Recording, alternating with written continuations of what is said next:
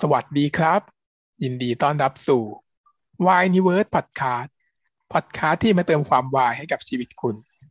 พบกับผมมิสเตอร์วายและแพทริเซียค่ะ วันนี้ก็เป็น episode ที่ 22 แล้วของ Why Universe Weekly อัปเดตเรื่องราววายรายสัปดาห์ค่ะ เรามาดูที่ Triage ก่อนเลยทรีอาชตอนนี้เนี่ย อุ้ย เอาอีกแล้วทำไมถึงสนุกได้อีกอะสนุกกันสนุกอีกสนุกไปเรื่อยอืมแต่ว่ามันเศร้าตรงที่มันจบแบบค้างคาไงทุกทีมันจะจบแบบมีใครตายสักคนมันก็จะแบบอะจบเรื่องไปใช่ไหมอันนี้เป็นแบบที่แพงเกินอะๆรอบนี้ยังไม่ยังไม่เคลียร์คือต้องใช้เวลายาวไงลูปนี้ยังไม่ไปถึงไหนเลยเพราะว่าย้อนอาทิตย์หนึ่งแล้วคราวนี้ปกติมันจะร้อนแค่ไม่กี่วันมันจะครบ loop ครบ loop ใช่ปะ แต่ loop นี้นางย้อนกลับมาไกลก็เลยยาวหน่อยเนาะความรู้สึกอันนี้เหมือนความรู้สึกที่เราดูวันพีซเลยอะที่เรารู้สึกว่าวันพีซเนี่ยวิมันสนุกมากเลยนะ แล้วพอมันขึ้นภาคใหม่เฮียสนุกได้อีกเหรอไม่ไม่ได้แล้วแหละนี่มันสนุกมากแล้ว แล้วก็ไปเรื่อยๆยิ่งสนุกไปเรื่อยๆสนุกไปเรื่อยๆ คือแบบโอ้โห Triage นี่เป็น feel นั้นเลยอะมาเรามาดูกันนะคะ ว่าเขาจะโชว์อะไรให้เราดูในใน EP นี้นะ คราวนี้จาก EP ก่อนที่เขาทิ้งไว้ว่าเขาจะย้อนหนึ่งสัปดาห์ใช่ไหมก็ย้อนมาจริงค่ะ ตื่นมาที่โต๊ะหนังสือ มาไงวะต้องนอนที่ไหนนั่นถึน่ะงสิจะย้อนหนึ่งงงสัปดาห์เออ หรือเลือกได้แล้วที่หนเนี่ยตอนนี้เลือกได้แล้วเหรอ เลือกจุดจุดย้อนกลับได้เองเลยเหรอหรือว่าเลเว up เหรอเออ เมื่อคุณเมื่อคุณครบวนลูปครบสิบครั้ง คุณสามารถเลือกเวลาให้คนได้ใช่เพราะกว่าลางคืน จริง เพราะว่าพี่เขาพูดว่าเขาจะย้อนมาหนึ่งสัปดาห์คือเหมือนกับเขาแพลนแล้วอะเขารู้ว่าเขาจะกลับมาตรงนี้ได้ แต่เราอะนึกถึงเงื่อนไขเดิมใช่ปะที่ว่านอนตรงไหนก็ต้องไปตื่นตรงนั้น เราก็เลยไม่รู้ว่าแต่ว่าฉากที่มันตื่นมามันตื่นมาที่บ้าน มันที่บ้านมันก็ควรเป็นเวลาเดิมมันไม่ควรจะเป็นหนึ่งสัปดาห์แต่ไม่รู้เงื่อนไขว่า หรือว่ามันเป็นดีเทลของบ้านตรงนั้นตรงนี้หรือเปล่าที่เขาจะนั่นอืมถ้าเป็นโต๊ะอะไรเงี้ยเออโต๊ะถ้าเป็นนี้โต๊ะจะหนึ่งสัปดาห์อย่างเงี้ยโต๊ะนี้เคยนอนเมื่อหนึ่งสัปดาห์ที่แล้วอะไรอย่างเงี้ยก็อาจจะเป็นไปได้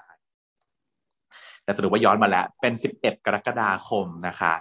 ซึ่งตามเงื่อนไขของเขาเลยคือว่าถ้าย้อนมาไกลเนี่ยเขาต้องเทคไทม์ในการแบบรื้อฟื้นความทรงจำซึ่งตอนนี้ก็คือเหมือนกับยังจำอะไรไม่ได้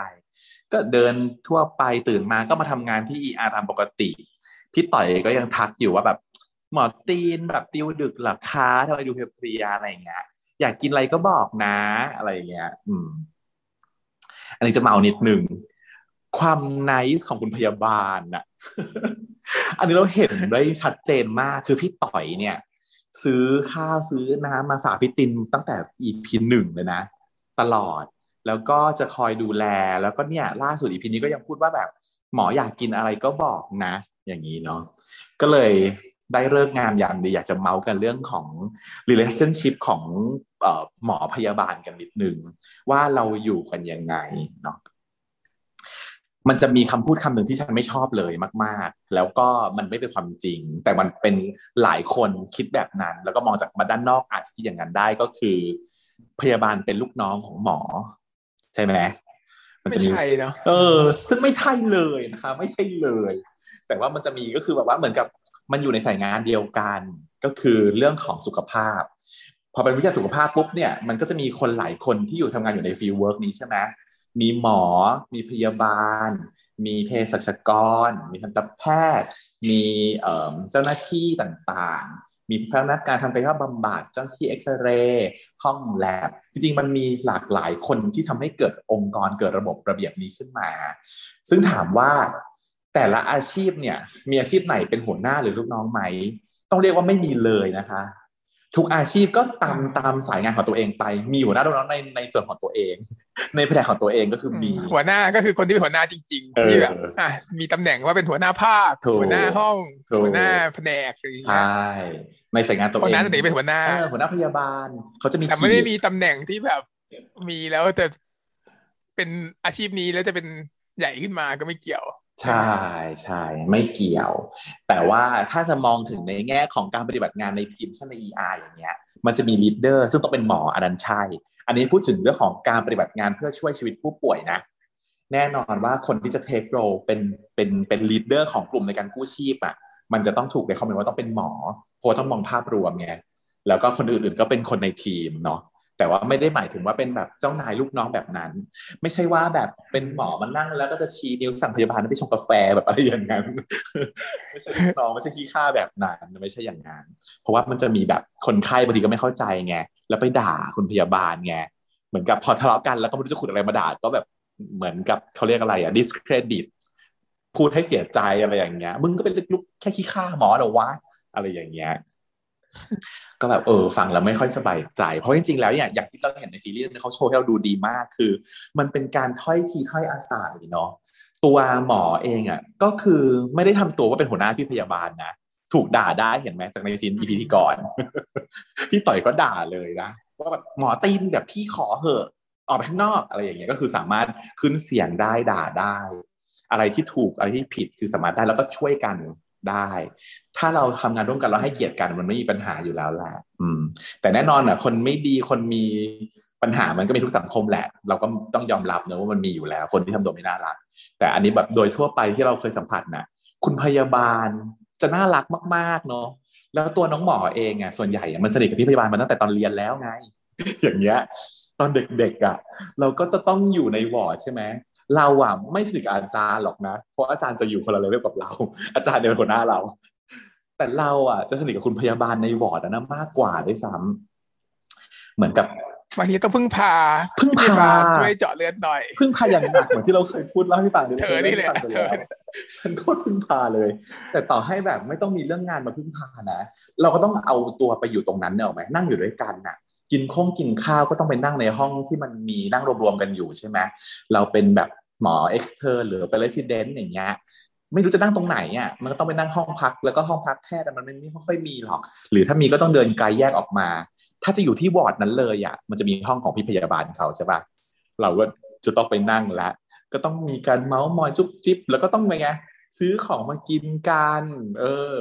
ก็อะพี่แล้วส่วนใหญ่นะเราเป็นน้องหมออะเราไม่มีรายได้ใช่ปะคนที่จะเลี้ยงอะคือพี่พยาบาลด้วยซ้ำ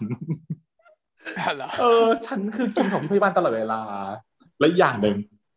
มันจะมีข้าว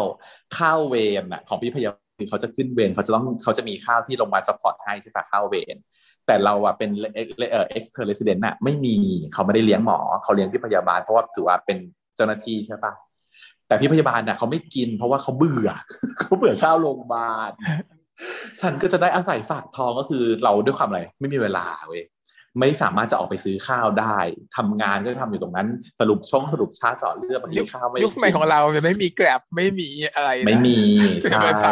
โทรสั่งอะไรมันไม่มีทำไม่ได้ คือถ้าไม่มีเวลาคือไม่ได้กิน อยู่ไม่ได้ออกไปกินข้าวคือไม่ได้กินเซเว่นอะไรอย่างเงี้ยใช่แล้วเซเว่นเพิ่งมีตอนหลังเลยนะเพิ่งมีตอนเราอยู่แบบ extern ถึงจะมีเซเว่นใช่ หรือต่อให้มีอย่างตอนที่สมัยที่ train ที่ศิริราชก็คือ มันก็ต้องเดินลงจากตึกไปอะ เพื่อข้ามไปฝั่งวังหลังอย่างเงี้ย เพื่อไปซื้อของกินอะ มันต้อง take time เดินลงเดินขึ้นก็เสียเวลาแล้วเนื้อออกปาในความเป็นหมอของเราอะ บางทีก็คือไม่ไปเลือกที่จะไม่กินเลือกที่จะอด แต่ว่าพอพี่พยาบาลเขาเห็นก็จะสงสารใช่ปะเขาก็จะเอาข้าวพวกนี้แหละข้าวที่เขาไม่กินเขาก็จะเอามาให้กิน หรือไม่อะเขาก็จะถามเราเหมือนกับพี่ต่อยเลย ว่าแบบหมอจะเอาอะไร ที่เราเห็นพี่ต่อยเขาถามหมอตินเนี่ยมันหมายความว่า พี่เขาว่ามีเวลามากว่างมากกว่า แล้วเขารู้ว่าเราอะยุ่ง แล้วเขารู้ว่าเราต้องอ่านหนังสือสอบ หรือว่ามีภารกิจที่มันไม่สามารถจะไปกินหาอะไรกินได้อะเขาก็จะเหมือน take response เป็นแม่เราอะพี่พยาบาลส่วนใหญ่นะทำตัวเหมือนแม่เลย หนูจะกินอะไรลูก วันนี้อยากกินอะไร อะเดี๋ยวพี่จะไปซื้อนะ อะเดี๋ยวพี่ แล้วแต่พี่พยาบาลเนี่ยเขาจะมี เขาเรียกว่าเป็นคนงานประจำวอร์ดใช่ปะ เวนเออที่ที่ทำหน้าที่แบบเดินอะ คนที่ทำหน้าที่เดินอะ มันจะมีคนหนึ่งที่ไม่ได้เป็นพยาบาลด้วย เป็นแค่เหมือนเป็นลูกจ้างประจำวันรายวันอย่างเงี้ยฮะเป็นคนที่มีหน้าที่เอาไว้เดิน เช่น เดินส่งเอกสาร เดินส่งแลบถือกระป๋องหนังสือกระบอกแลบไปกระติกน้ำแลบไปส่งที่แลบหรือว่าอะไรอย่างเงี้ยเขาจะมีคนเนี้ย คอยไปซื้อข้าวอยู่อีกหนึ่งคนเพราะฉะนั้นพี่เวลาพี่ไปบางเขาใช้ไปซื้อเราจะสามารถแบบอ้าวฝากไปซื้อด้วยได้อะไรอย่าง เขาก็จะบอกประมาณนี้ เป็นความสัมพันธ์แบบถ้อยทีถ้อยอาศัยความไนส์ของคุณพยาบาลเนาะเรียกได้ว่าสำคัญมากสำคัญมากในการดูแลคนไข้แบบใกล้ชิดไงจริงแล้วสำคัญกว่าหมอด้วยมั้งเดียวอาจจะอีกสำคัญพอๆกัน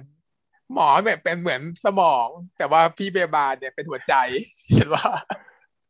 สมองตายหัวใจยังเต้นก็ยังรอดนะแต่ว่าถ้าเกิดหัวใจหยุดเต้นสมองก็ตาย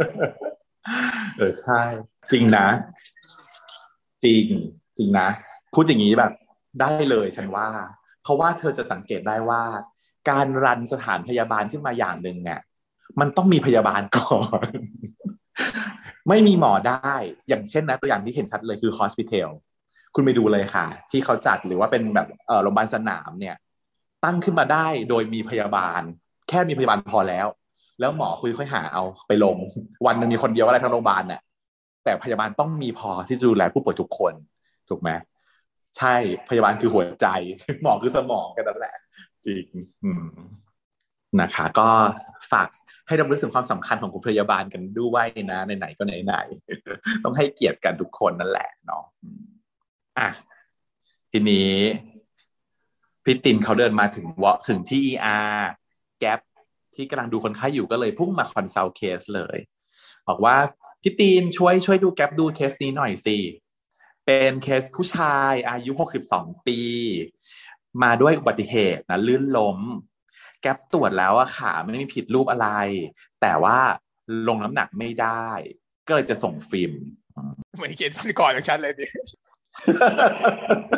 รายงานเคสเลยเออใช่เคสที่เธอเล่าให้ฟังเขาที่แล้วเนาะเนี่ยแล้วยายแก๊ปมาเขาก็เลยคิดได้แล้วว่า เออมันจะต้องหักหรือเปล่ามีอะไรหักหรือเปล่าเดี๋ยวจะขอฟิล์มดูหน่อยว่าหักไหมแต่พี่ตินเขาสอนเนาะเขาถามว่า ลื่นสะดุดหรือว่าวูบแล้วล้ม แก๊ปก็อุ้ยยังไม่ได้ถามเลยอะเฮียอืม เห็นไหมต้องถามนะแก๊ป บางทีคนไข้ที่สูงอายุเนี่ยแกจะมีโรคประจำตัวแกก็เลยวูบแล้วก็ถึงล้ม ดังนั้นเวลาคนไข้มาด้วยบัติเหตุล้มเนี่ยต้องถามให้ละเอียดทุกครั้งจะได้ไม่พลาด เพราะว่ามันต้องให้การรักษาที่แตกต่างกันไป ใช่ไหมอันนี้คือแสดงถึงศักยภาพของการเป็นพี่ เขาจะมองอะไรได้กว้างกว่าน้อง น้องเห็นประวัติบัติเหตุล้มมาสักเท่านี้ ได้ข้อมูลแค่นี้จะทำเท่านี้ถามว่าถูกไหมก็ถูก แต่พอพี่เขามีความรู้เพิ่มมากขึ้น เจอประสบการณ์เพิ่มมากขึ้น ความรู้กว้างมากขึ้น เรารู้ว่าต้องให้ความสำคัญกับการสักประวัติอะไรเพิ่มเติมเนาะเราก็จะขอจริงคนแก่เนี่ยล้มจากพวกโลกนี้มากกว่าจริงนะใช่ไหมเออพอ explore ไปเราจะเจอว่าแบบเป็นอย่างนี้ซะมากกว่าด้วยซ้ำห้ามพลาดเด็ดขาดนี่ก็จะมาเมาส์กันเรื่องสักประวัติตัวร่างกายแบบ complete แบบคอมพลีทนี่มันต้องแบบพูดเป็นอาทิตย์เลย ไม่ใช่ ไม่ใช่สอนพูดฟังแบบคอมพลีทแต่หมายความว่าเราจะเล่าให้ฟังว่าการสกัดตัวร่างกายแบบคอมพลีทเนี่ยมันมันมันยังไง ก็เดี๋ยวเราจะได้มาเมาให้ฟังเรื่องว่าความคอมพลีทของการสกัดตัวร่างกายเนี่ย มันสามารถทำให้เกิดความแบบวินิจฉัยอะไรขึ้นมาได้บ้าง คุณผู้ฟังช่องเราอะ เคยได้ยินฉันเมาไปบ้างแล้วแหละ แต่ว่าช่วงนี้เรามีแฟนคลับใหม่ๆ เพิ่มขึ้นเยอะใช่ไหมก็เลยแบบเดี๋ยว rerun rerun กรณีต่างๆ ที่เราเคยเจอมาในประสบการณ์ของพวกเราให้ฟังอีกสักรอบหนึ่งนะฮะว่าสักว่าแบบละเอียดเนี่ยมันแค่ไหนเนาะเออเอากรณีแรกก่อนเนาะเอาแบบที่เรารู้สึกว่ามันไม่สำคัญก่อนนะ ประสบการณ์ตอนสมัยเรียนของเราไหนมิสเตอร์วายเล่าสิให้มิสเตอร์วายเล่าแล้วเขาซักอะไรกันขนาดไหน ก็คือมันเป็น การซักทั่วไปอยู่แล้ว อันนี้เป็นการเรียนใช่ไหมก็คือ ทุกคนมายืนล้อมกันเรียกว่า round round ward แต่เป็น round แบบมีอาจารย์ใช่ไหมอืมเขาเรียกว่าอะไรนะ bedside อ่า bedside teaching ใช่ไหมอ่าก็คือมีคนไข้หนึ่งคนเลือกมาแล้วในวอร์ดนี้มีคนไข้น่าสนใจหนึ่งคนก็มีอะทุกคนไปยืนล้อมวอบคนเนี้ย แล้วก็จะเริ่มตั้งแต่ทักประวัติไปเรื่อยๆใช่ไหมเริ่มตั้งแต่พวกอาการสำคัญที่มาคนไข้มาด้วยอะไรอย่างเงี้ยแล้วก็จะให้ทุกคนค่อยถามไปเรื่อยๆว่าอะ สมมติคนไข้มาด้วยเรื่องไข้อย่างเงี้ยอะไข้สูงไข้มาหลายวัน ยังหายังหาไม่เจอว่าไข้จากอะไรอย่างเงี้ย อะลองถามมาซิว่าใครจะถามอะไรอืม ทุกคนก็ถามประมาณว่าอะเป็นไข้มากี่วันอะไรเงี้ยทำอาชีพอะไรใช่ไหมอันนี้บางคนอาชีพว่าไม่เกี่ยวแต่ดีก็เกี่ยวใช่ป่ะอืมเพราะอาชีพมันก็อาจจะมีผลอันนี้คือเรียกว่า เป็นเบสิกของการซักประวัติที่เราได้รับการเรียนการสอนกันมาแหละใช่ไหมที่ทุกคนซักเช่นระยะเวลาที่เป็นมาก่อน สิ่งที่ทำให้เป็นมากขึ้น สิ่งที่ทำให้อาการนี้ดีขึ้น การรักษาที่ผ่านมาสิ่งที่กะสิ่งที่กระตุ้นอาการร่วมอื่น ๆ ที่เป็นอะไรเงี้ยมันจะเป็นแพ็กเกจของการซักที่ทุกคนต้องซักแบบนี้แหละเนาะเพื่อให้ได้ประวัติที่สำคัญนั่นแหละมันก็จะซักไปเรื่อย มันก็พอพอมีมีคนเริ่มประเด็นบางประเด็นแล้วเนี่ยก็จะมีคนไปเอ็กพอร์ประเด็นนั้นเพิ่มขึ้นมาเรื่อยๆอย่างเงี้ยเช่นทำอาชีพอะไรไหมก็ต่อด้วยการสมมติถ้าตอบว่า ก็ทำนาเลี้ยงวัวอะไรอย่างเงี้ย อืมก็มีคนถามว่าเลี้ยงยังไงโน่นนี่นั่นไปเรื่อยมันก็จะมีคน มีคนหนึ่งอะ ที่ถาม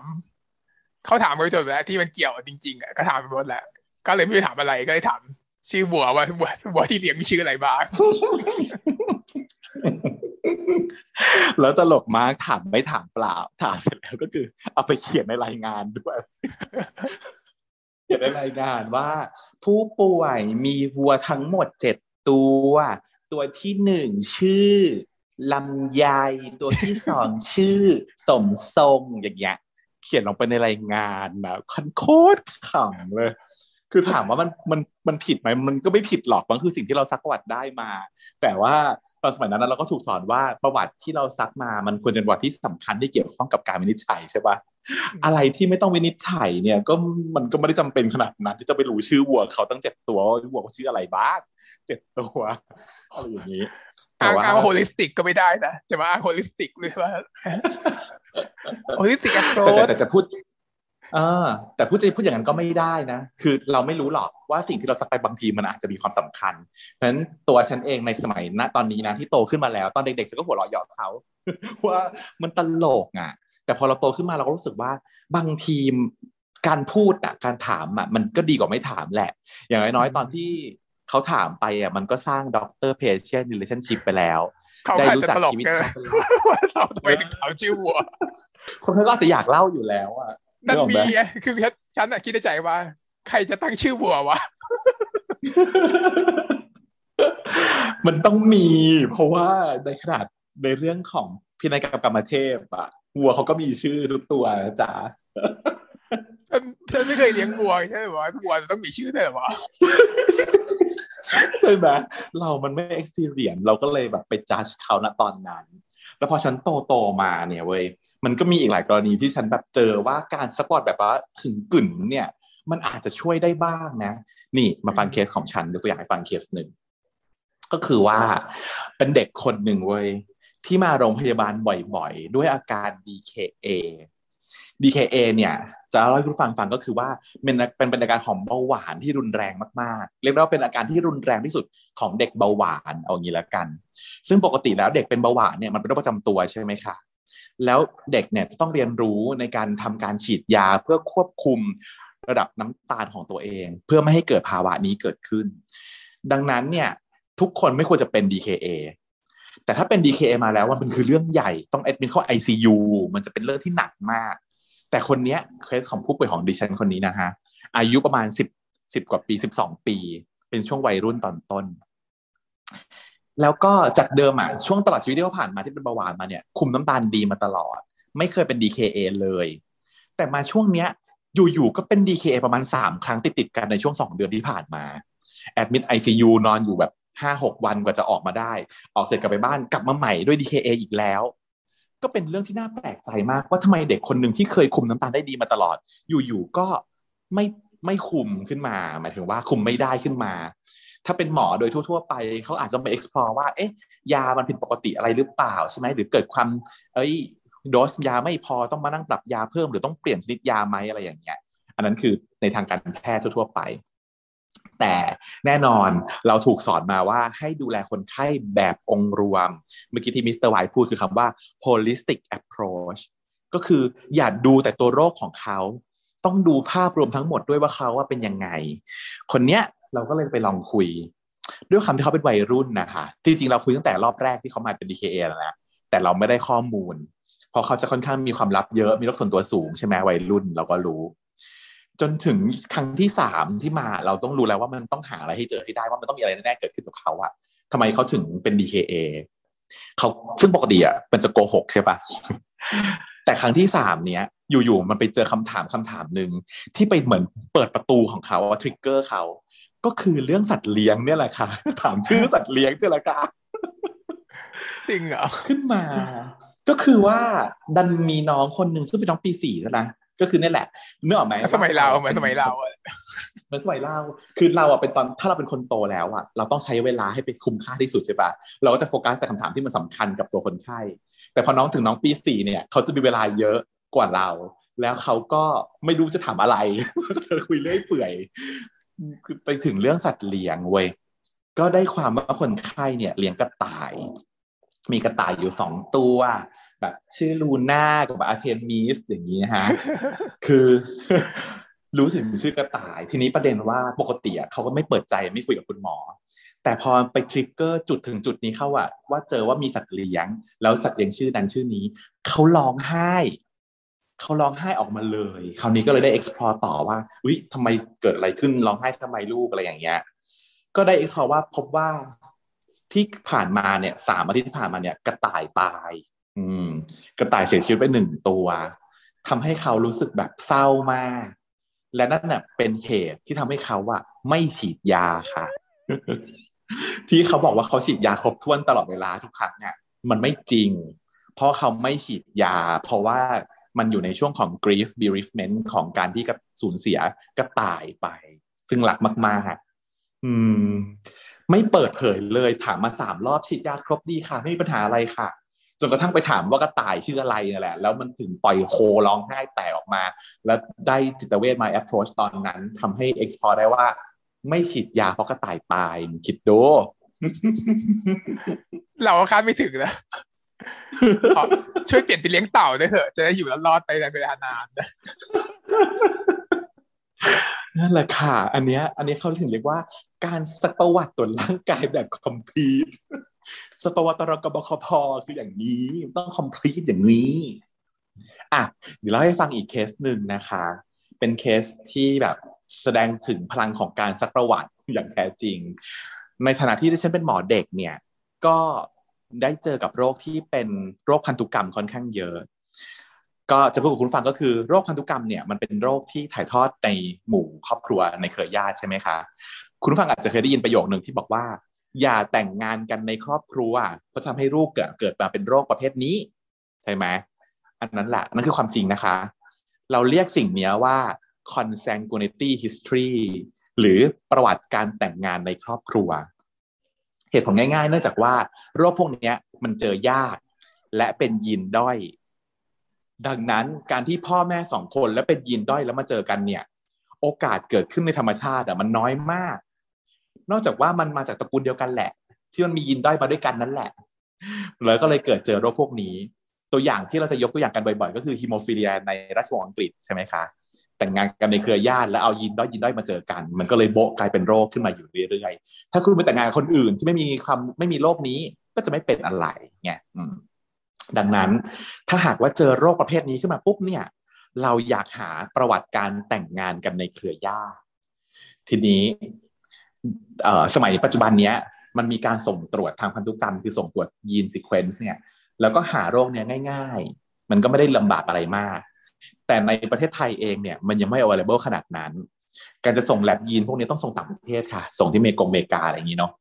ดังนั้นผู้เชี่ยวชาญเนี่ยมักจะบอกว่าเอางี้ละกัน โรคเนี้ยคนเนี้ยเหมือนจะใช่นะ ขอแค่อย่างเดียว ถ้าเจอประวัติแต่งงานกันในเครือญาติพี่ว่าใช่แต่ถ้าไม่เจอ ไม่แน่อาจต้องส่งเลือดจริง ๆ ต้องใช้ค่าใช้จ่ายนึกออกไหมแต่ถ้าเกิดมีประวัติในเครือญาติปุ๊บไม่ต้องส่งเลือดละฟันธงว่าเป็นโรคนี้จะได้รักษาไปเลยพยายามซักให้ได้ ต้องซักให้ได้ว่าเป็นกระดังกันในเครือญาติหรือไม่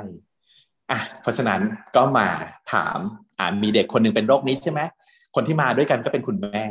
ก็ถามคุณแม่ก่อน มีประวัติแต่งงานในหมู่เครือญาติไหมคะ แต่งกับคุณพ่อเนี่ยจะรู้ไหม ก็ถามไปเลยถามไปตรงๆไปหนึ่งหนึ่งแม่ก็บอกไม่ค่ะ ไม่ได้เป็นญาติกันก็ไม่รู้ว่าโกหกหรือเปล่า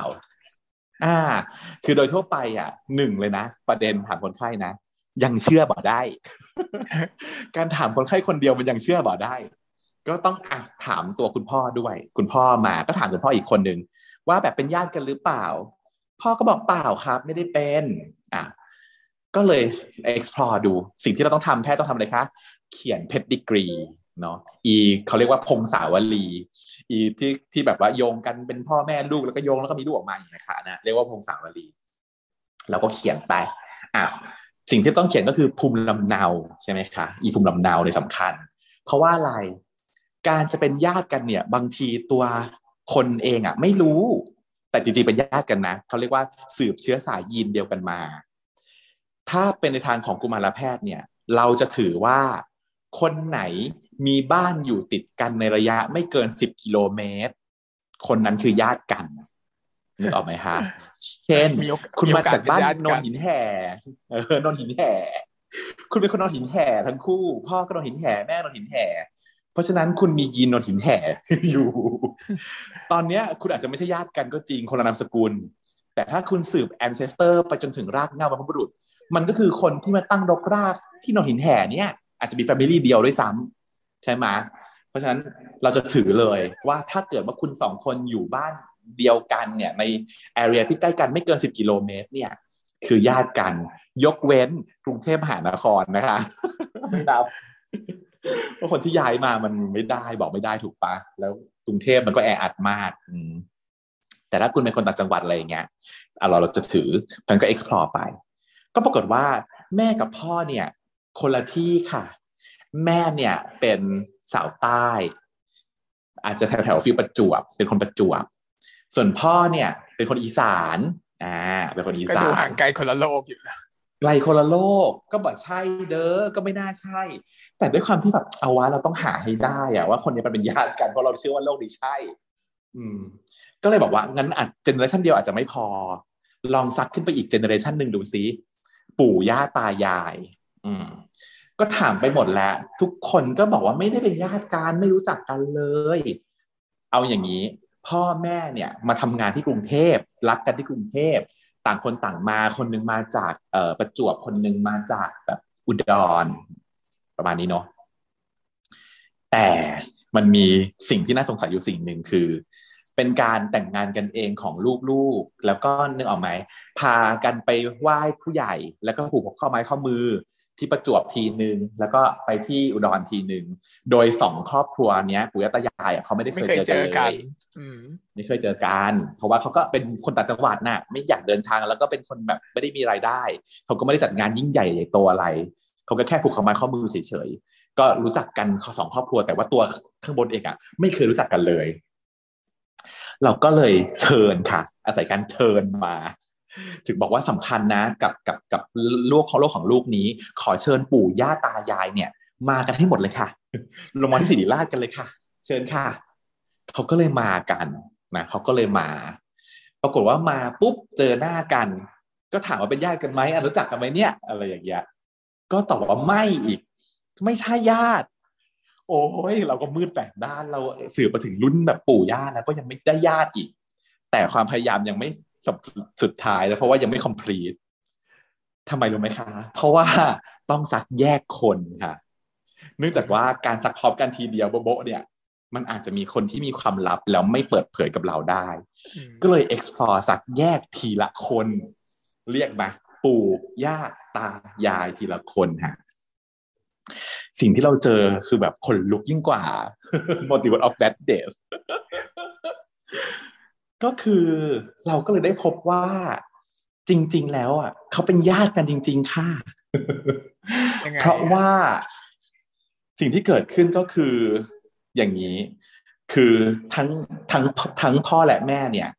จริง ๆ แล้วมีพ่อคนเดียวกันคือ คือคนหนึ่งคือปู่นี่แหละมั้งสมมตินะฉันจำอินดีเทลไม่ได้ แต่เอาเป็นว่า ยายกับย่าเนี่ย มีผัวคนเดียวกัน คือปู่ แต่ว่าปู่เนี่ย สมมตินะ ปู่เนี่ยคบกับยายก่อน แล้วยายก็ท้องใช่ไหมแล้วก็เลิก แล้วปู่ก็มาคบกับย่า และย่าก็ท้อง ยายที่ทนทิ้ง แล้วมีลูกในท้อง ก็เลยระหกระเหินเดินดงขึ้นไปที่อีกจังหวัดหนึ่ง ย้ายจากประจวบไปอยู่อุดร แล้วก็ได้ไปรีบหาผัวใหม่ที่อุดรได้ได้ตามาเป็นผัวใช่ปะรับลูกคนนี้โดยไม่รู้เลยว่าลูกในท้องคนนี้เป็นเด็กคนนี้เป็นลูกของปู่นี้ แล้วก็ไม่รู้จักกันเลยบ้านแตกไว้ปะเนี่ย ใช่ถ้าเปิดเผยไปคือบ้านแตกเด้อเพราะฉะนั้นก็เลยกลายเป็นว่า มันก็ต้องเก็บเป็นความลับตลอดไปนะฮะเราก็ไม่ได้ explore ไม่มีไม่ใช่หน้าที่เราที่ต้องไปบอกว่าเธอญาติกันนะจ๊ะแต่เรารู้แหละว่าใช่ เพราะว่าคนที่รับสารภาพมาก็คือ คุณยายนั่นเองที่บอกว่าอ๋อเห็นหน้าแล้วก็ตกใจเหมือนกัน ว่านั่นแหละ คนนี้คือพ่อของเด็ก คือพ่อของแม่นี้ สรุปว่าพ่อกับแม่เนี่ย เป็นพี่น้องกันจริง ๆ คือพ่อเดียวกันเลย แบบนี้ช็อก ช็อกโลกไปละก็ต้องยอมใจในความเอ็กซ์พลอของพนิเชียนะ ในการในการที่แบบว่าหายได้ว่าเขาเป็นญาติกันหรือเปล่าอะไรอย่างเงี้ยสุดท้ายเป็นจริงว่ะแล้วก็เด็กคนนั้นก็ได้รับการรักษาที่ถูกต้องไป เพราะว่าอะก็เชื่อว่าเป็นโรคนี้แน่นอนนะไม่ต้องส่งไม่ต้องเสียตังค์ส่งยีน แล้วเราก็ไม่ใช่หน้าที่เราต้องไป explore อะไรกับเขาด้วยก็เขาก็กลับบ้านกันไปไม่มีอะไร เราก็แค่ดูแลลูกเขาต่อไปแค่นั้นเอง อืม นั่นแหละค่ะนี่เป็นความบังเอิญแบบเดียวกับการที่ตินตอนรู้จักกันในเด็กเลยเนี่ยใช่ มันเกิดขึ้นจริง ๆ นะคุณ แล้วแบบเนื่องจากว่าแบบยายก็แบบตกใจเหมือนกันเพราะเขาก็ไม่รู้เลยว่าไอ้แบบเนาะลูกเขยเนี่ย เป็นลูกของบ้านนั้นอะไรอย่างเงี้ยไม่รู้ไม่รู้จักเพราะมันแยกกันไปตั้งแต่ก่อนจะล็อกคลอดด้วยซ้ำหนึ่งเอาไหมพล็อตหนังไทยอะทำได้เลยเนี่ยพล็อตเนี้ย ไปเขียนเป็นหนังไทยได้เรื่องหนึ่ง เพิ่มมีอยู่แล้วด้วย มีแต่ว่าไม่เจอเพราะเจอด้วยสาเหตุอื่นไม่เจอเพราะมาตรวจโรคใช่เออนี่แหละค่ะ เห็นไหมความสำคัญของการสักปลอดให้คอมพลีที่พี่พี่ตินเขาสอนน้องเนาะเออทีนี้แก๊ปก็ตอบคำสอนของของพี่ตินว่าครับครับครับเดี๋ยวไปไปดู พี่ตินก็เลยบอกเพิ่มว่า ถ้าวูบเนี่ย อย่าลืมไปวัด BP ท่านั่งท่านอนนะ แล้วก็ตรวจ EKG ด้วยนะก็อันนี้คุณผู้ฟังเรารู้แล้วว่า EKG ตรวจเมื่อไหร่ใช่ไหมตรวจเมื่อสงสัยโรคหัวใจ เขาก็จะต้องไปตรวจ EKG แต่อันนี้ของใหม่ วัดความดันท่านั่งท่านอนนะมันเป็นยังไงมันเป็นยังไง สิ่งนี้มันก็เป็นหนึ่งใน อาการแสดงหนึ่งของโรคหัวใจเหมือนกันใช่ไหมคะ แต่จริงๆมันก็เจอในคนปกติเนาะความดันท่านั่งท่านอนของคนปกติอะ่ะมันไม่เท่ากันอยู่แล้วแหละ คนโดยทั่วไปเวลายืน ความดันก็ต้องสูงกว่าถูกไหมฮะใช่ปะยืนสูงกว่านั่งหรือยืนสูงกว่าหรือว่านั่งสูงนอนสูงกว่าวะยืนไม่สูงกว่าถ้านอนมันก็ต้องใช้ไม่ต้องใช้แรงดันมากกี่วะใช่ไหมใช่ไหมฉันก็คิดอย่างงานเหมือนกัน แต่ว่ามันจะ อ่านนะไม่เป็นไรช่องเราเป็นช่องที่ผิดได้แค่ร้อยเป็นช่องคอเล็กถ้าข้อมูลทางการแพทย์ผิดจะไม่มีใครมาขอเล็กเรานะมันต้องมาขอเล็กแค่แก้ตัวเองอีกนะแต่เป็นว่าโอเคมันต่างกันนั่นแหละใช่ไหมแต่ปกติแล้วอะมันจะต่างกันไม่เกินแบบประมาณสักสิบมิลลิเมตรประหลอด ถ้าเกิดว่ามันต่างกันเกินนั้น น่าจะถือว่ามีนัยสำคัญเนาะที่เรียกว่า orthostatic hypotension หรือว่ามีความดันต่ำเวลาเปลี่ยนท่าทาง นั่นเอง ส่วนใหญ่น่าจะเกิดอย่างนี้เนอะนอนนอนอยู่ไม่เป็นไร พอเราลุกขึ้นแล้ววูบความดันก็จะแปลว่าความดันต่ำตอนวูบตอนลุกขึ้นใช่ป่าวะสับสนนิดนิดหน่อยหน่อยน่าจะประมาณนี้นะฮะอืมซึ่งโอเคไม่เป็นไรเราแค่อยากให้คุณฟังรู้ว่า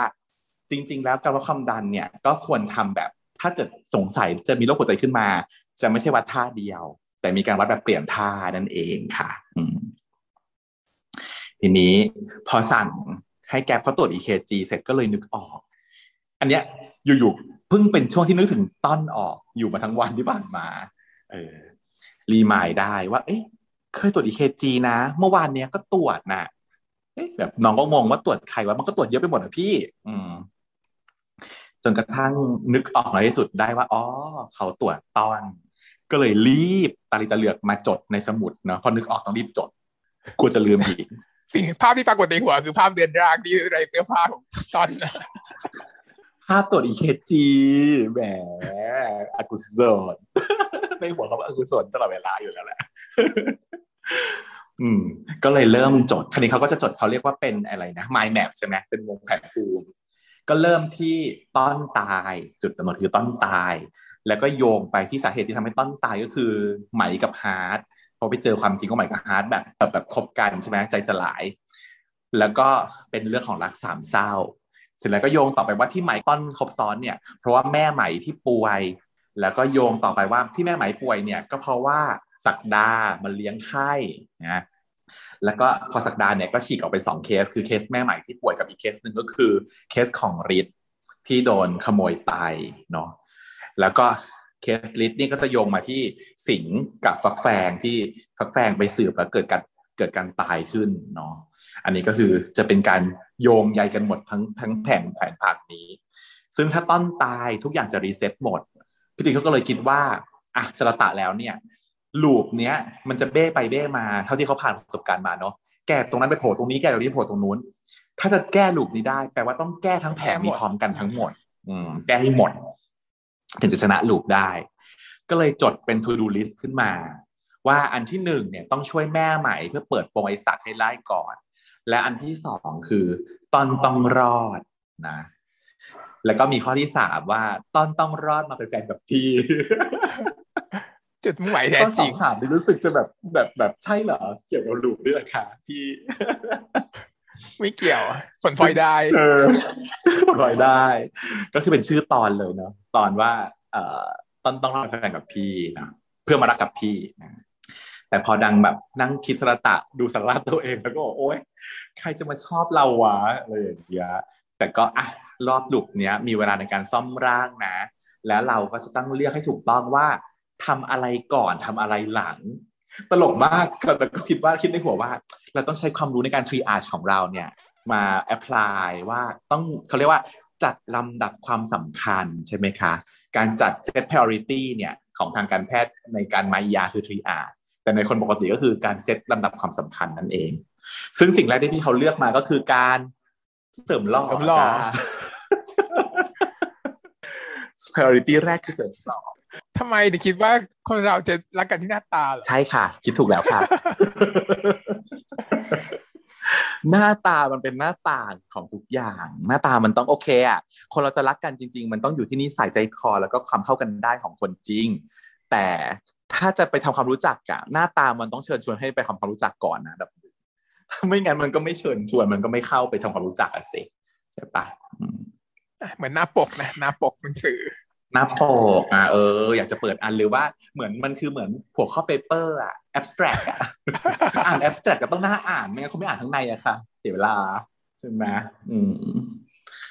ทีนี้เขาก็เลยมาคุยกับพี่ต่อย อืม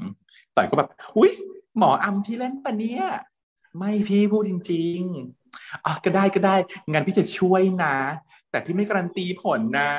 แต่พี่ก็พอจะรู้บ้างแหละเกี่ยวกับเรื่องการจีบกันอะไรอย่างเงี้ยเพราะว่าพี่ก็แบบมีผัวพี่มีแฟนอวดผัวด้วยอะอืมอวดผัวด้วยพี่ผัถวอยใหญ่ติ๋วก็ถามว่าแล้วแล้วพี่กับแฟนเนี่ยมันเริ่มคุยกันยังไง คือที่เขาเลือกพี่ต่อยเพราะว่าเขารู้ว่าพี่ต่อยเป็นผู้ชายไงเขาก็เลยเอาประสบการณ์อันเรเนี้ยฟเฟมารเรนใช้ซ์เอามาเขาก็เลยเรฟเฟรนซ์เรฟเฟรนซ์อยากถามพี่ต่อยว่า มันจะเริ่มได้ยังไงวะผู้ชายสองคนจะคุยกันยังไงวะอะไรอย่างเงี้ยพี่ต่อยก็แบบ พี่ไม่อยากจะเล่านะตรงตีนพี่ไม่อยากจะเล่าแต่ว่าตอนนั้นนะพี่ไปประชุม พี่ไปประชุมต่างจังหวัดไงประชุมวิชาการไงพี่ก็ไปแล้วนี่พี่ไม่ได้อวดแฟนนะแต่แฟนพี่อะเขาผู้จัดการโรงแรมนะเนี่ยดีไงแล้วก็เลิกกันเลิกคุยกันใช่ไหมอะไรอย่างเงี้ยแล้วก็ได้กันในคืนเดียวเลยเนี่ยนะก็คืออวดใหญ่เลยอวดใหญ่เลยค่ะอวดใหญ่เลย เพราะว่าพูดว่าไม่อยากจะอวดแต่อวดใหญ่เลย แต่ก็เขาก็เลยถามว่าแบบ เออแบบพี่บังเอิญไปได้เจอกันใช่ไหมที่งานวิชาการแล้วก็เลยได้เริ่มคุยกันใช่ไหมเจต่อยก็บอกว่าเปล่าจ้ะก็คือเจอกันวันนั้นก็คือได้กันเลยเพราะว่าคืนนั้นน่ะ พี่ก็ปราบพยศเลยอะจึงๆเลยอะอย่างถอยไวไฟจังวะไวมากซึ่งถามว่าสิ่งนี้เกิดขึ้นจริงกับบุคลากรไหม เกิดเด้อเคยเห็น แต่ไม่ใช่ฉันเอง แต่เป็นอย่างเงี้ยคือเรื่องราวฟิลกับพี่ต่อยเลยก็คือว่าโรงพยาบาลเนี่ย คือทุกทุกที่อะทุกคนจะต้องทราบนะคะว่าอ่าบุคลากรทางการแพทย์เราอะมันต้องอัปเดตความรู้ตลอดเวลา โดยเฉพาะที่สำคัญเลยนะเอ่อบุคลากร ER เพราะหล่อนต้องไปอบรมอีอย่างอี ACLS เนี่ยทุกปี เพราะว่ามันเปลี่ยนใหม่ตลอดเวลา อัปเดตทุกปีคุณไปอัปเดตทุกปีเนาะมันต้องไปอบรมไปส่งคนไปอบรมอย่างเงี้ยตลอด มันก็จะไปกันเป็นทีม หมอพยาบาลเจ้าหน้าที่ห้องแลบเราคนขับรถอะไรเงี้ยไปกันหมด เพราะฉะนั้นในงานของประชุม ACLS ก็จะเป็นงานใหญ่มาก แล้วมันก็จะเป็นการที่พบปะคนอื่น นอกจากคนเดิมๆที่เราเจอ เพราะฉะนั้นเนี่ยแหละค่ะ บอกเลยประชากรของชาวสาธารณสุขเนี่ย มักจะได้แฟนกันก็อีตอนประชุมวิชาการนี่แหละ เพราะว่ามันจะเป็นการเจอคนคนอื่นๆนะไม่งั้นมันก็เบื่อใช่ปะ อยู่ในโรงพยาบาลแล้วเราก็รู้จักกันหมดแล้วแล้วเราก็รู้แล้วแหละว่าคนในโรงพยาบาลนี้ไม่มีใครเข้ากับเราได้เลยสักคนเลยอย่างเงี้ยฉะนั้นชานส์ที่จะเจอคนอื่นอะมันก็คือประชุมวิชาการนี่แหละค่ะและพริเชียนะคะ เป็นคนที่ไม่ไปค่ะ ไม่ค่อยไปประชุมวิชาการก็เลยไม่ได้ไงอ๋อเหรอแต่มันจะมีอีกคนหนึ่งที่เขาไปตลอดค่ะ แล้วเขาได้ทุกการเลยค่ะเพื่อนเราแอบกัดอีก เพื่อนที่ไปใช้ทุนร่วมกับฉันเนี่ยนะคะคือฉันไปใช้ทุนกับเพื่อนสองคนอยู่กันสองคน จะมีเวลาไปประชุมต่างจังหวัดนะนางจะรับไปตลอดเลยค่ะ แล้วนางก็จะได้ผัวใหม่กลับมาทุกงานเลยค่ะแล้วก็อ้าวอ้าวอ้าวส่วนก็จะคอยช็อกกันนางว่าอ้าวได้จะไปอีกแล้วเหรออ๋อได้จากงานประชุมวิชาการนี่นะอ๋อไปจอกันตรงนั้นเหรออ๋ออย่างเงี้ยใช่เลยค่ะเหมือนพี่ต่อยเลยค่ะฟิลนี้ อืมตินก็ตาเหลือกเลยเพราะด้วยความที่เป็นแบบฉันถึงไม่ค่อยรู้ว่า เอาเหรอ เขาไปประชุมวิชาการแล้วเขาได้กันอย่างนี้หรอ เจต่อยก็บอกว่าอุ้ยไม่ต้องตกใจนะหมอตีนไม่ต้องกังวล เดี๋ยวพี่จะช่วยเองก็เนาะอันนี้ก็คือแต่ว่าฉันเข้าใจว่าตินถ้าเป็นอย่างนี้คือไม่เก็ตก็เหมือนฉันแหละ ฉันก็ไม่เก็ตสิ่งที่เขาไปแบบเจอกันแป๊บๆทำความรู้จักแล้วก็แบบมีความสัมพันธ์กันได้กันเลยอะไรเงี้ยไอ้คนอย่างเรามันไม่อินไงเพราะของเรามันอินลองเทอมอินแบบ คือฉันน่ะชอบคนที่เป็นพ่อแม่พี่หมายถึงว่าเพื่อนพ้องน้องพี่ที่รู้จักกันเยอะๆ แล้วถึงค่อยชอบ ต้องสัมผัสกันเยอะๆก่อน รู้จักตัวเขาก่อนถึงจะชอบ เลยไม่เคยที่จะแบบว่าเห็นปุ๊บแล้วก็ชอบปั๊บแล้วก็มีความสัมพันธ์ได้อย่างเราไม่ค่อยอินเท่าไหร่วันไนสแตนอะไรเงี้ยไม่ค่อยรู้เนาะแต่แต่ไม่รู้ไม่ได้บอกว่าผิดนะคะ ไม่จัดบางคนก็คงจะมีทางที่เหมาะกับตัวเองแตกต่างกันออกไป แต่ฉันเข้าใจพี่ตินว่าพี่ตินเขาจะไม่เข้าใจพี่ต่อยเออเพราะฉันก็ไม่เข้าใจเพื่อนฉันเหมือนกัน ทีนี้อ่าตินก็ คุยกับสิงเรียกสิงมา สิงก็เดินมาหา สิงเขาบอกว่ามีอะไรให้ช่วยหน่อย เรื่องอะไรหรอ ก็บอกเรื่องอาจารย์ศักดิ์แต่แทนที่จะก่อนจะได้คุยว่าเรื่องอะไรเนี่ย พี่สิงห์ก็สังเกตว่า เอ๊ะเดี๋ยวนะเดี๋ยวนะมึง มึงไปทำอะไรมาวะเนี่ยทำไมหล่อขึ้นนะซึ่งพี่เต้เขาหล่อขึ้นจริงนะจะสังเกตได้เลยทีเดียวเออได้รับการปรับแล้วปรับการแต่งหน้าใหม่อะไรใหม่แสดงว่าอ๋อที่ผ่านมาช่วง EP หนึ่งถึงหกเนี่ยตั้งใจใช่ไหมคะ ตั้งใจแต่งหน้าให้พี่เต้ดูสมๆนิดนึง ให้ดูเป็นหมอที่สมๆนิดนึงไม่ไม่กริบจะได้มีการเปลี่ยนแปลงเราจะได้เห็นคำเปลี่ยนแปลงของพี่เต้ฉันก็ถึงว่าเชียวว่าทำไมถึงแบบ แต่งน้องต้นสคริปเชียวเนอะปะแต่พี่ตินแบบเอ๊ะตัวดูสมๆวะเออประมาณนั้น ก็เขาก็เลยแฟลชแบ็กย้อนไปดูว่าตอนเนี้ย ทำตามคำแนะนำของพี่ต่อย ดูแลตัวเอง grooming อะก็มีการแบบเอาแมสมาใส่แต่งหน้ามากขึ้นก็คือ ไม่แต่งหน้าไม่ได้ ผู้ชายก็ต้องแต่งหน้านะคะ เครื่องสำอางต้องมี แต่ไม่ใช่แต่งเป็นงิ้วหรือแต่งเป็นผู้หญิงแบบนั้น แต่ว่าการเออมันมีเยอะแยะค่ะผู้ฟังขาผู้ชายก็ควรจะต้องดูแลตัวเองแต่งหน้าบ้างอะไรบ้าง เพราะว่ามันมีหลายอย่างเช่นแบบคอนซีลเลอร์เนาะกลบไอ้พวกรอยดำใต้ตาโดยเฉพาะหมอเราเนี่ย พอแบบอยู่เวรไม่ได้นอนเนี้ย ตาก็จะดำหรือเกิดความล้า หรือมีริ้วรอยอะไรเราก็สามารถกลบได้ใช่ไหม concealer concealer ใช้ได้ คือไม่ต้องถึงกับแบบว่า eye shadow แต่ว่าแป้ง concealer bronzer อย่างเงี้ยเป็นเครื่องสำอางที่ผู้ชายควรมีไว้ใช้เนาะมีการ shading ได้ cut เบ้า cut กรามได้ว่าเออเห็นเราดูแบบมีมิติหน้าดูวิจิตรมากขึ้นอะไรเงี้ยก็ไป search search ดูได้ แล้วพี่ต่อยเขาก็บอกว่าเสื้อผ้าก็ต้องเลือกนะ เพราะเสื้อผ้าที่ดีเนี่ยจะช่วยส่งเสริมรูปร่างแล้วก็บุคลิกภาพเนาะอันนี้ก็จริงเลยคือไม่คือการแต่งตัวเนี่ยมันก็มีหลากหลายวัตถุประสงค์ใช่ปะส่วนใหญ่คนส่วนใหญ่เขาก็แต่งตัวเพื่อให้มันส่งเสริมบุคลิกภาพ แล้วก็รูปร่างด้วยก็เป็นส่วนหนึ่งบางคนก็จะเข้าใจผิดว่าอันเนี้ยเป็นสิ่งที่ดีสิ่งที่ฮิต ต้องทำตามๆกัน แต่มันอาจจะไม่ใช่อย่างนั้น เพราะว่าคนแต่ละคนอะมันมีไม่เท่ากับเราดีครับเจอใช่ที่มันไม่เหมือนกัน บางอย่างเราเข้ากับเราอย่างไรไม่เข้ากับเราเนี่ยก็ต้องดูตามรูปร่าง เพราะว่าทุกคนมีความดีที่สุดในเวอร์ชันของตัวเอง สวยได้แบบตัวเองเนาะ real size beauty ไม่ได้จะเป็นว่าทุกคนต้องมีรูปร่างกันถอดมาจากบล็อกเดียวกัน และถึงจะดูดี แต่แต่ละคนมีรูปร่างที่เหมาะสมที่ดีในการแต่งตัวเสื้อผ้าในแต่ละแบบที่แตกต่างกันออกไป อันนี้ก็ให้ดูได้ในแต่ของตัวเอง อีกอันหนึ่งคือการแต่งตัวเพื่อเป็นการเอ่อ present self esteem เนาะ express เป็น self expression แล้วก็ esteem อันนี้ก็เป็นส่วนหนึ่งที่เป็นหน้าที่ของการแต่งตัว เพราะว่าบางคนก็อาจจะไม่ได้รู้สึกว่าไม่ได้แต่งตัวว่าแล้วจะให้คนอื่นมองแล้วดูดี แต่ว่ามันเป็นการเอ็กซ์เพรสอะไรบางอย่างความรู้สึกของตัวเองออกไปเหมือนฉันอย่างเงี้ยฉันเป็นหนึ่งในคนที่แต่งตัวเพื่อเอ่อ self expression ทีนี้มันจะมา discuss กันเรื่องของการแต่งกายของแพทย์ และนักเรียนแพทย์กันหน่อย เพราะว่าอันนี้เป็นเรื่องที่เป็น topic hot issue ที่พูดถึงกันอย่างมากในปัจจุบันนี้ คือไม่ต้องพูดเรื่องนี้ในสมัยก่อน เพราะว่าสมัยก่อนเนี่ยแน่นอนทุกคนต้องแต่งตัวตาม patternมีสิ่งที่เราเรียกว่า professionalism แพทย์จะถูกวางไว้แล้วว่าคุณต้องยังไง ผมต้องทรงไหน แต่งตัวอย่างไร อย่างสถาบันที่ฉันเทรนมาเนี่ยนะคะ มีคอร์สเลย ก่อนที่คุณจะขึ้นปฏิบัติงานเป็นแพทย์เนี่ย คุณต้องเข้าคอร์สอบรมการแต่งกายของแพทย์ ในแบบของสถาบันนี้ you ต้องแต่งตัวแบบนี้ เพื่อทำตัวแบบนี้ให้สมกับเป็นแพทย์แบบนี้ อย่างนี้เลยใช่ไหมเทดิชั่นสุดๆใช่ แต่ปัจจุบันนี้มันไม่ใช่อย่างนั้นแล้วเนาะในเรื่องของสิทธิเสรีภาพเหนือร่างกายของเรามันมันมาแรง เด็กๆ ยุค generation ใหม่มันไม่ยอม มันไม่เข้าคอร์สแล้วโดนล้างสมองฝังหัวว่าคุณต้องแต่งตัวแบบนี้แบบนี้แบบนี้หรอกเสื้อกาวน์ขาว white coat ต้องเป็นอย่างนี้กิบอย่างนี้รองเท้าต้องเป็นอย่างนี้อะไรอย่างเงี้ยทรงผมต้องเรียบร้อยแบบนี้ เดี๋ยวนี้คือบังคับมันไม่ได้แล้ว เพราะว่าแต่ละคนมันมีสิทธิ์ในร่างกายของตัวเอง มันก็เลยกลายเป็นว่าต้องเป็นการฉาบปะปะฉลากันของคนสองเจเนอเรชันที่รักษาท r a d i t i o n เดิมกับคนที่หัวคิดสมัยใหม่หน่อย มันก็ต้องชั้นในฐานะที่เป็นคนกลางอะเนาะก็ต้องคอยจูนแหละ เราเป็นคนยุคที่แบบ ไม่ได้สนใจค่ะเราก็ไม่ได้รีวิวกับเขาแต่ว่าเราก็ไม่ได้เทดิชั่นเขนาดนั้นนะใช่เราก็รู้สึกว่ามันต้องแบบ blend in กันนะเพราะว่าเราเข้าใจอาจารย์ ว่าอาจารย์จะรู้สึกยังไงเวลาเห็นลูกศิษย์แต่งตัวอย่างนั้นอย่างนี้อย่างนี้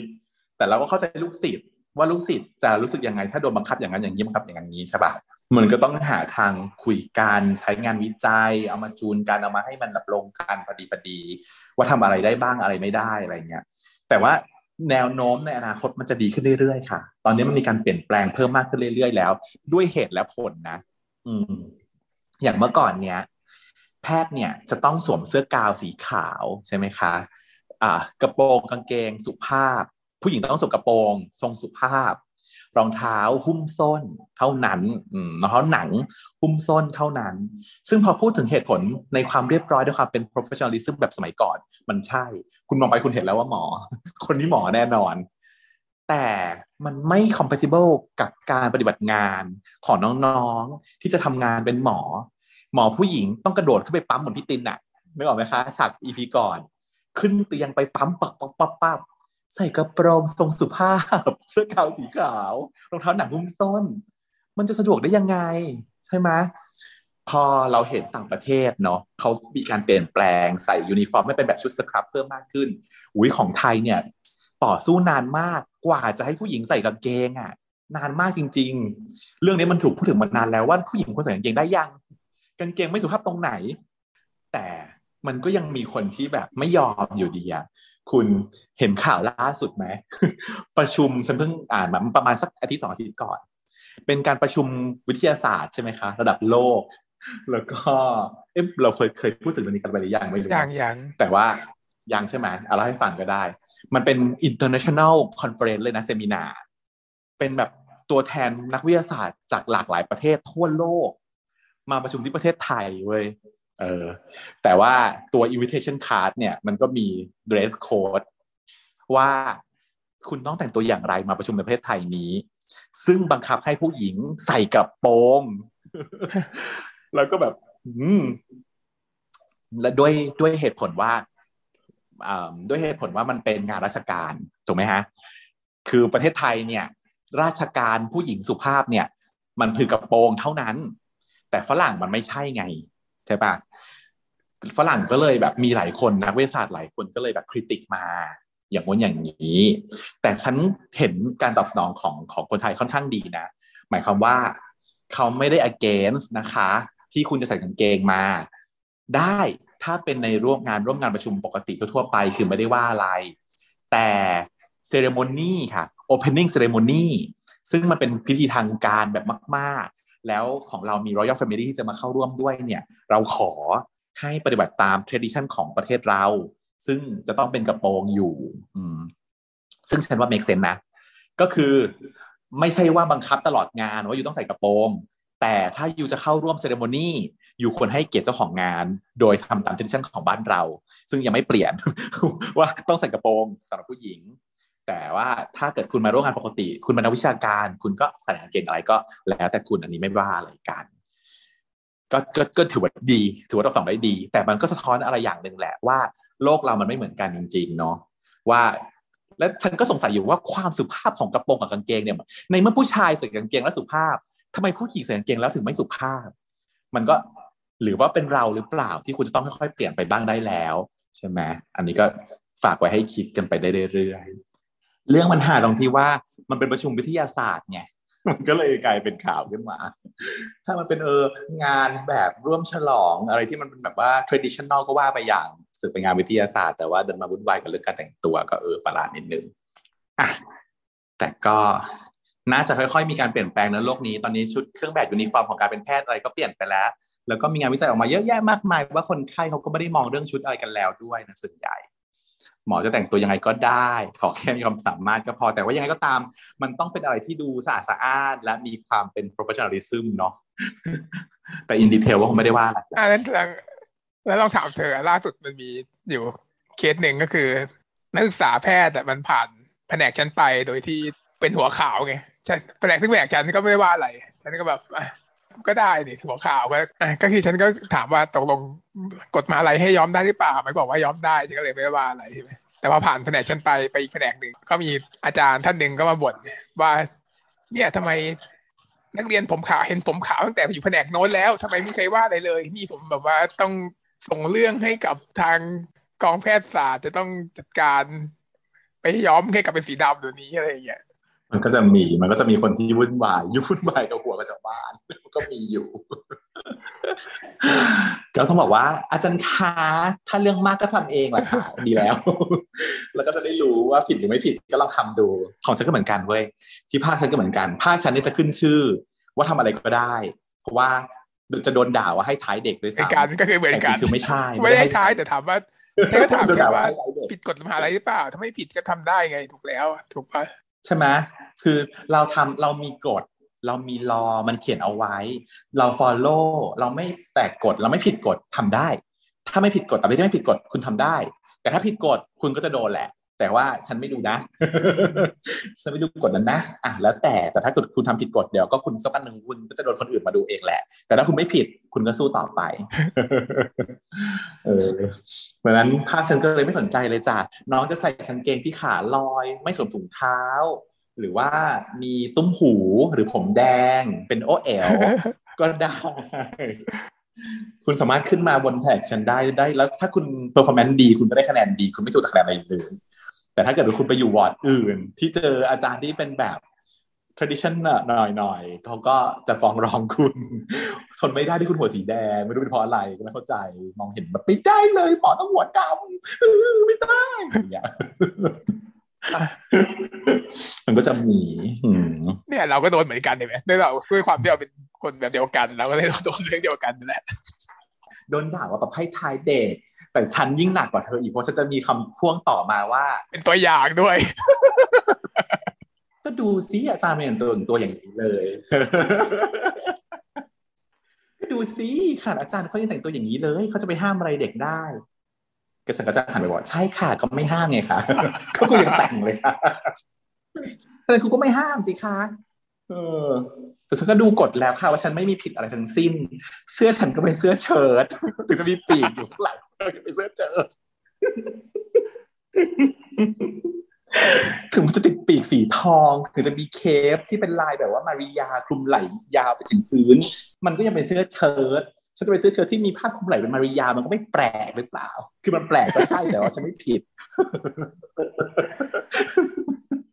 ตัวตอนนี้ทุกคนชินกับฉันแล้ว ทุกคนจะแทนที่จะถามว่าแบบอุ้ยมันแปลกทุกท่านถามว่าซื้อร้านไหนจ้า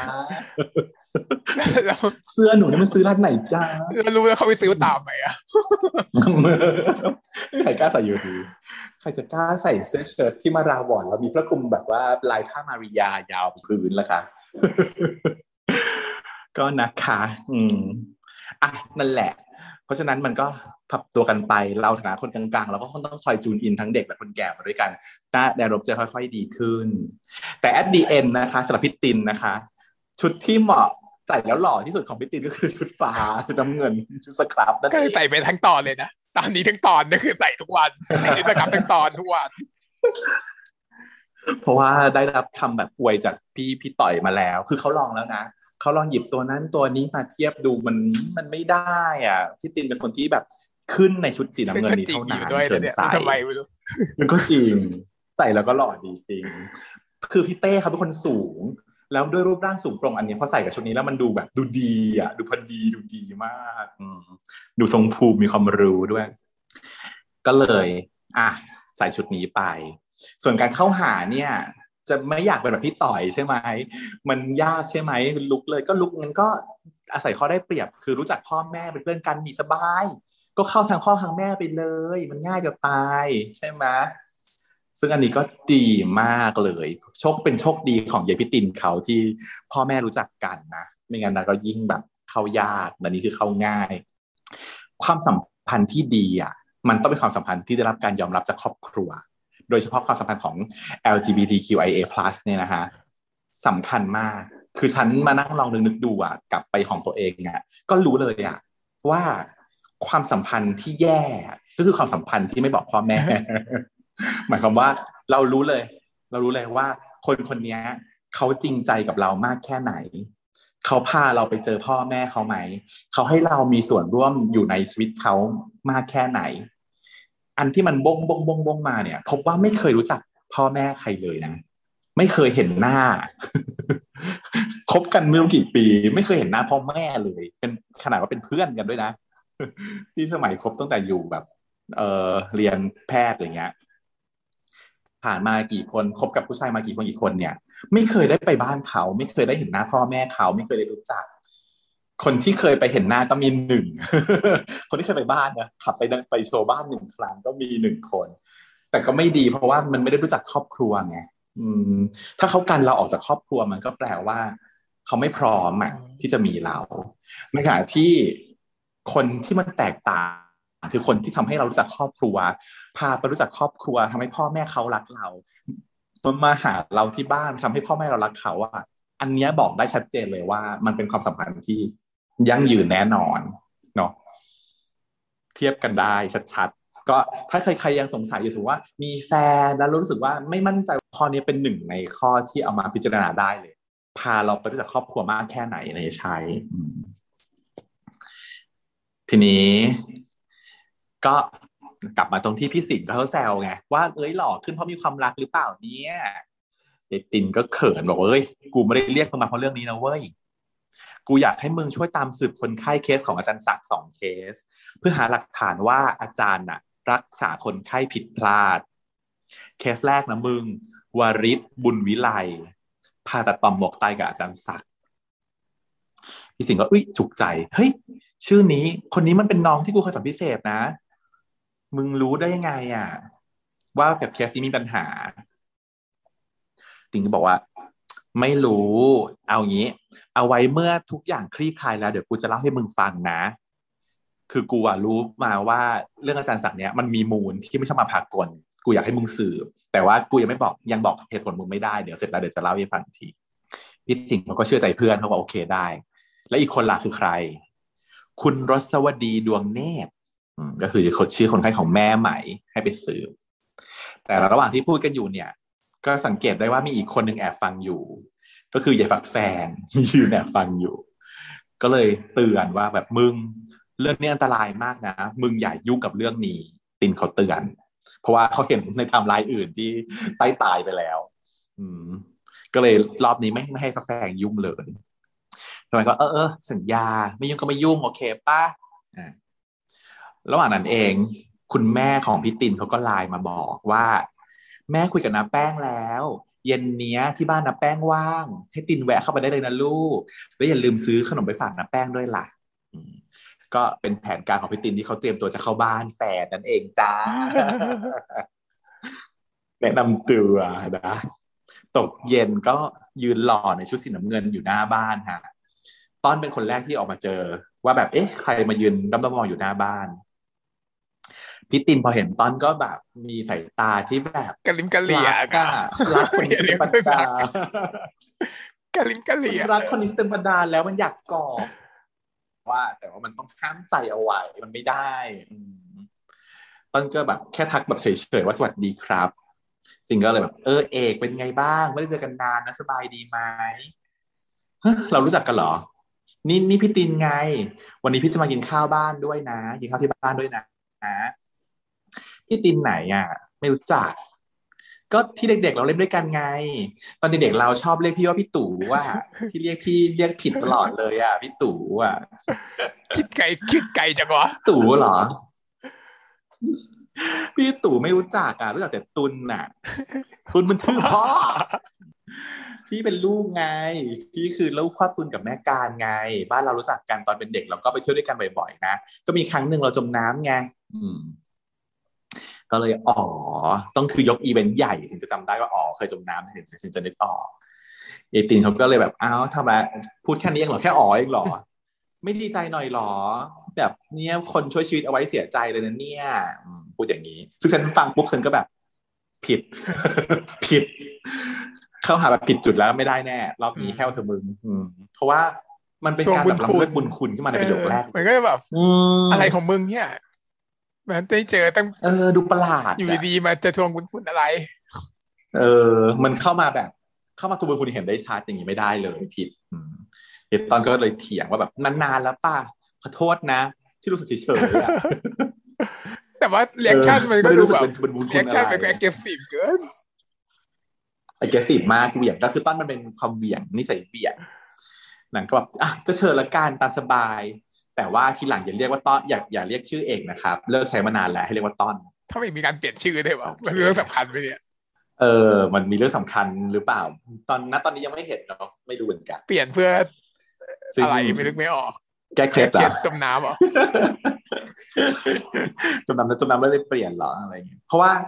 ตัวพ่อแม่ก็ไม่ได้เรียกเอกนะก็เรียกต้นเหมือนกันอืมอืมแต่คนเรามันไม่มีการเปลี่ยนชื่อเล่นแสดงว่าเปลี่ยนมีเหรอวะเปลี่เฮ้ยยนเปลี่ยนชื่อเล่น มันก็มีนะ แต่หมายถึงว่าส่วนใหญ่เป็นการเปลี่ยนเองไงพ่อแม่ไม่ได้เปลี่ยนให้พ่อแม่เรียกชื่อเดิมพ่อแม่ตั้งให้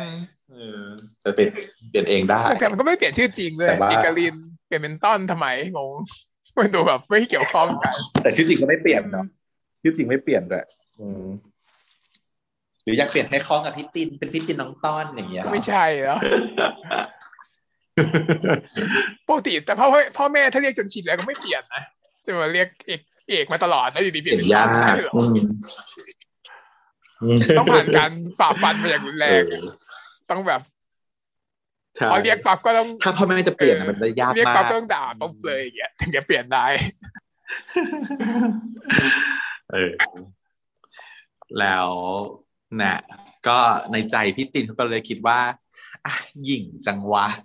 แต่หญิงตอนเนี้ยไม่เป็นไรนะ ต่อไปต้องชอบพี่นะ ปลอบใจตัวเองเถอะก็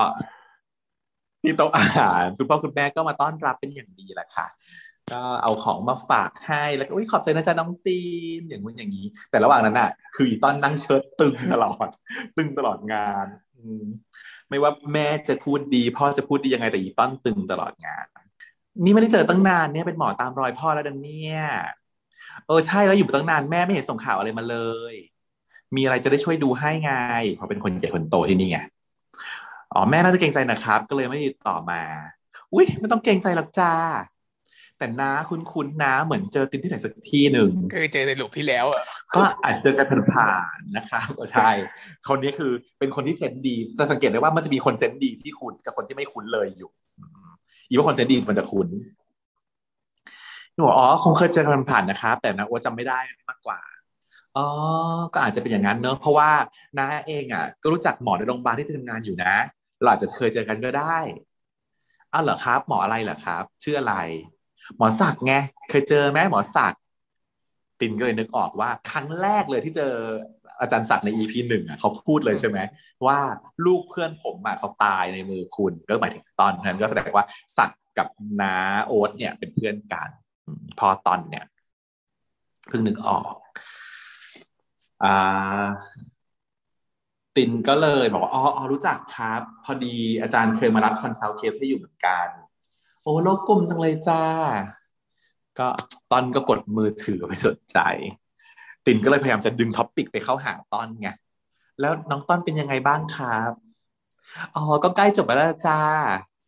แต่ว่าไม่อ่านหนังสือเลยนะน้าก็รู้เหมือนกันนะสอบผ่านมาได้ยังไงทุกปี แต่เกรดเขาก็ดีนะโกงอะต้อนไปซื้อเกรดเข้ามาปะลูกซื้อจริงนะไม่ได้โกรธอีตันก็เลิกเลิกลักเลิกลักเลิกลักแทงใจดำไงซื้อกล่องซื้อเกตอะไรกัน พ่อคิดบ้าอะไรของพ่อเนี่ยอืมก็พ่อไม่เคยอ่านหนังสือเลย ก็นี่ไงกำลังจะอ่านเนี่ยแหละ แล้วก็นัดติวกับเพื่อนไว้แล้วด้วย ดันมันต้องมานั่งกินข้าวอะไรก็ไม่รู้เนี่ยอืม แม่ก็เลยบ่นว่าแบบว่าแหมนัดกินข้าวนิดหน่อยจะเห็นต้องไปติวกับเพื่อนเลยก็อ่านหนังสือเองก็ได้นี่นาอะไรอย่างเงี้ยตอนมันก็เลยบอกว่าไม่ได้ เพราะอ่านที่บ้านกับอ่านที่มหาลัยอะมันไม่เหมือนกันนะแม่ อันนี้จริงไหมฮะ อันนี้ต้องเมาหน่อย วิธีการอ่านหนังสือของพวกเรานะฮะ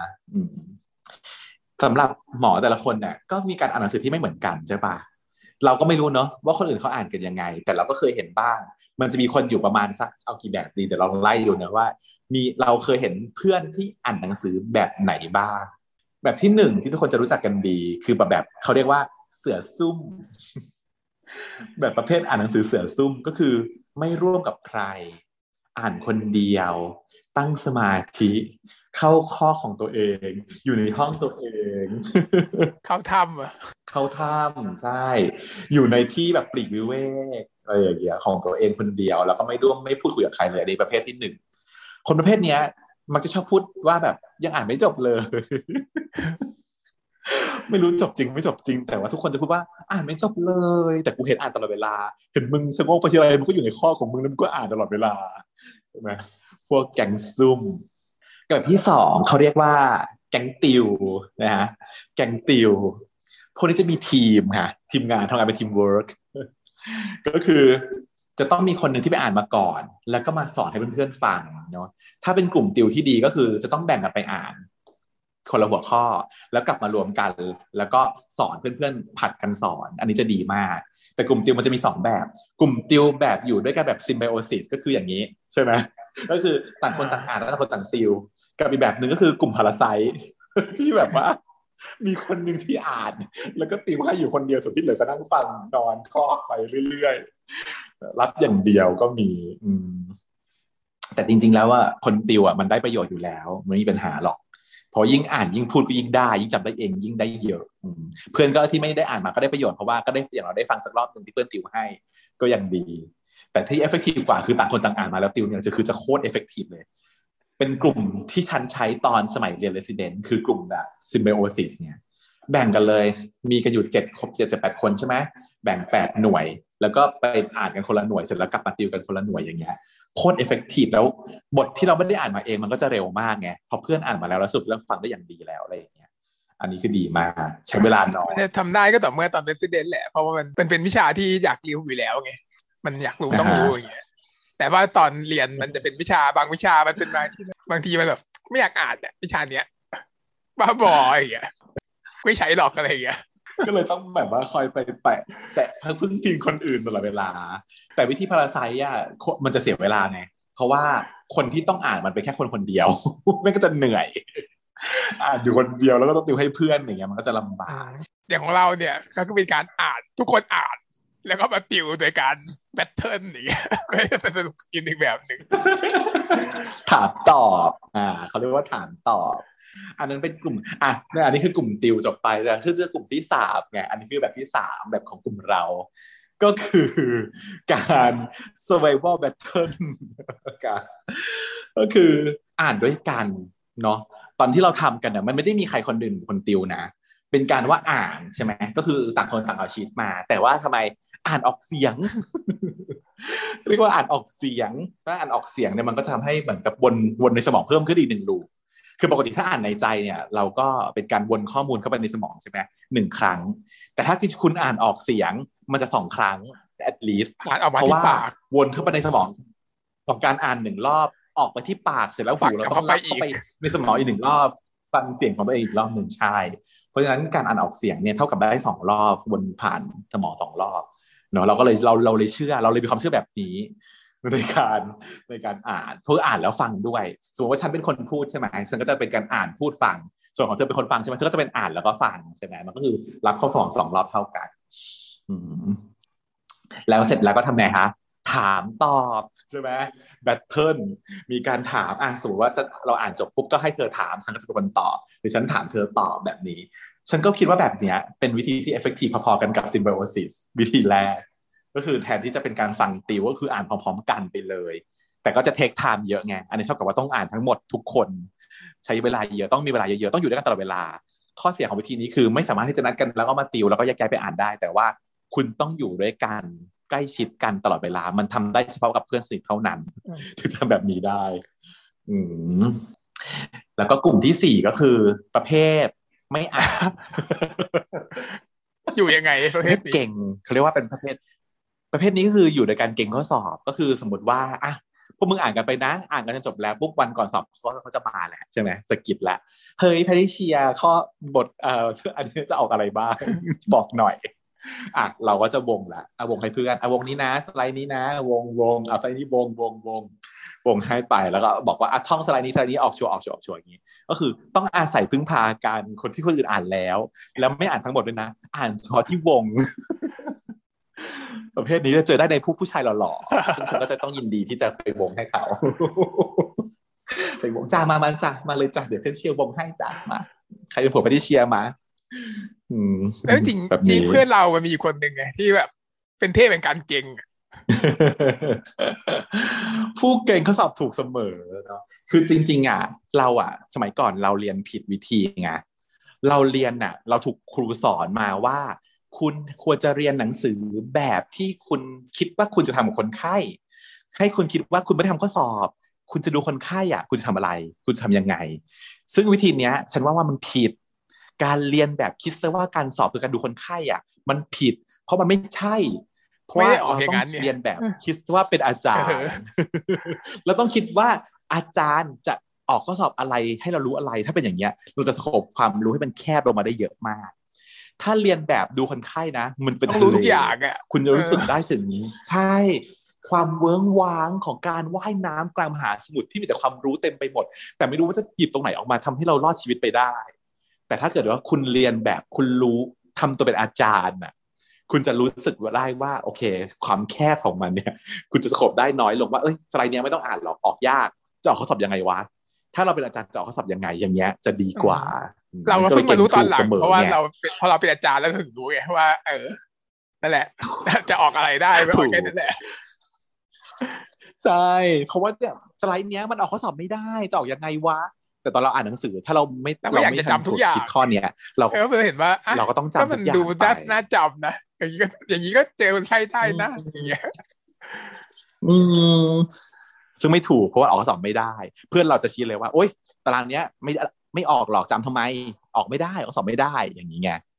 มันก็เลยเก่งมันเลยกลายเป็นคนที่เก่งข้อสอบเก่งที่สุดในประเทศไทยของกลุ่มเรา ถูกแบบร้อยเปอร์เซ็นต์เอาอย่างนี้ใช่ไหมอัตราการถูกเนี่ย ข้อสอบเอางี้ ข้อสอบเนี่ยข้อสอบแบบเขียนยาวๆเลยนะคะคุณผู้ฟังมีออกสองข้อ จากทั้งหมดหนึ่งร้อยบทหนึ่งร้อยบทเนี่ยขอออกออกสองข้อ แล้วให้มันเก่งเนี่ยไม่ให้เก่งไม่ให้เก่งไม่ให้เผื่อเลยนะ ให้เก่งแค่สองข้อ ไม่เวลาแล้ว คือสุดท้ายแล้ว คือสุดท้ายแล้วมึงจำไม่ได้แล้วขอสองข้อ ขอสองข้อจะท่องสองข้อนี้ท่องแบบทุกบรรทัดเอาสองข้อนี้ ข้ออื่นไม่เอาแล้วทิ้งออกสองข้อนี้ได้คะแนนดีได้เกรดได้เกรดดีเลยได้เกรดเอเลย ในหน่วยนั้น อืมอ่านหนังสือก็ไม่ได้อ่านด้วย เอาแค่อ่านแค่สองข้อที่นางเก่งให้แค่นี้โคตรเทพพูดถึงปัจจุบันเนาะนี่แหละฮะอ่าเพราะอย่างงั้นเนี่ย คุณอ่าต้อนเขาก็เลยบอกว่ามันไม่เหมือนกันแม่ หนูว่าต้องไปอ่านหนังสือกับเพื่อนไง อ่านคนเดียวไม่ได้อ่านแล้วไม่จำยายตินได้โอกาสได้ช่องก็บอกว่า พี่ติวให้ได้นะครับเชียจะเข้าทางติวเข้าทางการติว เข้าทางการฟีดถูกต้องค่ะด้วยศักยภาพของความเป็นหมอฉันก็คิดว่าอันเนี้ยมันเป็นมุกของแซมมอนต้องเคยใช่ไหม มันต้องเป็นการแบบมันไม่มีใครเขาคิดอย่างนี้หรอก นอกจากคนเป็นหมออะที่จะแบบเอาการติวมาอ้างอะ เพื่อไปติวให้เขาซึ่งคนต่างคณะด้วยอะนึกออกปะใครจะทำได้ ถ้าไม่ใช่คนที่มีความศักยภาพในการอ่านหนังสือแบบมหาศาลแต่ตอนตอนมปลายเนี่ยก็มีนะ มีเพื่อนฉันที่แบบ ใช้การติวเพื่อจีบสาวอะไรอย่างเงี้ยอ่าถ้าถ้าถ้าตอนมปลายเนี่ยทำได้ เพราะว่าเราเรียนอยู่ด้วยกันถูกไหม ติวการอะไรกันมุกเนี้ยทำได้ แต่มหาลัยคนละคณะอะมันจะได้ยังไงมันไม่ได้มันเรียนคนละตัวมันไม่ได้เหมือนกัน ซึ่งแบบเยต้อนเขาตกใจเลยว่าฮะติวได้ได้เหรอ วิชาตรวจบัญชีอะนะยายติดเขาก็ตอบว่า อ๋อ พอดีเลือกไว้เป็นวิชาเลือกเสรีอะครับโอ้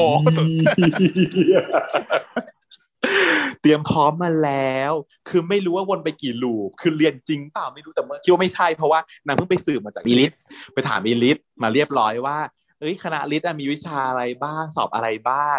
เสร็จแล้วก็ไม่รู้อะมันวนไปกี่รอบในการอ่านหนังสืออะไปเรียนอะ ไม่รู้อะอ่านหนังสือเองหรือเปล่าใช้เวท take time ไปเท่าไหร่ในการอ่านมันเพื่อจะติวแล้วเก่งก็สอบมาให้เรียบร้อยแล้วยอมใจนั้นจริงๆคือเนี่ย คือนิสัยหมอเลย แล้วก็เป็นนิสัยอีแพทมากๆในการแบบทำอย่างเงี้ยจะจีบใครคือจีบผู้ชายคืออยู่ต้องเต็มที่อยู่ต้องทำได้ อยู่ต้องเอาให้มันสุดอะไรอย่างเงี้ยเหมือนเวลาฉันจะจีบแบบ ผู้ชายที่เตะบอลใช่ไหมเล่นแบบวินนิ่งฉันก็ต้องไปฝึกเล่นนะคะคุณไม่ฝึกเล่นวินนิ่งจนมันจะแบบเล่นได้เพื่อมาเล่นกับผู้ชายต้องสุดนะหรือว่าไปจีบผู้ชายที่ชอบแบบเข้าร้านนวดอะ ก็ต้องไปอ่านหนังสือการเรียนนวดให้ถูกวิธีมาเนี่ย คือก็ต้องทำให้เต็มที่อะ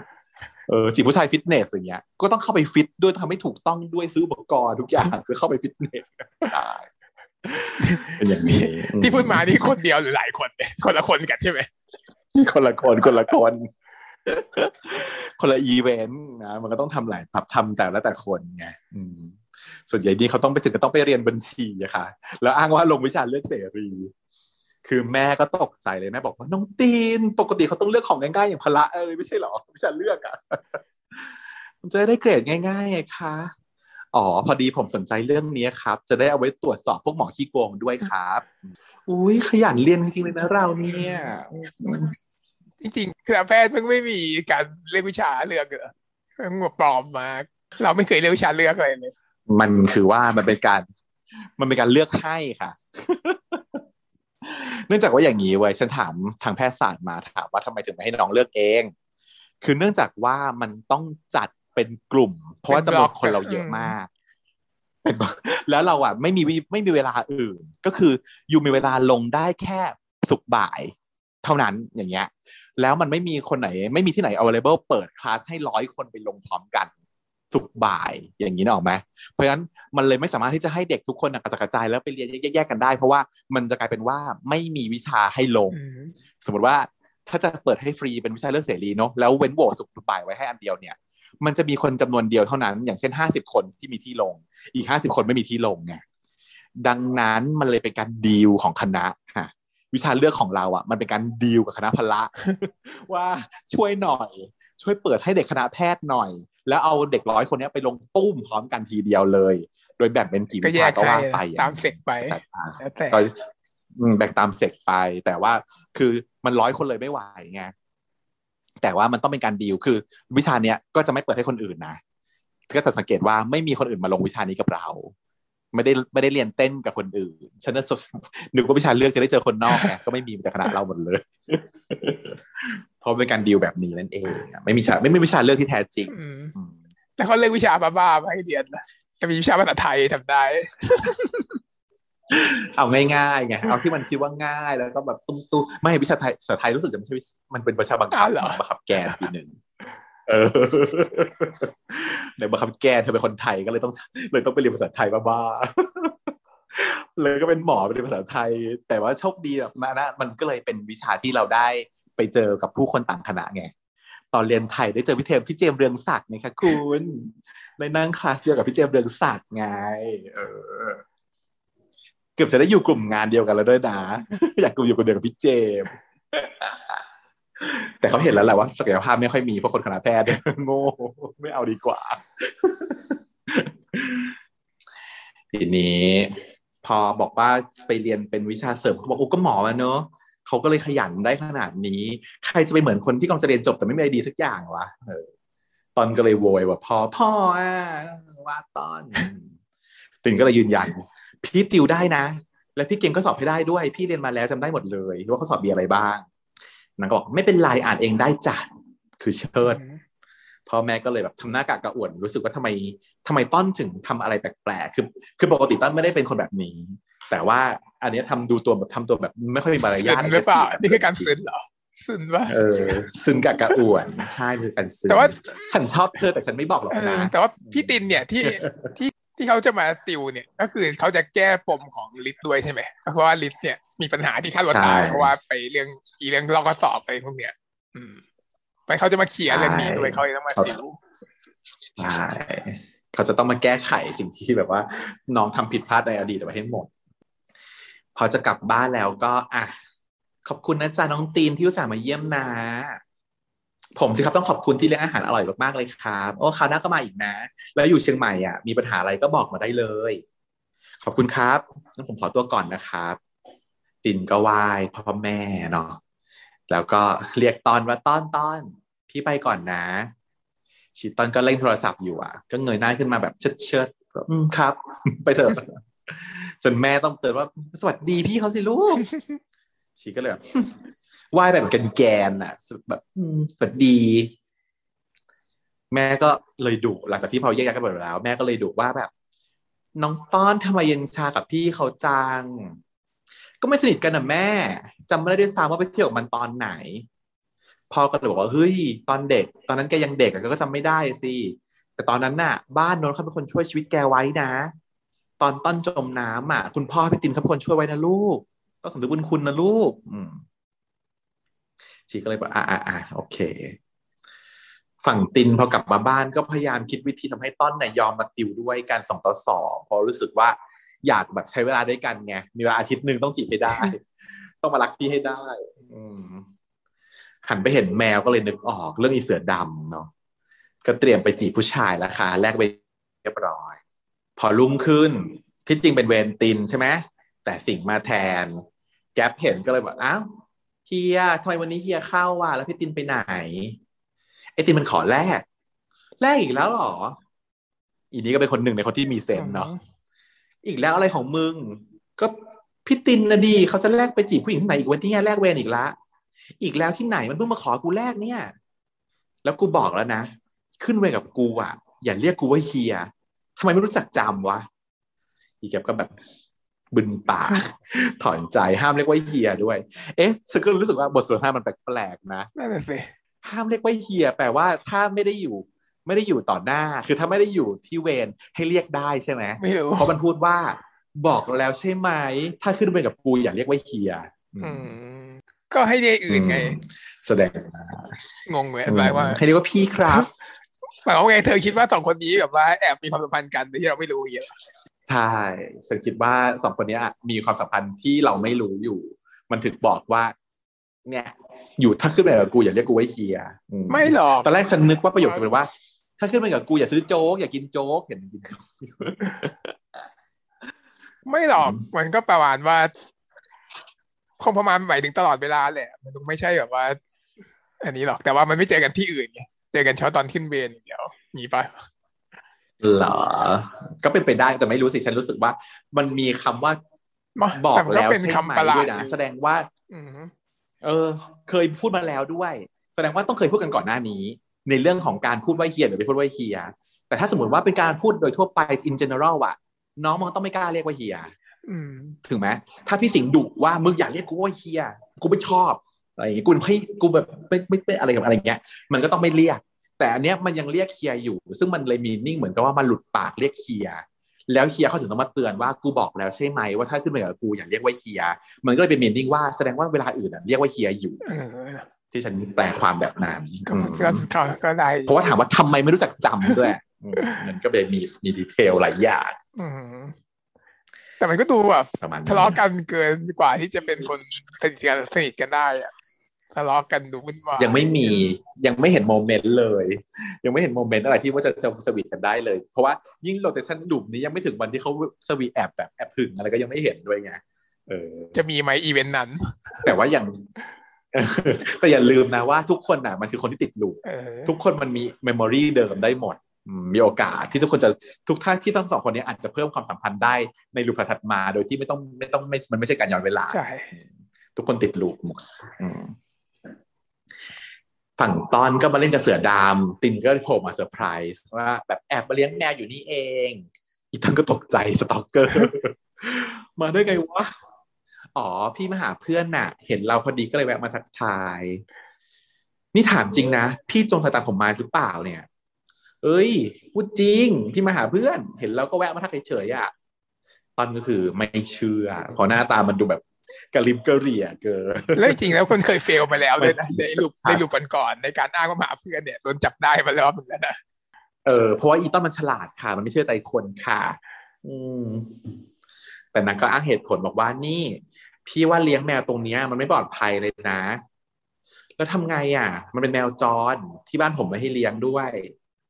ถ้างั้นให้พี่ช่วยเลี้ยงไหมบ้านพี่มีแมวอยู่แล้ว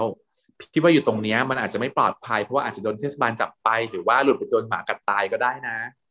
ให้พี่ช่วยดีกว่า พอคิดสระตะแล้วต้นก็คิดว่าเป็นจริง ตามเหตุผลนี้ก็เลยบอกเออก็ได้ แต่พี่มีข้อแม้นะ ก็คือว่าต้นต้องมาติวสอบกับพี่ข้อแม้บ้าบอเลยโคตรคุกคามมันเป็นการคุกคามมากเลยเออะอบ้าฟังดูแล้วมากรู้สึกแบบว่าอุ้ยกลัวนะสยองอะต้นเดินมาติดสอบกับพี่ ไม่โรแมนติกเลยอืมดูบ้ามากลูกตีซึ่งตอนก็คิดเหมือนกันบอกไม่เอาอะ ไม่เป็นไรไม่เอาต้องกลัวแล้วนะจริงจริงต้องถูกแล้วกลัวต้องกลัวถูกแล้วกลัวยายตินเขาก็ไม่ยอมบอกว่าทำไมอะพี่อุตส่าห์เก็งข้อสอบให้หมดแล้วด้วยอะ ก็ผมไม่ได้ขอ อีกอย่างหนึ่งผมมีงาน present ที่ต้องเตรียมอีกเยอะแยะเลยไม่ได้ว่างขนาดนั้นครับ ไม่ต้องหวังดีกับผม โหใจเย็นดี พี่แค่อยากจะช่วยเองอะทีนี้ก็คือตื้อสุด อีตันก็แบบโวยวายใส่เลยว่า นี่พี่ต้องการอะไรจากผมจะแน่ มาอะไรนักหนาวะ นี่ก็แค่เป็นคนรู้จักตอนเด็กป่ะเรียนก็ตั้งมาหลายปีแล้ว อยู่ก็โผล่มาที่บ้านมาทำดีด้วย แล้ววันนี้ก็โผล่มาอีก คือวีนใส่เป็นชุด พี่ติ๋งเขาก็เลยเบรกน้องด้วยการบอกว่า ผมแค่คิดถึงเฉย แล้วเพลงก็ขึ้น โรแมนติกอีตันก็ทำหน้าเหวอแบบเออช็อกมันต้องทัชอะมันทัชใจคือน้องอะต้องเริ่มรู้สึกอะไรกับพี่ แต่ว่าแบบกำลังแบบมันไม่ไม่เข้าใจตัวเองว่าเอ๊ะเราเพิ่งเคยเจอคนนี้คนแรกทำเราจะรู้สึกอะไรกับเขาได้ยังไง เราต้องไม่ใช่ไม่ได้รักเขาหรอกอะไรอย่างเงี้ยแนวซึนอยู่ พอเจอพี่เขาแบบพุกเข้าไปตรงๆ ก็เลยแบบช็อกอืม แล้วย้ำด้วยรอบสองพี่คิดถึงเราเฉยๆก็เลยมาหาแค่นั้นน่ะ พี่อยากรู้ว่าน้องที่เมื่อเล่นด้วยกันตอนเด็ก ๆอะโตขึ้นมาหน้าตาเขาจะเป็นยังไง ก็แค่นั้นเองต้อนเราสองคนไม่ได้เพิ่งรู้จักกันครั้งแรกนะ ไม่เห็นต้องระแวงพี่เลยยิงแมวละไว้คุยใหญ่น่ากลัว โอเค ได้ความโรแมนติกในระดับหนึ่งของการที่แบบว่าพูดไปตรงๆ แต่ว่าก็น่ากลัวอยู่ดีด้วยที่ความมึง approach แบบนี้น่ากลัวไปหน่อย ถึงบอกไงว่าความสัมพันธ์แบบว่าสั้นๆ แบบเร็วๆ แล้วแบบวันวิก relationship มันจะให้ชอบได้ยังไงวะถ้าถ้าไม่มีความแบบวน loop แล้วซ้ำๆแล้วนึกได้ว่าเคยรักกันน่ะฉันว่ามันก็จะยากไม่ยากในการที่ทำให้ต้อนรักได้เพราะต้อนเป็นคน character แบบ เชิดหยิกด้วยไงประเด็นอืมแต่แต่รู้สึกแต่นางรู้สึก นางก็แฟลชแบ็กไปตอนเด็กเลยต้นหน่ะรู้สึกได้ถึงความรู้สึกบางอย่างก็คือหลบตา ว่าแบบอุ้ยหรือว่าเป็นเพราะว่าเราชอบเขาตั้งแต่เด็กๆวะเริ่มไม่มั่นใจตัวเอง เริ่มงงๆเออ แล้วนางก็เลยแบบพยายามว่า ให้พี่ช่วยติวนะคืออยากติวมาก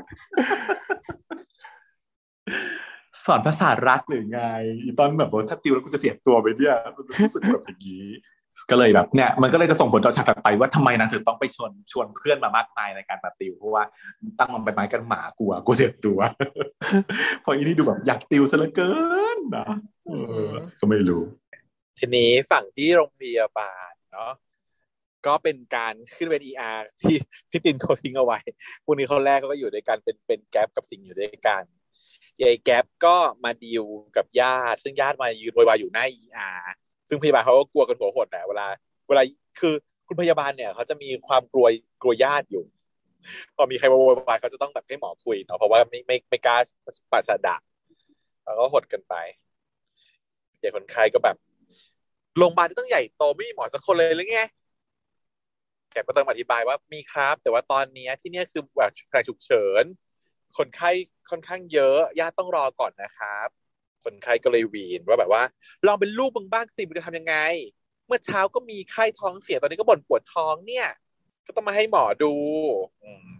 ไอ้แกเปิงก็ชะโงกไปดูว่าเคสไหนที่เขากำลังพูดถึงอยู่เนาะก็คือ น้องก็ทำถูก ไม่ใช่แค่ว่าจะสักแต่ว่าเออแบบต้องรอตามคิว แต่ว่าเราต้องดูว่าใครก่อนใครหลังใครด่วนใช่ปะนางก็เลยไปดูว่าคนไหนที่พูดถึงก็คือ เป็นแบบผู้ป่วยที่เป็นวัยรุ่นแล้ว แล้วก็นั่งเล่นมือถืออยู่นั่งชิวกระดิกตีนเล่นมือถืออยู่คลาสสิกมาก คลาสสิกในตรงไหนหรือปะคลาสสิกตรงกระดิกตีนนั่นแหละทำไมก็คือเป็นการบอกบอกว่ากูสบายดีนะกูสบายดีก็คือกูนั่งกระดิกตีนคือกูสบายดี ก็อะพ่อก็โวยวายอยู่แต่ว่าลูกก็นั่งกระดิกตีนเล่นมือถือนะประมาณนี้แกก็บอกผมติดเคสด่วนอยู่นะครับ ผมต้องดูแลเคสด่วนก่อนญาติต้องรอก่อนนะครับอืมนี่ก็แบบช่วยลูกผมก่อนนะหมอ ผมรู้จักผออนะอืมซึ่งอันนี้ก็แบบ คลาสสิกกำลังคิดว่าที่แก๊ปมันเสียเวลามาพูดอยู่เนี่ยคือมึงเสียเวลาเยอะแล้วเนี่ยแทนที่จะไปดูคนไข้ก็มาแต่มาเสียเวลาพูดกับยายญาติคนนี้อยู่เนี่ยจริงๆต้องแบบว่าตัดบทได้แล้ว แต่น้องยังไม่ชำนาญไงน้องเป็นเดนหนึ่งน้องยังไม่สามารถ manage ได้จริงก็น่าจะได้เลยจรินะงก็ resident หนึ่งเนี่ย เพราะว่ามันผ่าน intern หนึ่งสองสามไปแล้วนะใช่จริงๆตอนเป็นเอ็กเซอร์ก็ต้องพูดได้แล้วนะของแค่นี้การดีลคนไข้แบบนี้เนาะอีสิงห์ก็เลยเข้ามา บอกว่า รู้จักพอแล้วทำไมล่ะครับอะแก๊ปดูคนไข้ตรงนี้พี่คุยเอง อันนี้ก็ก็เป็นเป็นออ t h o r i t y ของพี่เขาอยู่แล้วแหละ จริง ๆ ก็คือ ถ้าเกิดเพราะว่าปัญหาก็โอเค การดูคนไข้การดูเคสในเรื่องของวิชาการเนี่ย ก็เรียงแบบเป็นไปหนึ่งสองสามใช่ไหมแต่ถ้าเกิดว่ามันจะต้องมีอะไรที่ต้อง judgment ต้องการตัดสินใจแล้วก็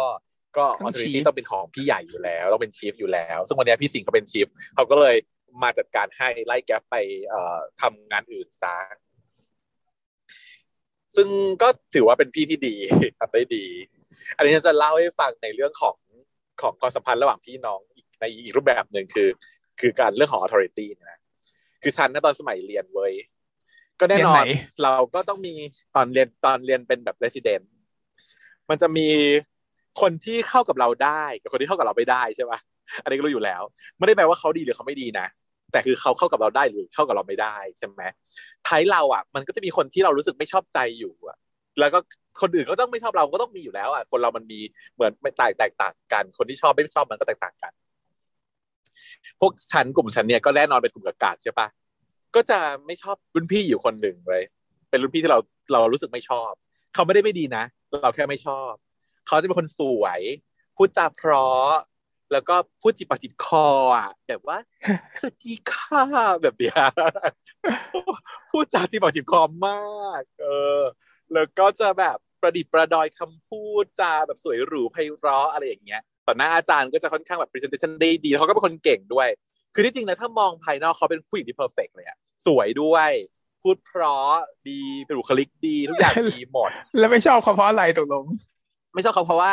จำแนงตอนสิ่งที่เราจะเรียกเขาก็คือแบบดัดจริตน่ะมันดัดจริตมันแบบมันดัดจริตนะมันแบบมันคืออีซันดี้เรียกเขาว่าคุณประดิษฐ์ฉันก็ว่าทำไมต้องเรียกคุณประดิษฐ์ประดิษฐ์ประดอยไงอีพูดประดิษฐ์ประดอยไงเออมันมันจะได้เห็นความไม่จริงใจมันจะรู้สึกถึงความไม่จริงใจเฟกเฟกอะเป็นคนเฟกเฟกว่างานละกันเออ แต่ก็แบบมันเป็นบุคลิกของเขาไม่ได้มันก็เป็นบุคลิกของเขาเป็นบุคลิกของเขาเออ เราก็อ่าแต่ก็ไม่ได้ชอบไม่ได้แบบไม่ได้สนิทด้วยว่างั้นเถอะ ไม่ได้เป็นคนที่จะเลือกไปกินข้าวด้วยกันอะเออถ้าถ้าเขาชวนก็ไม่ไปอะไรอย่างเงี้ยอืมเขาก็ไม่ชวนด้วย ก็จะไปกับเขาก็ไม่ชวนด้วยอยู่แล้วแหละเขาเขาไม่ใช่ไม่ใช่คนแบบเดียวกับเรา เราก็จะมีแก๊งพี่ที่เรารักแล้วก็จะไปแก๊งกับพี่แล้วพี่พี่พี่ที่เรารักใช่ไหมเออโอเคฮาทีนี้แต่ฉันน่าต้องไปขึ้นไปวนอยู่กับเขาหนึ่ง rotation ก็ตามเตรียมใจแล้วว่า โอเค กูต้องเตรียมประดิษฐ์ประดิษฐ์ประดอย เออ ก็เข้าไป ปรากฏว่ามันมีปัญหาเกิดขึ้นในในกรณีดูแลเคสเนี่ยแหละ อยู่ใน under การทำงานของฉันฉันเองเป็นคนทำผิดพลาด แล้วก็เกิดปัญหาขึ้นในในในงาน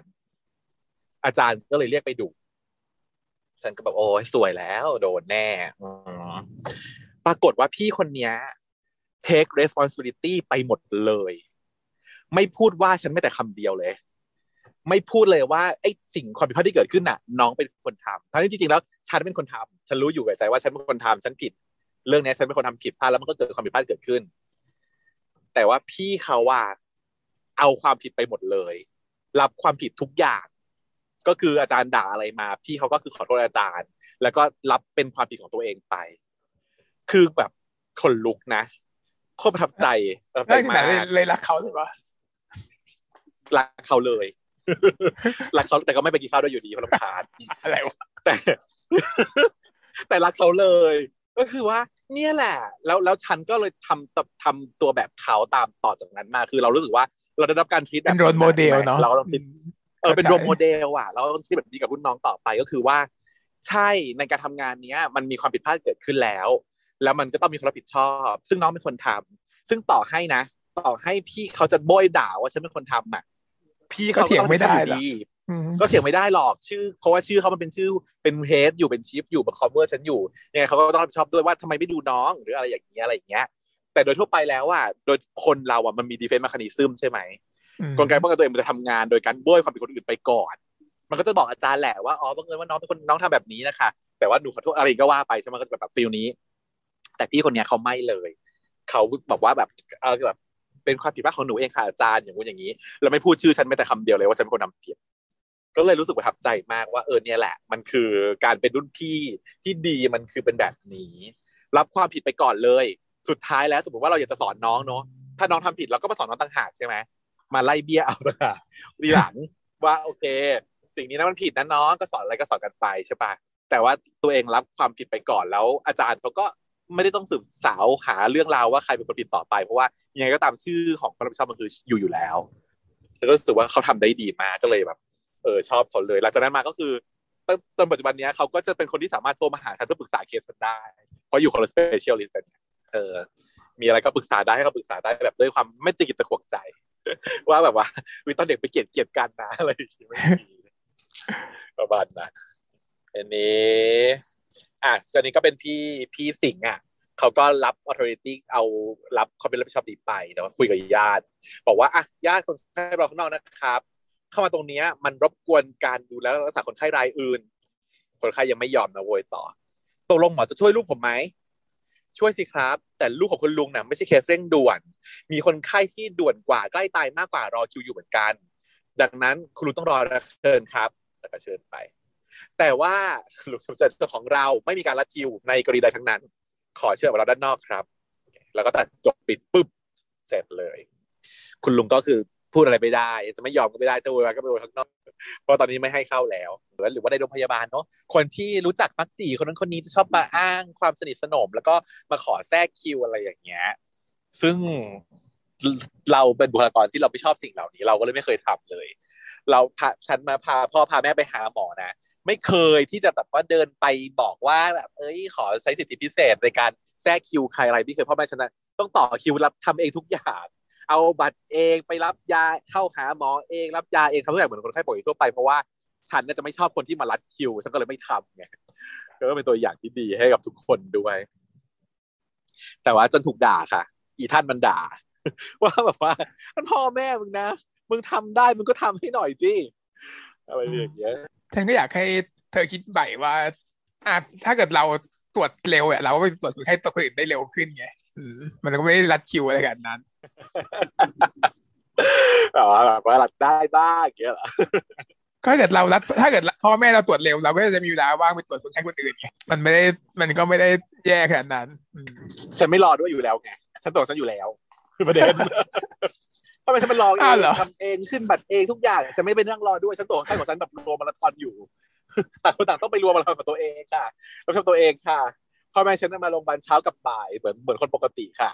ไม่เคยเจอได้แบบเร็วคิวอะไรไม่ได้เลยนัดตามปกติแต่ว่ามันจะมีอย่างเช่นแบบว่ารู้จักอย่างเช่นเช่นแบบพี่รหัสใช่ไหมไปส่งหาพี่ชัดอย่างเงี้ย ก็จะมีพิเศษหน่อยว่าพี่ชัดไม่ได้เข้ามาตรวจนะ แต่มาเดินมาให้โดยเฉพาะอย่างนี้ก็มีบ้าง พี่ชัดเขาอยู่ตึกอื่นแล้วอย่างเงี้ย แล้วค่อยมามามาเพื่อตรวจพ่อแม่ให้โดยเฉพาะอย่างนี้ก็มีบ้างแล้วแต่กรณีประมาณอะอันนั้นนี้พ่อแม่ของฉันเหมือนกันพ่อแม่ฉันก็ไปตรวจเองเหมือนกันเพราะว่าฉันไปตรวจที่โรงพยาบาลอื่นเนี่ยพ่อแม่ไปตรวจโรงพยาบาลอื่นไม่ไม่ช่วยอะไรไม่ได้อยู่แล้วแต่ว่านี่ถ้าตรวจโรงพยาถ้าบาเกิลดอื่นไปช่วยอสยู่มมติถ้าเป็นตัวเราเองอะเราก็รัดปะล่ะสมมติเธอเป็นเธอเองอะเธอจะตรวจอะถ้าเป็นตัวเราเองเราก็จะรัดหน่อยเพราะว่าเราจะต้องการเพราะว่าเราไปต้องตรวจคนอื่นต่อใช่ปะใช่อันนี้อ้างได้อะต่อ อันนี้อ้างได้ถ้าเป็นตัวเราเองต้องอ้างได้ อย่างเช่นแบบเอายาอะไรอย่างเงี้ย ก็อาจจะไม่ลุกไปเอาเองก็คือ รอจนกว่ามันจะถึงคิวอะ แล้วก็ให้น้องที่เป็นน้องพนักงานเจ้าหน้าที่เดินอะ ก็ให้เดินไปเอาให้หน่อยอะไรก็ไม่ต้องรอ ก็ก็รอจะจะได้ตั้งตรวจคนอื่นต่อไปรอจนเย็นอะ รอจนหมดหมดตรวจเสร็จแล้วค่อยไปเอาอะยาคิวสุดท้ายอะไรอะไรอย่างงั้นถ้าฝากได้นะแต่บางทีเราก็เกรงใจไงห้องยาเขาก็ต้องมีระบบระเบียบของเขาใช่ปะแต่แต่ว่ารอได้บางทีก็รอได้เอาเย็นๆก็ได้ ประมาณนั้น แต่ไงถ้าเป็นห้องฉุกเฉินอะไม่มีทางอยู่แล้วถ้าต่อให้ถ้าเป็นถ้าเราไปห้องฉุกเฉินนะเราก็จะไม่แทรกคิวหรอกใช่อืมที่เราพูดถึงแทรกคิวคือเป็น OPD ใช่ไหมห้องตรวจธรรมไปดาเนาะฉุกเฉินเนี่ยยังไงคุณต้องลึกยึดตามหลักทรีอาร์อยู่แล้วค่ะอืมเขาจะตายกันอยู่แล้วอยู่จะมาแบบว่าขอก่อนอย่างเงี้ยบ่ได้เด้อนะฮะทีนี้ทางฝั่งนี้บ้างฝั่งที่เอ่อต้อนจะรอติวใช่ไหมถูกบังคับให้ติว ก็เลยลากเพื่อนมานั่งอยู่ด้วยหลายคนเลยทั้งแบบลูกแพรที่เป็นผู้หญิงคนนั้นที่ได้เป็นมีตัวละครใหม่เพิ่มมา ตัวละครใหม่เพิ่มลูกมาสแพองรคนลูกแพรเออ แล้วก็อีอาร์ตก็มานั่งรออยู่ แล้วก็เพื่อนอีกคนหนึ่งยังไม่มา ก็ถามว่าแบบมึงจะลากมาทำไมเนี่ยก็เลยฟิตเนสแหมละล่างเลยนะครับคุณลูกแพรลืมไปหรือเปล่าว่าเราต้อง present งานอย่างสตาร์ทอัพนะ มันใกล้ถึงเวลาแล้วด้วย โอ้ยกว่าแป๊บเดียวเดี๋ยวกลับมาช่วยนะเอ้ยอย่าบ่นมากอยู่เป็นเพื่อนกูก่อน ไอ้ต้อนเขาก็บอก เออ แล้วแล้วคนที่จะมาติวให้เรานี่เขาเป็นใครวะไอ้ต้อน อ๋อ ก็ลูกเพื่อนแม่กูอะมึง เคยเจอกันตอนเด็กๆอะ อยู่ๆก็มาหาติวให้ กูก็ไม่ไว้ใจแม่งอะ อีลูกแพรก็เลยบอกว่า อุ๊ยมันต้องมาหลอกเก็บตังค์เราทีหลังแน่ๆเลยมึงทำไมคิดว่าจะเหรมืออนเก็กับบพวกตังแบบค์ว่าประหลาดล่อซื้อแบบว่าเหมือนเหมือนเหมือนเหมือนตามห้างไงยื่นของฟรีให้สุดท้ายเก็บตังค์เพียบเลยอะไรอย่างเงี้ยแล้วตินก็โผล่มาได้ยินพอดี เดี๋ยวพอไอ้ลูกแพรหันมาเห็นหน้าตินก็เลยบอกอุ๊ยคนนี้เหรอมึงงั้นน่ารักดีไม่เป็นไรละโอเค เออ ก็เลย อะ ตอนเกิดต้องอธิบายว่าแบบ พอดีผมชวนเพื่อนมาติวด้วยนะ มันอยากจะติวด้วย แล้วยายลูกแพรก็บอกว่าอุ๊ยใช่ค่ะ เราเคยเจอกันมาก่อนหรือเปล่าคะเนี่ยอย่าลูกแพรเป็นหนึ่งอีกหนึ่งในคนที่เซนดีหรือเปล่า หรือว่าอันนี้เป็นเคยเจอไหมมุกอะไม่เห็นเคยเจอนะเราเคยเจอเราเราไม่เราเคยเจอลูกแพรมาก่อนไหมก่อน เราไม่เคยเจอแล้วบอกว่าเราเคยเจอลูกแพรคือคนที่ถือเค้กมาอวยพรวันเกิดเยไหมอ่าเหรอเออแปลว่าฉันเป็นคนที่เซนไม่ดีเสียฉันมีความทรงจำในการวันลูลูกกแพรไม่ได้ลูกแพรเขาจำพี่ตินได้ว่าอุ้ยเราเคยเจอกันมาก่อนหรือเปล่าอะไรอย่างเงี้ยแต่จริงก็อาจจะเป็นแค่มุกจิตเฉยๆก็ได้ไอไออาร์ตก็เลยด่าว่าสลิดดกสลิดดก แปลว่าอะไรสำเนียงไม่ถูกเดี๋ยวต้องเดี๋ยวต้องแปลว่าแรดสลิดดกสำเนียงนี้มั้งอืมเธอไม่มีสับภาษาเมีหยนืงอเธอพูดไม่ได้หรอกสับเมียงไม่เอมีสับอกูเมียงกูไม่เมียงอะกูไม่เมียง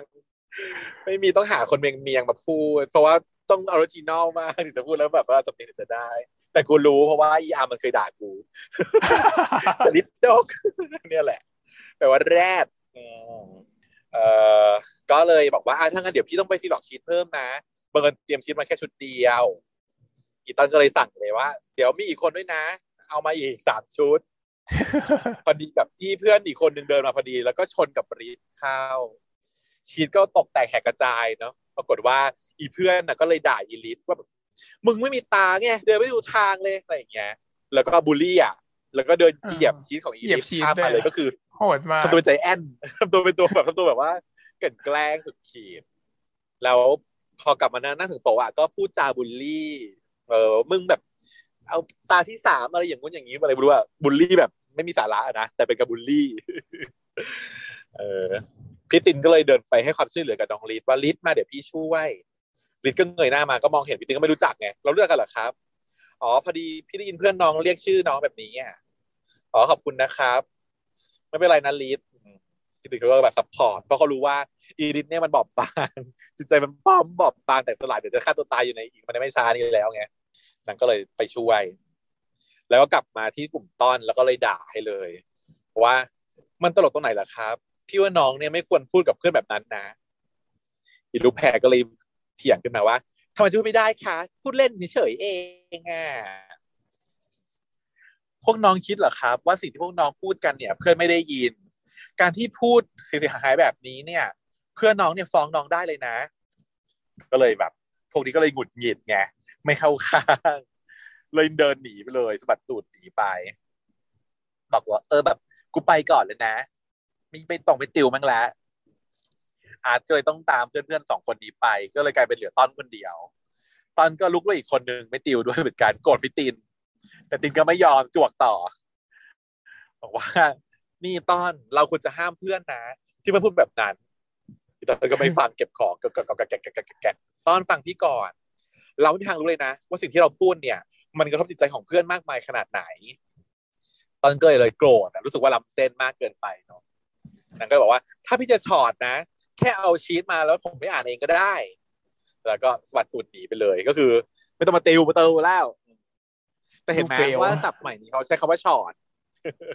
ช็อตเป็นแบบ ปกติไม่ได้เป็นการเล่นมุกไม่ได้เป็นคำที่พูดจาแบบอะไรเลยคือ ใช้เป็น technical term ธรรมดาเลยแปลว่าด่าเนาะถ้าพี่จะฉอดก็คือไปเลยอืมผมไม่อะไม่ฟังแล้วมันมาจากไหนพี่เอาพี่ฉอดอย่างเงี้ยเหรอพี่เอาพี่ช็อตเขาไม่ใช่ด่าช็อตช็อตมากกว่านะอ๋อจะคำว่าด่าช็อตช็อตมากกว่า แต่ว่าคือก็เด็กวัยรุ่นมันก็พูดกันแต่ว่าล่าสุดที่ได้ยินก็คือในเรื่องแค่เพื่อนขับเพื่อนนะ ที่พวกไอ้พวกนั้นมันด่ามันบอกว่าแบบมึงอย่าฉอดกูอะไรอย่างเงี้ยแล้วก็เรื่องนี้ก็พูดอีกแสดงว่ามันเป็นคำที่พูดกันปกติแล้วตอนนี้ ใช้คำว่าฉอดใช้คำว่าด่า เสร็จปุ๊บตินก็เลยบอกว่า ไปไม่ได้นะ ลืมแล้วเหรอว่าที่เรามาติวกันวันนี้เนี่ย เพื่อให้เสือดำปลอดภัยนะเอาแมวมาอ้างเออมันดูแบบบ้ามากเลยนะหลุมเนี้ยหลุมนี้มันดูแบบข่มขู่ถ้ามึงเอามีดมาจ่อดีกว่าอะไรอย่างเงี้ย มุกนี้ไม่ถูกต้อง fail แล้ว fail แน่นอนยังไงก็ fail เตรียม fail ใช่ไหมมุกนี้เตรียม fail fail รู้เลยว่ายังไงน้องต้นก็ไม่ไม่ชอบพี่ตินแบบนี้อะอืมกูไม่ชอบกูยังไม่ชอบเลยอะแต่นางก็คงมามา surve y แหละนางรู้ว่าถ้ายังวนยังต้องวนอีกแน่ๆฉันว่าเดี๋ยววนอีกเดี๋ยวตายก็วนใหม่ ถ้าเกิดว่ามามุกนี้ไม่ได้ก็เปลี่ยนมุกใหม่ เสร็จแล้วก็ฝั่งฮาร์ดกับใหม่มาเล่นฟิตเนสกันใหม่บอกฮาร์ดว่า วันนี้ตอนไม่ว่างนะ ก็คือตอนเป็นไปติวไงวันนี้ตอนไม่ว่างพี่ฮาร์ดไปส่งใหม่หน่อยยังบอกว่าได้ได้ได้ แล้วก็เลยพูดถึงประเด็นที่เรื่องเรื่องเงินขึ้นมาว่าเฮ้ยเธอ ตอนเนี้ยเราเก็บเงินได้ก้อนหนึ่งแล้วนะ เราว่าหมายถึงว่าน่าจะใช้เงินก้อนนี้ในการรักษาแม่ใหม่ได้ แต่ไหมใส่หน้าบอกว่าไม่ได้ดอกพี่ถ้าไม่ได้ที่บ้านตอนตอนนี้ลำพังและเงินเราสองคนเนี่ย ไม่ไหวหรอก หมอเปลี่ยนยาเป็นยาตัวที่แพงขึ้นอีกด้วยนะเนาะก็คือขอให้เข้าใจกันหน่อย ก็คือรักพี่ฮาร์ดนี่แหละ แต่ว่าต้องคบต้อนเพื่อจะเอาเงินนั่นเอง ใหม่ก็บอกว่าเราเข้าใจความรู้สึกของพี่นะ แต่ว่าช่วยรอเราหน่อยได้ไหมอะถ้าแม่เราหายเราจะเลิกกับต้อนเอง ก็คือรอแม่หายก่อน ซึ่งอันนี้พี่เขายังไม่ได้มาทำอะไรตรงนี้เนาะพี่ตินยังไม่เกี่ยวข้อง ยังไม่กลับมาแก้ปมนี้ ไปหาริทก่อนริทซึ่งมาทำงานพิเศษที่ร้านกาแฟ ตินก็เดินเข้ามาทัก ซึ่งแบบริทปกติหล่อมากเห็นไหมน้องเฟียสน้องเฟียสที่แบบว่าเล่นไม่เล่นคือสงสารน้องเฟียสน่ะ น้องเฟียสเนี่ยเวลาเล่นอะไรทีไรชอบโดนบ่นหนักๆแล้วก็บ้าๆหน้าตาก็จะบ้าๆบอๆไม่เคยได้โชว์ความหล่อของน้องเฟียสเท่าไหร่ พอแบบเออ พอแบบนะ ใส่ชุดกาแฟบาริสต้าเสิร์ฟกาแฟนี่ค่อยดูเป็นผู้เป็นคนขึ้นมาหน่อยก็บอกเออเพียบพี่รับอะไรดีครับ เออเอาอเมริกาโน่หวานน้อยครับ ก็รับทราบไป แล้วก็เรียกลิตว่าลิตจริง ๆ แล้วพี่ต้องจะมาหาเราแหละ พี่มีเรื่องจะคุยด้วย พี่ชื่อตินนะ เป็นเพื่อนกับไอ้สิงห์อะจำได้ปะอ๋อจำได้ครับ พี่สิงห์เขาเป็นครูสอนพิเศษของผม พี่มีเรื่องอะไรจะคุยเหรอครับ ก็เลยเริ่มคุยกัน ลิตก็งงๆอะ ว่าทำไมทำไมตินถึงมาหา แต่ก็พยายามทำความเข้าใจว่าเอ๊ะนี่ผมต้องตรวจร่างกายอีกครั้งเหรอครับ ใช่ใช่แต่แต่แต่หมอเขาบอกว่าเนื้องอกผมเอาออกไปแล้วนะ ตอนนี้ผมก็รู้สึกปกติดีอะไม่เห็นเป็นไรเลย จริง ๆ มันก็เป็นการเช็คเฉยๆแหละ เดี๋ยวพี่จะให้สิ่งช่วยดูให้นะ ยังไงหลังจากนี้เดี๋ยวรบกวนลิศช่วยติดต่อสิงไปทีทีนี้ฝั่งพี่สิงห์บางแก๊ปอะเขาก็ซื้อกาแฟมาให้พี่สิงห์ที่กำลังแบบง่วนอยู่กับการทำงานอยู่ในห้องพักแพทย์ อะซื้อมาฝากซื้อกาแฟมาให้ สิงห์ก็เลยงงนี่กูไม่ได้สั่งนี่ไม่แดกเว้ยรู้ซื้ออะไรมาให้ ก็แบบไม่รู้สึกถึงความรักเลยไม่มีแล้วก็บอกเอ้าก็กาแฟส้มยูสุไง แก๊ปถามพี่ต่อยมาพี่ต่อยบอกว่าพี่สิงห์ชอบ แก๊ปก็เลยซื้อมาขอบคุณที่พี่ช่วยแก๊ปไว้เมื่อกี้ คือยายแก๊ปอะมันร้ายเห็นไหมมันเริ่มรุกก่อนตลอดเวลาซื้อซื้อกาแฟให้พี่เขาละ พี่ก็บอกว่า เออไม่ต้องมาขอบคุณกูก็ได้นะทำไมอะ ก็กูทำห้องฉุกเฉินให้มันวุ่นวาย กูไม่ทำเพื่อมึงซะหน่อย อีแกก็เบะปากเซ็งแล้ว ไม่สำเร็จ จีบไม่สำเร็จ แต่มึงอะ ต้องหัดควบคุมห้องฉุกเฉินให้ได้นะเว้ยกฎระเบียบโรงพยาบาลเขาก็มีทำไมไม่บอกคนไข้ไปล่ะว่าทำไมถึงจะตรวจคนไข้เขาไม่ได้ เนี่ย บางทีนะน้องอินเทอร์ไม่ยังกล้าพูดมากกว่ามึงอีก ก็คือสวดยับ สวดยับยับเลยพี่พี่สิงห์แม่งเป็นคนสวดยับ อีแกปคือหน้าด้าเจือนหน้าหดเล็กลงเหลือหนึ่งมิลลิเมตร เพราะว่าแบบกูสาจะมาอังไงกูสาแบบว่าขอบคุณนะคะที่ช่วยดิฉันแล้วซื้อกาแฟมาให้ นึกว่าจะเป็นการแบบเปิดสัมพันธ์อันดี ปรากฏว่าโดนสวดอีกหนึ่งบทยับยับอืมก็เลยแบบงองแงอะไรวะบ่นอยู่เป็นแก่เลย คนอุตส่าห์ซื้อมาให้ขอบคุณ เออไม่กินไม่ต้องกินกินเองก็ได้วะแล้วก็เอากาแฟเอากาแฟไปเก็บแช่ใส่ตู้เย็นไว้ อันนี้เราก็จะเห็นได้นะฮะถึงความเป็นเอ่อ seniority ของรุ่นพี่สองแบบ ก็เห็นชัดอยู่อะเพราะว่าเขามีกันสองคนเนาะ chief dent ที่นี่ก็คือพี่สิงห์กับพี่ติน เห็นไหมว่าตอนแรกซีนแรกเลย ที่แก๊ปเขาทำไม่ถูกอะซักประวัติคนไข้ไม่ครบอะแล้วพี่ตินเขาเป็นคนสอนอะเขาสอนอย่างไร เทียบกับที่พี่สิงห์สอน ว่าแก๊ปทำไม่ถูกแก๊ปยังทำได้ไม่ดีเนี่ยเขาสอนอย่างไรเนาะมันก็จะเข้ามาสู่ท็อปิก ที่ว่า no pain no gain นั่นเองเนาะเรื่องนี้เราก็เคยคุยกันในช่องแล้ว แต่อีกเช่นเคยเดี๋ยวคุณผู้ฟังหน้าใหม่มาก็พูดอีกรอบก็ได้ คือในระบบการเรียนการศึกการศึกษาเนี่ย ไม่ใช่เฉพาะแพทย์หรอกเนาะทุกๆที่แหละ มันจะมีมอตโต้เดิมๆของชาวเผ่าโบราณ ว่า no pain no gain อยู่ ก็คืออะไรที่ต้องเจ็บปวดอะถึงจะหลับจำมันเป็นคำแบบนี้ ต้องเจ็บถึงจะจำคณะอื่นเขามีด้วยเหรอเออ ก็คือมันก็คือเป็นตั้งแต่เด็ก ๆ แล้วแหละใช่ไหมอะการที่ครูตีก็เพราะอะไรล่ะ การที่ครูตีก็เพราะว่าให้มันเจ็บ เจ็บก็ได้จำอืมซึ่งเหรอมันเป็นคำความเชื่อของแบบโบราณโบราณแต่เก่าก่อนมาเนอะว่า punishment เนี่ยทำให้เกิดการเรียนรู้คือ learning curve เนี่ยที่ดีกว่า ซึ่งจริง ๆ แล้วงานวิจัยมันออกมามากมายแล้ว ว่าไม่ใช่ไม่จริงเนาะ แย่ เป็นการเรียนรู้ที่แย่ เป็นประสบการณ์ฝังใจประสบการณ์ที่เลวร้าย มันแม้ไม่ตีไม่เจ็บก็เหินนะอืม มันไม่ใช่การมันเป็นเรียนรู้ไง มันเป็นการมันเทรไม่ใช่นการเรียนรู้ มันเป็นการเทรน เหมือนฝึกสัตว์เนาะอืมมือการฝึกสัตว์ให้แบบให้มันเป็นแบบ เรียนรู้ด้วยสมองแค่นั้นน่ะอืมว่าแบบเจ็บห้ามทำเจ็บอย่าทำเป็นมันเขาเรียกอะไรอะ มันเป็นคอนกรีตเนาะคอนกรีต thinking ความความคิดแบบทื่อๆ ไม่มีการคิดซับซ้อนแบบเหมือนสมองชั้นสูงของมนุษย์น่ะเพราะฉะนั้นการฝึกสัตว์ทำได้ แต่ว่าฝึกมนุษย์มันทำอย่างนั้นไม่ได้ มันยิ่งทำให้เกิด bad impression เข้าไปฝังลึกในใจอีกอย่างอย่างบางคนเนาะโดนโดนตีอะไม่ได้เจ็บนะ แต่มันอายไปยืนอยู่หน้าห้องอะ แล้วสมมติเราเป็นคนเก่งเด็กเก่งเรียนดีมาตลอด แล้วอยู่ๆไม่ส่งกันบ้านแล้วเรียกกูไปตีหน้าห้องเนี่ยกูยังจำได้จนปัจจุบันนี้เห็นไหมมันอาย มันเป็นการอาย แล้วเราก็รู้สึกเกลียดเราก็ไม่อยากจะแบบ ไปไปยุ่งกับครูคนนี้อีกต่อไปแล้วทำให้การเรียนสิ่งนั้นของเราไม่ดีด้วยนะแทนที่จะดีขึ้นคือแย่ลงทันทีนะการตีเนี่ยทีนี้พอมาโตขึ้นมาเนอะของการเรียนแพทย์เรามันในโฟกัสของเราบ้าง ของเรา no pain no gain เนี่ยมันก็ไม่ใช่การตีกันแล้วแหละ เราโตกันแล้วเราไม่ใช่การทำใครแล้วทำไมร่างกายหรือลงโทษ แต่ว่า pain ของเรายิ่งหนักไปกว่า physical pain อีกนะก็คือ mental pain ก็คือความเจ็บปวดในด้านจิตใจ ในสมัยก่อนเวลาเราเรียนเนาะคือมอตโต้เนี้ยจะถูกยกมาเสมอ เวลาจะเอามาด่าใครสักคนหนึ่งใช่ปะด่าไปก่อน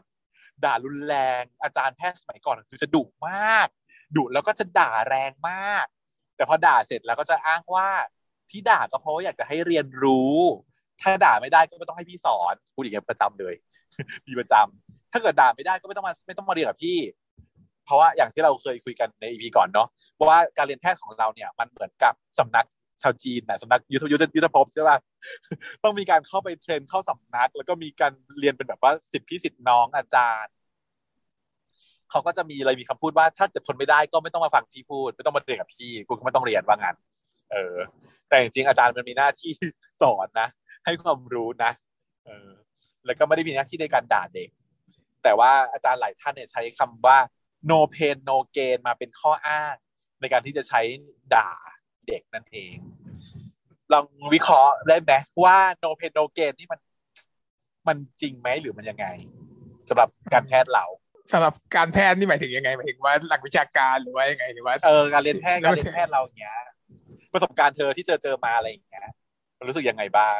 ฉันเนี่ยเป็นคนที่ด้านชาไงต่อให้ด่าเท่าไหร่ฉันก็ไม่สนใจเพราะฉะนั้นฉันเป็นคนที่ไม่มี จะจะทำอะไรฉันก็เชิญเธอไม่ว่าอะไรหรอกนะอืมแล้วอยากจะด่าก็ด่าฉันไม่จำด้วยซ้ำฉันจำไม่ได้ด้วยซ้ำว่าโดยใครไม่มีด่าการบ้างจำเกิดขึ้นเออเออแค่ตัดไปเลย ความทรงจำที่ไม่ดีทุกอย่างฉันจริงแล้วความทรงที่ทุกอย่างก็ลืมหมด เรื่องที่แบบว่าไม่มีความสำคัญอะไรฉันก็ลืมหมดอยู่แล้วอืมก็ดีนะ ถือว่าเป็น defense mechanism ที่ดี ถ้าเกิดได้เจอแบบนี้เนาะเพราะว่าเอาจริง ถึงปัจจุบันเนี้ยเขาจะมีการพิสูจน์ทดลองมามากมายแล้วว่า มันไม่ได้นะคะ learning curve เนี่ยมันจะเกิดขึ้นกระบวนการเรียนรู้จะดีได้ก็ต่อเมื่อผู้เรียนพร้อมเรียน ไม่ใช่ no pain no gain ยิ่ง pain ยิ่งแย่นะแต่ก็มันก็มีแหละครูแก่ๆหลายท่านหรือคนที่มีลักษณะ character แบบดุอะ มันก็จะยังทำแบบเดิมๆอยู่ดุด่าน้องอะไรเงี้ย เช่นแบบคำพูดคลาสสิกเนาะสามล้อหน้าโรงพยาบาลยังรู้มากกว่าเธอเลย อย่างเงี้ยหรือว่าไม่ต้องเรียนแล้วหมออะไปขายก๋วยเตี๋ยวไปอย่างเงี้ย ยิ่งเป็นการแบบเขาเรียกอะไรบูลลี่อาชีพอื่นด้วยนะสองสองประโยคเนี้ย แย่มากแย่มากๆแย่แบบกว่าอีกเออแต่ฉันว่าอันเนี้ยมันเป็น personality ของเขานะ เป็น personality ด้วยใช่เป็นคนพูดเจ้าพูดจาแบบ อยากให้คนอื่นเจ็บปวดจากคำพูดของตัวเองอะ มันมีอยู่เว้ยมันมีคนขี้ด่าเออคนขี้ด่าขี้ด่า อยากให้คนอื่นเจ็บปวดอะอืมเพราะว่าฉันฉันสังเกตว่าคนพวกนี้ไม่มีความสุข เดิมทีมีคือปมด้อยอะมีปมด้อยไม่มีความสุขในชีวิต ครอบครัวล้มเหลวอะไรต่าง ๆ มันก็จะเอ็กซ์เพรสออกมาในในฟิลประมาณแบบนี้ คือถ้าคนไหน คนที่ครอบครัวดีชีวิตดีเขาจะดีส่วนใหญ่อ๋อจะแฮปปี้เขาก็จะดีกับคนอื่นพูดจาดีกับทุกคน ก็อย่างที่เราเคยพูดอะว่าคนที่ไปบูลลี่คนอื่นนะคือคนที่โดนบูลลี่มาก่อนนะส่วนใหญ่แล้ว ก็เลยคิดว่าจะต้องไปทำกับคนอื่นได้ไงถ้าเขาทำกับเราได้แล้วทำกับคนอื่นได้หรือเปล่าอย่างเงี้ยใช่ อีกอย่างหนึ่งกรณีอีกอย่างหนึ่งคือคือคนที่ชอบดุก็คือคนที่ไม่รู้คนที่โง่ใช้ใช้การดุก็จริงในการกลบเกลื่อนจริงแล้วกบเกลื่อนไม่สิ่งที่สอนทำไม่ได้สอนไม่ได้ไม่มีอะไรจะสอนอะไรอย่างเงี้ยไม่มีความรู้จะสอนก็เลยแบบด่าด่าด่าไปจะได้ไม่มีใครไปเรียนจะได้ไม่มีใครรู้ว่าเราไม่รู้จริงๆเราไม่รู้ทุกคนก็จะได้กลัวทุกคนก็จะไม่เข้าหาอะไรอย่างเงี้ยก็จะได้ไม่ต้องสอน มีคนแบบนี้ก็มีมีตอนหลังๆเราถึงรู้ว่าคนนั้นมันไม่รู้จริงเออง้อเออ รู้เลยแล้วว่าพี่ส่วนใหญ่พี่คนที่เก่งๆจะมักจะใจดีแล้วก็ขี้สอนไงคนที่ไม่สอนนะก็คือคนที่ดุแล้วก็ไม่ค่อยรู้อะไร แต่ว่าก็นั่นแหละเออเพราะฉะนั้นถ้าเป็น feel แบบเราเป็นน้องแก๊ปแล้วเราจะเห็นเลยว่าการสอนของพี่ตินอะเขาน่ารักใช่ไหมพอเราไม่รู้ปุ๊บเขา feedback ทันทีเลยว่าอุ้ยไม่ได้นะแก๊ปคนไข้มาด้วยอาการแบบนี้เนี่ย เราต้องสอนอันนี้อย่าลืมเลยนะ เพราะอะไรชี้แจงเหตุผลแล้วก็บอกไป จริง ๆ แล้ว learning curve ตรงนี้มันเกิดแล้ว มันไม่ต้องเกิดจากการ pain เว้ยแต่มันเกิดจากความผิดพลาด คนเราเรียนรู้จากความผิดพลาด ถ้าเราผิดพลาดครั้งหนึ่งแล้วมีคนมาเตือนเราว่าอ๋อน้องพลาดตรงนี้นะ แค่เนี้ยมันก็จะเป็นสิ่งในความทรงจำแล้ว มันก็เรียนรู้ได้แล้ว โดยไม่ต้องไม่ต้องเจ็บปวด ไม่ต้องด่าให้เจ็บปวดว่ามึงพลาดเพราะอะไรแล้วๆไม่ต้องด่าก็ได้เออไม่ต้องด่าแค่ผิดไแต่เราแค่ผิดแต่เราก็เราก็ลงโทษตัวเองตั้งแต่แรใช่กแล้วที่แค่ผิดอะมันก็เลย recognize แล้ว จริงนี่แหละ มันเพราะว่าการ learning curve มันก็เกิดขึ้นตอนมันก็เป็นแบบอะไรอะ trial and error เนาะทำไปแล้วก็ผิดผิดแล้วก็รู้แล้วก็เรียนแล้วทำใหม่แล้วก็แก้ให้ถูกในขณะที่ถ้าเป็นพี่สิงห์เนี่ย เขาจะมีการด่าอ่าใช้อารมณ์เยอะ แล้วก็มีการเปรียบเทียบ แล้วก็มีการเขาเรียกว่าอะไรตรรกะค่อนข้างวิบัติแบบ fallacy มี fallacy อยู่หลายอย่างก็คือ ไม่เป็นเหตุเป็นผลการด่าเสร็จแล้วก็ไปเทียบกับน้องแบบน้อง intern เขายังดีกว่ามึงอีก คำแบบนี้ไม่ได้เลยนะห้ามพูด ห้ามพูดเลย อันนี้ยิ่งเป็นเป็นหลักของการเรียนการสอนทางแพทยศาสตรศึกษาด้วยนะ สมมติว่าเราเรียนกันอยู่เนี่ย มันมีคนหลายระดับชั้นใช่ไหมอ่าปีสี่ปีห้าปีหก resident intern แล้วก็ resident อันนี้คือสายราวที่เราเคยเล่าให้คุณฟังฟัง คนเป็นอาจารย์เนี่ยจะต้องทราบกฎเหล็กข้อหนึ่งก็คือ เมื่อถามน้องแล้วทำคำชั้นนะเออต้องถามเริ่มต้นจากน้อง แล้วน้องตอบแล้วค่อยถามขึ้นมาที่พี่ อย่าถามพี่แล้วกลับไปถามน้องเด็ดขาด เพราะมันจะเกิดกรณีที่พี่ตอบไม่ได้แล้วน้องตอบได้ ซึ่งอันเนี้ยมันจะทำให้ตายเลยนะ ห้ามทำนะคะห้ามทำเออ แล้วยิ่งแบบว่าจะแบบอ่าเห็นไหมน้องยังตอบได้เลยพี่ตอบไม่ได้อย่างเงี้ย มันเป็นการแบบผัดหน้ากันอย่างมากแล้วทำทำให้เหมือนกับนั่นแหละเกิดความอับอาย แล้วก็ทำให้ learning curve ไม่เกิด การเรียนการรู้การเรียนรู้จะไม่เกิดอืมอ๋อ ไม่แล้วแล้วต่อไปอีพีนี้จะสอนอะไรได้ มันก็มันก็จะทำให้เราต้องเหนื่อยมากขึ้นใช่ไหมแทนที่อีนี่จะไปสอนน้อง น้องก็ไม่เชื่อแล้วอีนี่ก็ไม่สอนแล้วอย่างเงี้ยใช่คุณวายที่คนก็ไม่นี้ใหญ่จะสูญเสียความมั่นใจไปเลย แล้วก็จะอับอายขายขี้หน้ากลายเป็นคนแบบหมกตัวอะไรกันนะอันนี้พูดถึงแบบว่ามันจะมาเอฟเฟกต์เป็นแบบว่า เอองั้นเรื่องเนี่ยมันเป็นเรื่องเล็กๆน้อยๆ เนาะการสมัยเนี้ย เวลาจะเป็นครูเนี่ยมันไม่ง่ายเลยนะคะมันไม่ง่ายเลยค่ะ เป็นครูที่ดีไงเป็นครูที่ดีก็ไม่ง่ายเท่าไหร่โอ้แค่เนี้ยยังต้องแบบเราต้องเรียนรู้เลยว่า โอเค หลักการคือโอเคถามถามน้องก่อน ถ้าน้องตอบไม่ได้ก็ขยับมาเป็นพี่ แล้วถ้าพี่ตอบไม่ได้ก็ขยับเป็นพี่ไปเรื่อยๆห้ามแบบย้อนกลับไปถามใหม่อะไรอย่างนี้ เออตลกแต่ฉันเข้าใจพี่สิงห์กันนะเพราะว่าพี่สิงห์เขาเป็น personality ประมาณเนี้ยอะเขามีเขามีส่วนที่บ้าๆก็จริง แต่ว่า ด้วย personality แบบเนี้ยเขาเป็นอย่างเงี้ยเนาะนะฮะแต่ว่าจะบอกว่าพี่สิ่งที่พูดไปแบบแค่เนี้ยถือว่าเบาๆเนาะถ้าในสำหรับสำหรับเราอะ เบามากแล้วเออถือว่ารับได้ ถือว่ายังให้เป็นพระเอกได้อยู่ ยังไม่ถึงกับว่าต้องถูกถูกรับบทเป็นตัวร้ายไม่ขนาดนั้นแต่ว่ามีคำพูดบางคำที่ไม่ควรพูดเฉยฉันเข้าใจเลยว่าพี่สิงห์เนี่ยพยายาม keep professional อยู่ตอนนี้ เพราะฉันกับพี่สิงห์เนี่ยก็คล้ายๆกันก็คือจริงๆแล้วพี่สิงห์อาจจะไม่ควรอย่างนี้ก็ได้ แต่ว่าในพอถึงเป็นหน้าที่ทางการงานเนี่ยก็ต้องแบบเข่งขรึมดุขึ้นมาอะไรอย่างเงี้ยๆ อาจจะเป็นคนที่ strict หน่อยกับเรื่องการงานอะไรอย่างนี้ก็เลยบอกไม่อยากให้เรียกว่าเฮียด้วยนะใช่ใช่ไหมอาจจะก้าวกันการนี้เออเพราะว่าเฮียมันดูแบบสนิทสนมกัน แล้วก็ดูเป็นคำไม่ทางการ เพราะฉะนั้นเวลาอยู่ในแบบการปฏิบัติงานเนาะก็เลยไม่อยากให้เรียกใช้คำนี้ แต่ว่าถ้าเกิดอยู่นอกงานให้เรียกได้ทีนี้ก็ลิศเขาก็ติดต่อพี่สิงห์มาตามที่ที่ตินได้บอกไว้ สิงห์ก็เลยมาคุยกับลิศ ดูมีการแบบเดินคุยกันเหมือนรูปก่อนแหละ แต่ว่าเป็นการเดินกันแบบสวีทนุ่งนิ้งอยู่พอสมควรเหมือนกันอีแกก็หึงแล้วอะซึ่งทิ้งกันซึ่งคราวนี้อีอีแกปอะมันเดินมาอยู่บนตึก แล้วมันมองลงมาที่สวนเห็นพี่ตินเอ้ยเห็นพี่สิงห์กับลิศเดินอยู่พอดีตอนแรกนึกว่าจะหึงนะ แต่สึกไม่หึงว่ะเพราะว่าโฟกัสที่กาแฟก็หึงด้วยแหละเปล่าเขาถือกาแฟของฉัน ไม่หึงเหรอดูหึงออกฉันว่ารู้ไม่หึงไม่รู้เหมือนกันนะฉันฉันเห็นฉันฉันคาดหวังจะรอความ หึง แต่ว่าฉันไม่เห็นการหึงในการแสดงที่น้องแสดงออกมา มันมันแสดงออกมาเป็นความความขิงอะ มันแบบว่าไหนบอกจะไม่กินกาแฟของฉันไงอย่างเงี้ยบอกว่าดีใจที่เขาหยิบกาแฟไปกินแล้วอะไรอย่างเงี้ย โดยที่ไม่ได้สนก็คือ แต่ก็ถือว่าไม่ถ้าไม่หึงก็ถือว่า เป็นคนมีเหตุผลดี เพราะว่าเขาคุยกับคนไข้อยู่เขาไม่เป็นไร แต่ถ้าหึงก็ถือว่าน่ารักดีที่หึง แต่ว่าไม่เห็นไงพี่พี่สิงห์เขาก็เลยคุยกับน้อง เขาถามว่า เอ๊ะทำไมพี่ตินถึงอยากให้ผมไปเช็คอีกรอบนึงล่ะครับ การรักษาของผมมีปัญหาอะไรหรือเปล่า เออคือพวกกูกำลังสงสัยในการรักษาของหมอศักดิ์อะไม่รู้ว่ามันมีอะไรผิดปกติไหมในการรักษามึง แต่มึงไม่ต้องห่วงนะ ถ้ามันมีอะไรเกิดขึ้นกูจะช่วยมึงเอง แต่มึงต้องสู้ด้วยนะเว้ย โอเคป่ะเออรอบนี้คือมาพรีลิมไว้ก่อนไง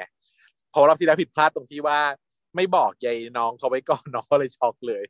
รู้ว่าไตหายไปข้างหนึ่งเลยจ๋อยแดกเลย แต่จริงๆคือมันไม่เป็นไรนะ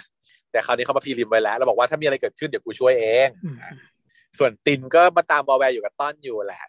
มานั่งรอใต้คณะเออมา message ไปหาว่าเรามีติวกันนะลืมเปล่า แต่ว่าต้นเขาไม่อ่าน message พอเหลือบไปเห็นป้ายป้ายคือบอกว่า อ๋อณเวลาเนี้ยมีงาน present อย่างสตาร์ทอัพที่ว่าอยู่นางก็เลยนึกออกได้ว่า อ้าว เออเขาต้อง present นี่นี่หว่าก็เลยตามไป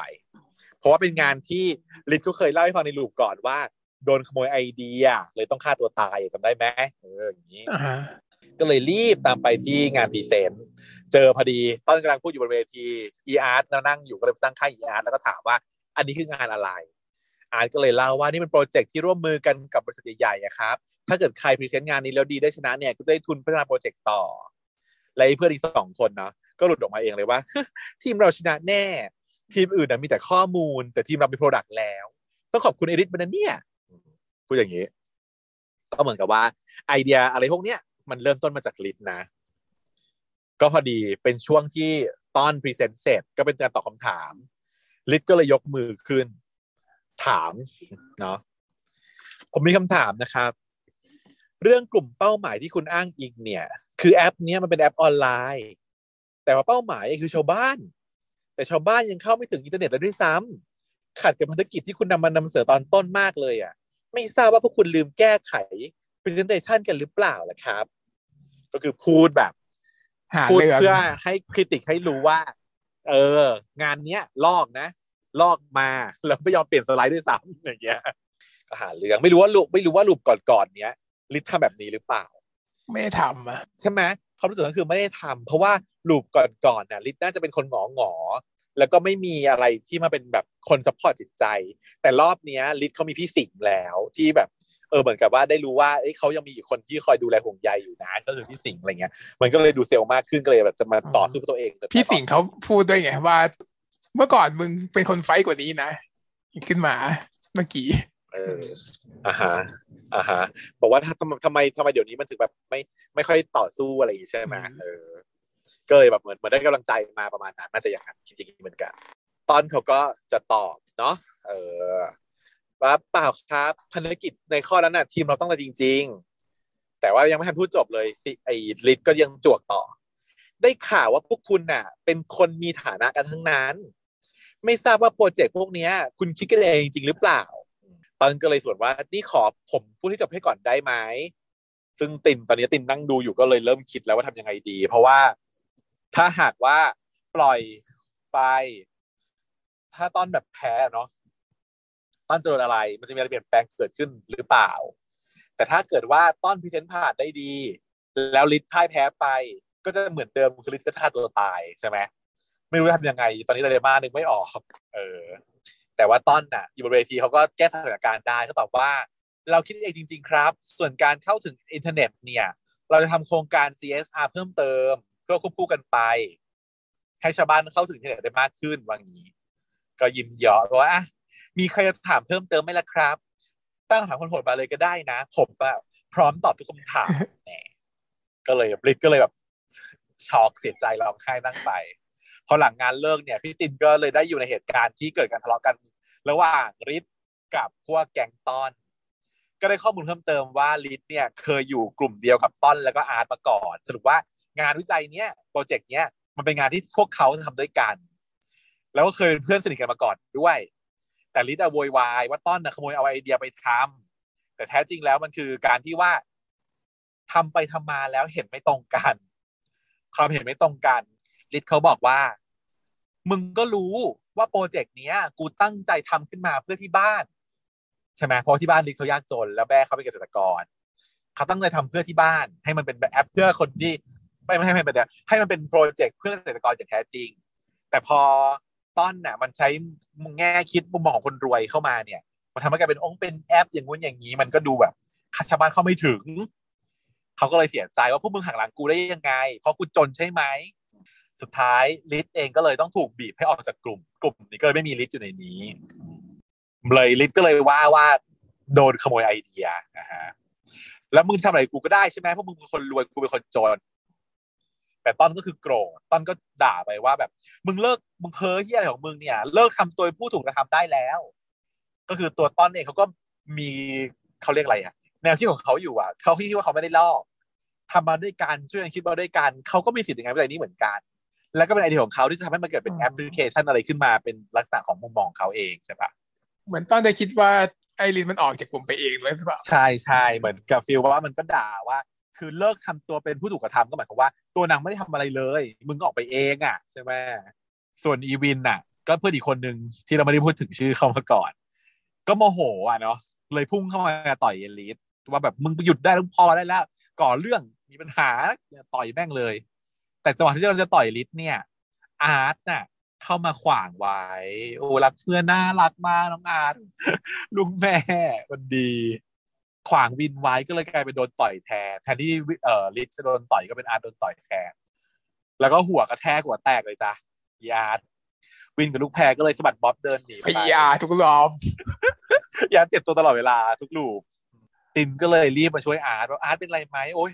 เป็นแผลแตกอะอาร์ตต้องไปเย็บที่โรงพยาบาลนะ ซึ่งก็เอ่อตอนก็เลยต้องประคับประคองอาร์ตช่วยพากันไปโรงพยาบาล แต่คราวนี้ลิสเนี่ยจะได้รู้สึกถึงมิตรภาพที่ที่เพื่อนช่วยนะ ฉันว่าสายตาตอนที่จะโดนวินต่อยแล้วอาร์ตเข้ามาขวางไว้แล้วจนตัวเองหัวแตกเนี่ยลิสรู้สึกได้ว่า เพราะว่าเดิมทีเขาบอกเขาเป็นเพื่อนกันสามคน คือวินกับเอ่ออีลูกแพรเนี่ยไม่เกี่ยว แต่ว่า แก๊งทีมแต่นักบอลเนี่ย ชุดบอลเดียวกันเนี่ย มันคือลีดอาร์ตแล้วก็ตอน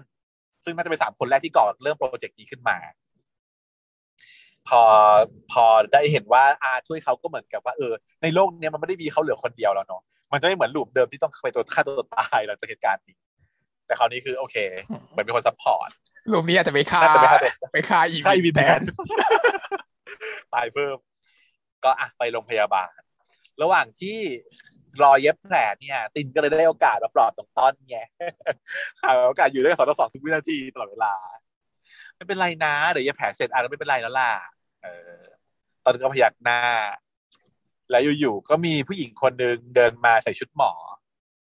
แบบว่าอ้าวพี่พี่ตีนเป็นยังไงบ้างคะไม่ได้เจอกันนานเลย ก็คือ หมอนดีอะตัวละครใหม่ซึ่งปรากฏตัวรอบมีตัวละครใหม่อีกแล้วเหรอตัวละครใหม่ค่ะ หมอดีอะค่ะรูปใหม่ก็มีตัวละครใหม่พี่ติงเขาเงยหน้าไปเห็นว่าเป็นหมอดีก็อ้าวเดียมาได้ไงเนี่ยอ๋อ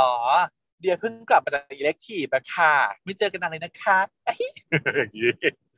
แล้วก็จบ EP นี้ไป เปิดตัวหมอดีอะตัวก่อปัญหาแน่นอนก็คือน่าจะเป็นปัญหาอะไรฝั่งนี้นะ ก็คือฝั่งน่าจะเป็นคนชอบ ชอบตีนใช่ไหมเป็นคนที่ชอบพี่ตินพอน้องต้นเขามองเห็นละเขาเหลือบตาละพอเหมือนเขาเริ่มใจอ่อนจะคุยดีกับพี่ตินเนี่ย ก็ปรากฏมีผู้หญิงเข้ามาทำตัวเสนิทสนมเนาะที่ไม่เคยออกมาก่อนหน้านี้เพราะว่าเขาชี้แจงเราแล้วว่าเขาไปอิเล็กทีฟมาอะเล่าให้คุณฟังฟังหน่อยว่าอิเล็กทีฟคืออะไรใช่ไหมอิเล็กทีฟคือการเรียนแพทย์เนี่ย มันจะมีตามโปรแกรม ก็คือวิชาบอกเนี่ยที่บอกกับไม่มี ไม่มีการให้เลือกแล้วแหละบังคับ บังคับหมดทุกอย่าง ต้องทำตามนี้ลงวิชาเรียนตามนี้ตามนี้ถึงจะครบพอดี แต่มันจะมีอยู่ช่วงหนึ่งอะสองสัปดาห์ของการเรียนแพทย์ทั้งหมดหกปีอะนะก็คือการไปอิเล็กทีฟอิเล็กทีฟก็คือวิชาเลือกอย่างหนึ่งนั่นเองเนาะอันนี้ก็จะเลือกได้แล้ว ว่าสองอาทิตย์ที่เหลืออยู่เนี่ย เราจะไปทำอะไรที่ไหนกัน นอกจากนั้นหลังจากจะจบแพทย์แล้วเนี่ย พอขึ้นไปวน loop ของการใช้ทุนเนาะเป็นไปใช้ทุน ก็อย่างที่เคยเล่าแหละ เขาจะวนทุกวอร์ดวนไปเรื่อยๆใช่ไหมปฏิบัติงานทุกวอร์ดซูซันเป็นเด็ก ortho แต่มันก็จะมีช่วงหนึ่งที่ได้ elective ก็คือไปไปศึกษาหาความรู้เพิ่มเติมให้เลือกเองอะเขาอยากไปไหนที่อยากรู้เพิ่มเติม ส่วนใหญ่แล้วเนี่ยเขาก็จะไปเรียนเพิ่มเติมในสาขาที่เขาอยากรู้เนาะอย่างเช่น ถ้าเป็นอยากเป็นหมอเด็ก คุณก็ควรได้ทีมเด็กแหละสองอาทิตย์นั้นน่ะ เช่นสมมติว่าอยากไปสมัครเป็นเรสเดนเด็กที่ศิริราชเนาะ แต่ว่าเดี๋ยวเราไปฝึกขึ้นวอร์ดเดเล็กทีฟที่เชียงใหม่ก่อนสักสองวีคเพื่อทดสอบดูว่าเป็นยังไงการเป็นหมอเด็กอะไรอย่างเงี้ยอย่างเงี้ยก็จะเป็นแบบนี้มีจริงๆส่วนใหญ่จะไปเทรนที่ไหนเขาก็ไปที่นั่นหรือเปใช่ล่าใช่เพราะว่าจะมีเสนอหน้าเสนอหน้าแนะนำตัวอืมว่าแบบว่าหนูอยากจะเรียนที่นี่ค่ะส่วนใหญ่ฉันก็จะแนะนำน้องว่าเป็นอย่างนี้ยแหละนะว่าอยากไปเรียนที่ไหนก็ไปเอ็กทีที่นั่นแหละจะได้อาจารย์ที่รู้จักไว้ก่อนใช่เรามันจะมีภาษีที่ดีกว่าด้วยมีภาษีที่ดีขึ้น เพราะว่าอาจารย์รู้จักไง แต่ถ้าก็อาจจะไม่ดีก็ได้ถ้าเกิด performance ไม่ดีอะถ้าบุคคลไม่ดีก็จะได้รู้ว่าไม่ต้องมา รู้รู้ไปเลย ว่าเขาไม่รับมึงแน่ ก็มาโชว์ตัวนะมาโชว์ตัว อ่าแต่ถามพวกเรา elective อะไรกันคะตอนสมัยเรียนแพทย์ elective คอม elective ห้องคอมค่ะ ตั้งตั้งกลุ่มกันไปเลยค่ะสามสี่คนค่ะ เป็นห้องคอมก็คือเพราะว่าอะไรคนอื่นเขาไปเรียนนู่นเรียนนี่ไปศิริราชรามาจุฬาเชียงใหม่อะไรกันเพราะว่าอยากเรียนนู่นเรียนนี่เขาก็ไปทำกันใช่ไหมไอ้พวกเราก็คือ อยากเงื่อนไขเดียวคือขี้เกียจเดินทางค่ะ ไม่อยากไปไหนค่ะ อยากอยู่ที่นอนแฉะแฉะอยู่ที่มหาลัย ก็เลยหาที่มหาลัยว่ามีอะไรเปิดเล็กทีฟบ้างเคราะห์ดีมากมีแบบห้องคอมมันเปิดหรือเปล่าวะจริงแล้วเราไปขอให้เขาเปิดหรือเปล่าวะคือจริง ๆเขาเคยเปิดมาก่อนหน้านี้ รอบหนึ่งแล้ว แต่ว่าเขาจะไม่เปิดแล้วรอบเนี้ย แต่เราก็อยากจะเรารู้ว่าเขาเคยเปิด เราก็เลยบอกว่าจ้าขา please เปิดเถอะค่ะหนูจะลงหนูจะอยู่ที่นี่เพราะว่าหนูไม่อยากเดินทางไปไหนแล้วเหนื่อยย้ายของเหนื่อยอะตายเมกเตอร์นะอืมใช่ป่ะตอนเมกเตอร์น่ะมันต้องสองสองเดือนเปลี่ยนคือเดือนหนึ่งเปลี่ยนที่บทีนหนึ่งไปอะบนมา สับไปเออสับมาสับไปสับมาเป็นของไปเป็นของมา เออ เหนื่อยจะตายใครจะอยากสองอาทิตย์ใครจะอยากเปลี่ยนที่อีกวะผมไม่เอาแล้ว ขอเถอะขออยู่ที่นี่เราก็เลยไปอ้อนวอนอาจารย์ให้เขาเปิดจนได้ แล้วก็เรียนคอมเรียนคอมเรียนอะไรเรียนแบบเรียน Windows เรียนวินอะไรอย่างเงี้ยนะตลกพี่เฟงทำเป็นหมดแล้วไงประเด็นสิ่งที่อาจารย์สอนคือทำไปหมดแล้ว ก็เลยเข้าไปเข้าไปเรียนแค่สักครั้งสองครั้งแล้วก็ไม่ไปอีกเลยเขาไม่ว่าอะไรก็ไม่ว่าอะไรในในกีของไม่มีคะแนจรินงๆก็เป็นวิชาพักผ่อนนั่นแหละสรุปเราก็คือเราเป็นพักผ่อนแล้วพักผ่อน แต่ว่ามันก็ต้องอย่างที่บอกว่าการที่เราไปเพื่อที่จะไป present หน้าให้อาจารย์เห็นเรามีผลต่อการเรียนต่ออะไรอย่างนี้ของเราไงแต่ด้วยความที่พวกเราตอนนั้นน่ะประสนไงประสนประแคไงแล้วก็ไม่ได้อยากจะรู้อะไรเพิ่มแล้วด้วยแค่นี้ก็พอแล้วรู้เยอะแล้วด้วย เออคนอื่นเขาก็อุ้ยไปเรียนแบบส่องก็ไปเรียนอันตราซาวเพิ่มไปเรียนดูกล้องจุลทรรศน์เพิ่มอะไรต่างๆอย่างนี้นะทำได้ อืไม่เอาจ้าเลยแต่ละ เรียนคอมเล่นเกมด้วยเปิดเกม เพราะว่ามันไม่มีจริงแล้วมันไม่มีปิดเทอมนะชีวิตเราดีเรียนหมอเนี่ยพอขึ้นคลินิกก็ไม่มีปิดเทอมอันนี้คือตัดปิดเทอมจะได้มีปิดเทอมขึ้นมาจากการทำแบบนี้ ใช่ได้เหมือนเท่ากับได้ปิดเทอมสองวีคเนี่ยแหละ ได้พักผ่อนร่างได้ชีวิตนะเพราะว่าตอนก่อนอันนี้คือเราเรียนหนักมากเลยนะแต่จริงๆเล็กทีแบบเขารู้อยู่แล้ว เขาจะไม่เอาอะไรกับเรามากอยู่แล้ว ทุกที่แหละ เขาจะให้เราพักผ่อนอยู่แล้วเพียงแต่ว่าบางคนอะการพักผ่อนของเขาคือการไปเที่ยวไง บางคนก็จะชอบเลือกอีกที่เชียงใหม่เช่นที่เชียงใหม่ถ้าไปเที่ยวต้องไปเชียงใหม่เออเรียกที่แบบว่าอังกฤษ เออสะไปประเทศอังกฤษเป็นประเทศที่ประเทศอังกฤษอย่างเงี้ยเหนื่อยแต่ห่าแต่คือเขาคนที่ชอบเดินทางคนชอบเที่ยวมันมีเว้ยคือไปเที่ยวไม่ใช่อะไร ไปเชียงใหม่อะอยู่เชียงใหม่สักกี่วันเชียว เข้าวันสักสองวันที่เหลือเที่ยวเหมือนกันแหละ รู้อยู่หรอกอืมแต่เราคือไม่เราขอนอนที่หอแล้วก็ตื่นมาเล่นคอมดีกว่าส่วนเอกที นี่แหละค่ะ ส่วนส่วนยายคนเนี้ยชื่อหมออะไรนะหมอเดียเนี่ยเขาก็ไปอิเล็กทีฟมาไปดูไปอิเล็กทีฟที่ไหนมา แล้วเพิ่งวนกลับมาก็เลยบอกว่าไม่ได้เจอพี่ตินนานเลยคิดถึงค่ะเดือนหนึ่งอย่างมากไม่แต่นายบอกอิเล็กทีฟนายบอกว่านานอย่างมากก็เดือนหนึ่งบกว่านานไม่รู้นานแค่ไหนแต่ถ้าเกิด ถ้าเป็นเดนเนาะถ้าเป็นเดนใช่ไหมถ้าเป็น dent เนี่ย elective ใช่เดือนหนึ่งใช่ มีหนึ่งเดือนที่เป็นเดือน elec tive ใช่งงมากว่ามีคนมา elective ที่แผนกชัดอะงงมากก็มึงไป elective อะไรแผนกนี้ อยากพักใช่ว่าอยากพักว่าไม่อยากรู้อีกเหรออยากพัก dent ไหนถึงจะมา elective บอลแผนกของจริงๆคุยคุยแบบว่าอ๋อก็คือแบบ อยากอยากแบบว่างๆอะอาจารย์ก็เลยมาที่นี่งั้นให้ชี้แจงไว้เลยใช่ไหมว่าแบบอาจารย์ไม่ต้องสอนนะครับ ขอร้องผมมาเพราะผมอยากว่างเลยอย่างเงี้ยอืมตอนฉันไม่เป็นโลฉันอิเล็กทีฟอันตราสาว ด์เดือนหนึ่งแล้วก็บอกอาจารย์เหมือนกันว่า เอาเอาเฉพาะสำคัญสำคัญครับอาจารย์อ๋ออยากอ่านหนังสือสอบอะครับขอก็เลยว่างมาอะไรอะไรอย่างเงี้ยว่าอันเนี้ยเพราะว่าใครมา elective จะจะถามก่อนเลยว่า มีวัตถุประสงค์อะไรที่ต้องการมาใช่อยากอ่านหนังสือสอบใช่แต่ว่ามันตอนตอนตอนตอนตอนฉัน train น่ะ nephro อะมันมีคนมา elective มาจากแบบสัมประสิทธิ์ประสงค์อะไรเงี้ยคือฉันสอนจริงจังนะเพราะน้องอยากได้จริงจังน้องบอกว่าหนูต้องการกลับเรียนคนไข้โรคไตโดยที่หนูไม่ใช่หมอโรค ไตให้ได้ค่ะในหนึ่งเดือนนี้ เอาเลยจ้างั้นมาเลยจ้า อยู่กับพี่ลาเช้าเย็นๆถึงสองทุ่มจ้า ตั้งเครื่อง CRT จ้าไม่ต้องกลับบ้านจ้า เอาเลยจ้า ก็มีก็มีบ้าง ประมาณนี้ฮะอะก็จบลงไปแล้วของสำหรับ EP ที่เจ็ดของ Triage นะคะ มันก็เลยยังแบบค้างคาอยู่ว่าลูปนี้ยังไม่จบยังไม่มีใครตายเพิ่งเริ่มอาจจะว่า งั้นพี่ตินก็คงไม่ตายมั้งหลุมนี้ ได้เป็นการทีมเซอร์เวย์ไปก่อน นั่นสิรอไปก่อนรอไปก่อนแต่ก็คือตอนคงไปรอตอนคงตายอยู่ดีด้วยเหตุใด ๆ ก็ตามเออแล้วค่อยวนใหม่อีกรอบแล้วเดี๋พี่ยวติวนนค่อยใหม่ตายเดี๋ยวน่าจะวนใหม่อาจจะเป็นตอนบนบางมีไหมจะมีวันตอนบนไหมเนี่ย จะทันไหมน่าจะมีน่าจะได้ น่าจะได้โย นะคะ ก็เดี๋ยวเรามารอติดตามดูกันต่อไป แล้วก็ใครอยากเมาส์มอยอะไรมา ก็เมาส์มอยมานะกดฝากกดไลค์กดแชร์กันไปด้วยแหละเหมือนเดิมเข้ามาสู่ช่วงสุดท้ายนะคะ Why from home เออเราจะคุยกันเรื่องการจกไตค่ะ การจกไตขโมยไต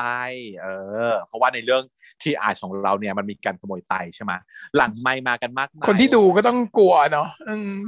ออ ว่าแบบว่าหนูจะโดนขโมยไหมหมอที่จริงเราพูดเรื่องนี้กันไปบ้างแล้วในตัวซีรีส์ตอนที่เรา watching แต่ว่าวันนี้เราจะมาเอ่อพูดจากันแบบถกกันอีกทีหนึ่งว่า เหตุการณ์เนี้ยมันจะยังไงเกิดขึ้นได้อย่างไร แล้วก็ซีเควนซ์จริง ๆ ของการทำการ harvest organ เนี่ยมันเป็นยังไงนะฮะอะเริ่มต้นก่อน การที่จะรับอวัยวะก่อนนะที่หนึ่งการรับอวัยวะนะฮะ คือกฎหมายได้เขียนไว้ชัดเจนอยู่แล้วว่าอวัยวะเนี่ยไม่สามารถที่จะซื้อขายได้เนาะจะต้องเป็นคนที่เอ่อหนึ่งก็คือรับจากกาชาติกาชาติจะเป็นส่วนกลางเนาะหน่วยงานตรงกลาง ที่จะ harvest ไตทั้งหมดที่บริจาคในประเทศเนี่ยสมมติว่าคนไข้ระบุไว้ว่าฉันแบบเสียชีวิตแล้วฉันจะขอบริจาคอวัยวะนะคะ เขาก็จะมีลงทะเบียนไว้กับทางกาชาติสภากาชาติก็จะจัดทีมเนี่ยไปเอาค่ะ ตามที่ต่างๆทั่วประเทศเลย เป็นขึ้นเฮลิคอปเตอร์เนาะเสร็จแล้วก็จะมาอยู่ตรง pool กลาง รวมไปที่ pool กลาง เสร็จแล้วก็ distribute แจกจ่ายให้กับไตที่รออยู่ทั่วประเทศอีกเช่นเดียวกัน pool กลางเนี่ยทำหน้าที่แค่แจกคิวเฉยไม่ได้ว่าว่าต้องเอามาเก็บอะไรเงี้ยไม่เพราะว่ามันต้องใช้เลยๆกดไปที่นั่นเลยใช่ขนเลย ก็คืออืมแต่ว่าตัวตัวที่จะ manage อะคือคือสภากาชาติเนาะมันจะเป็นอย่างนี้อ่า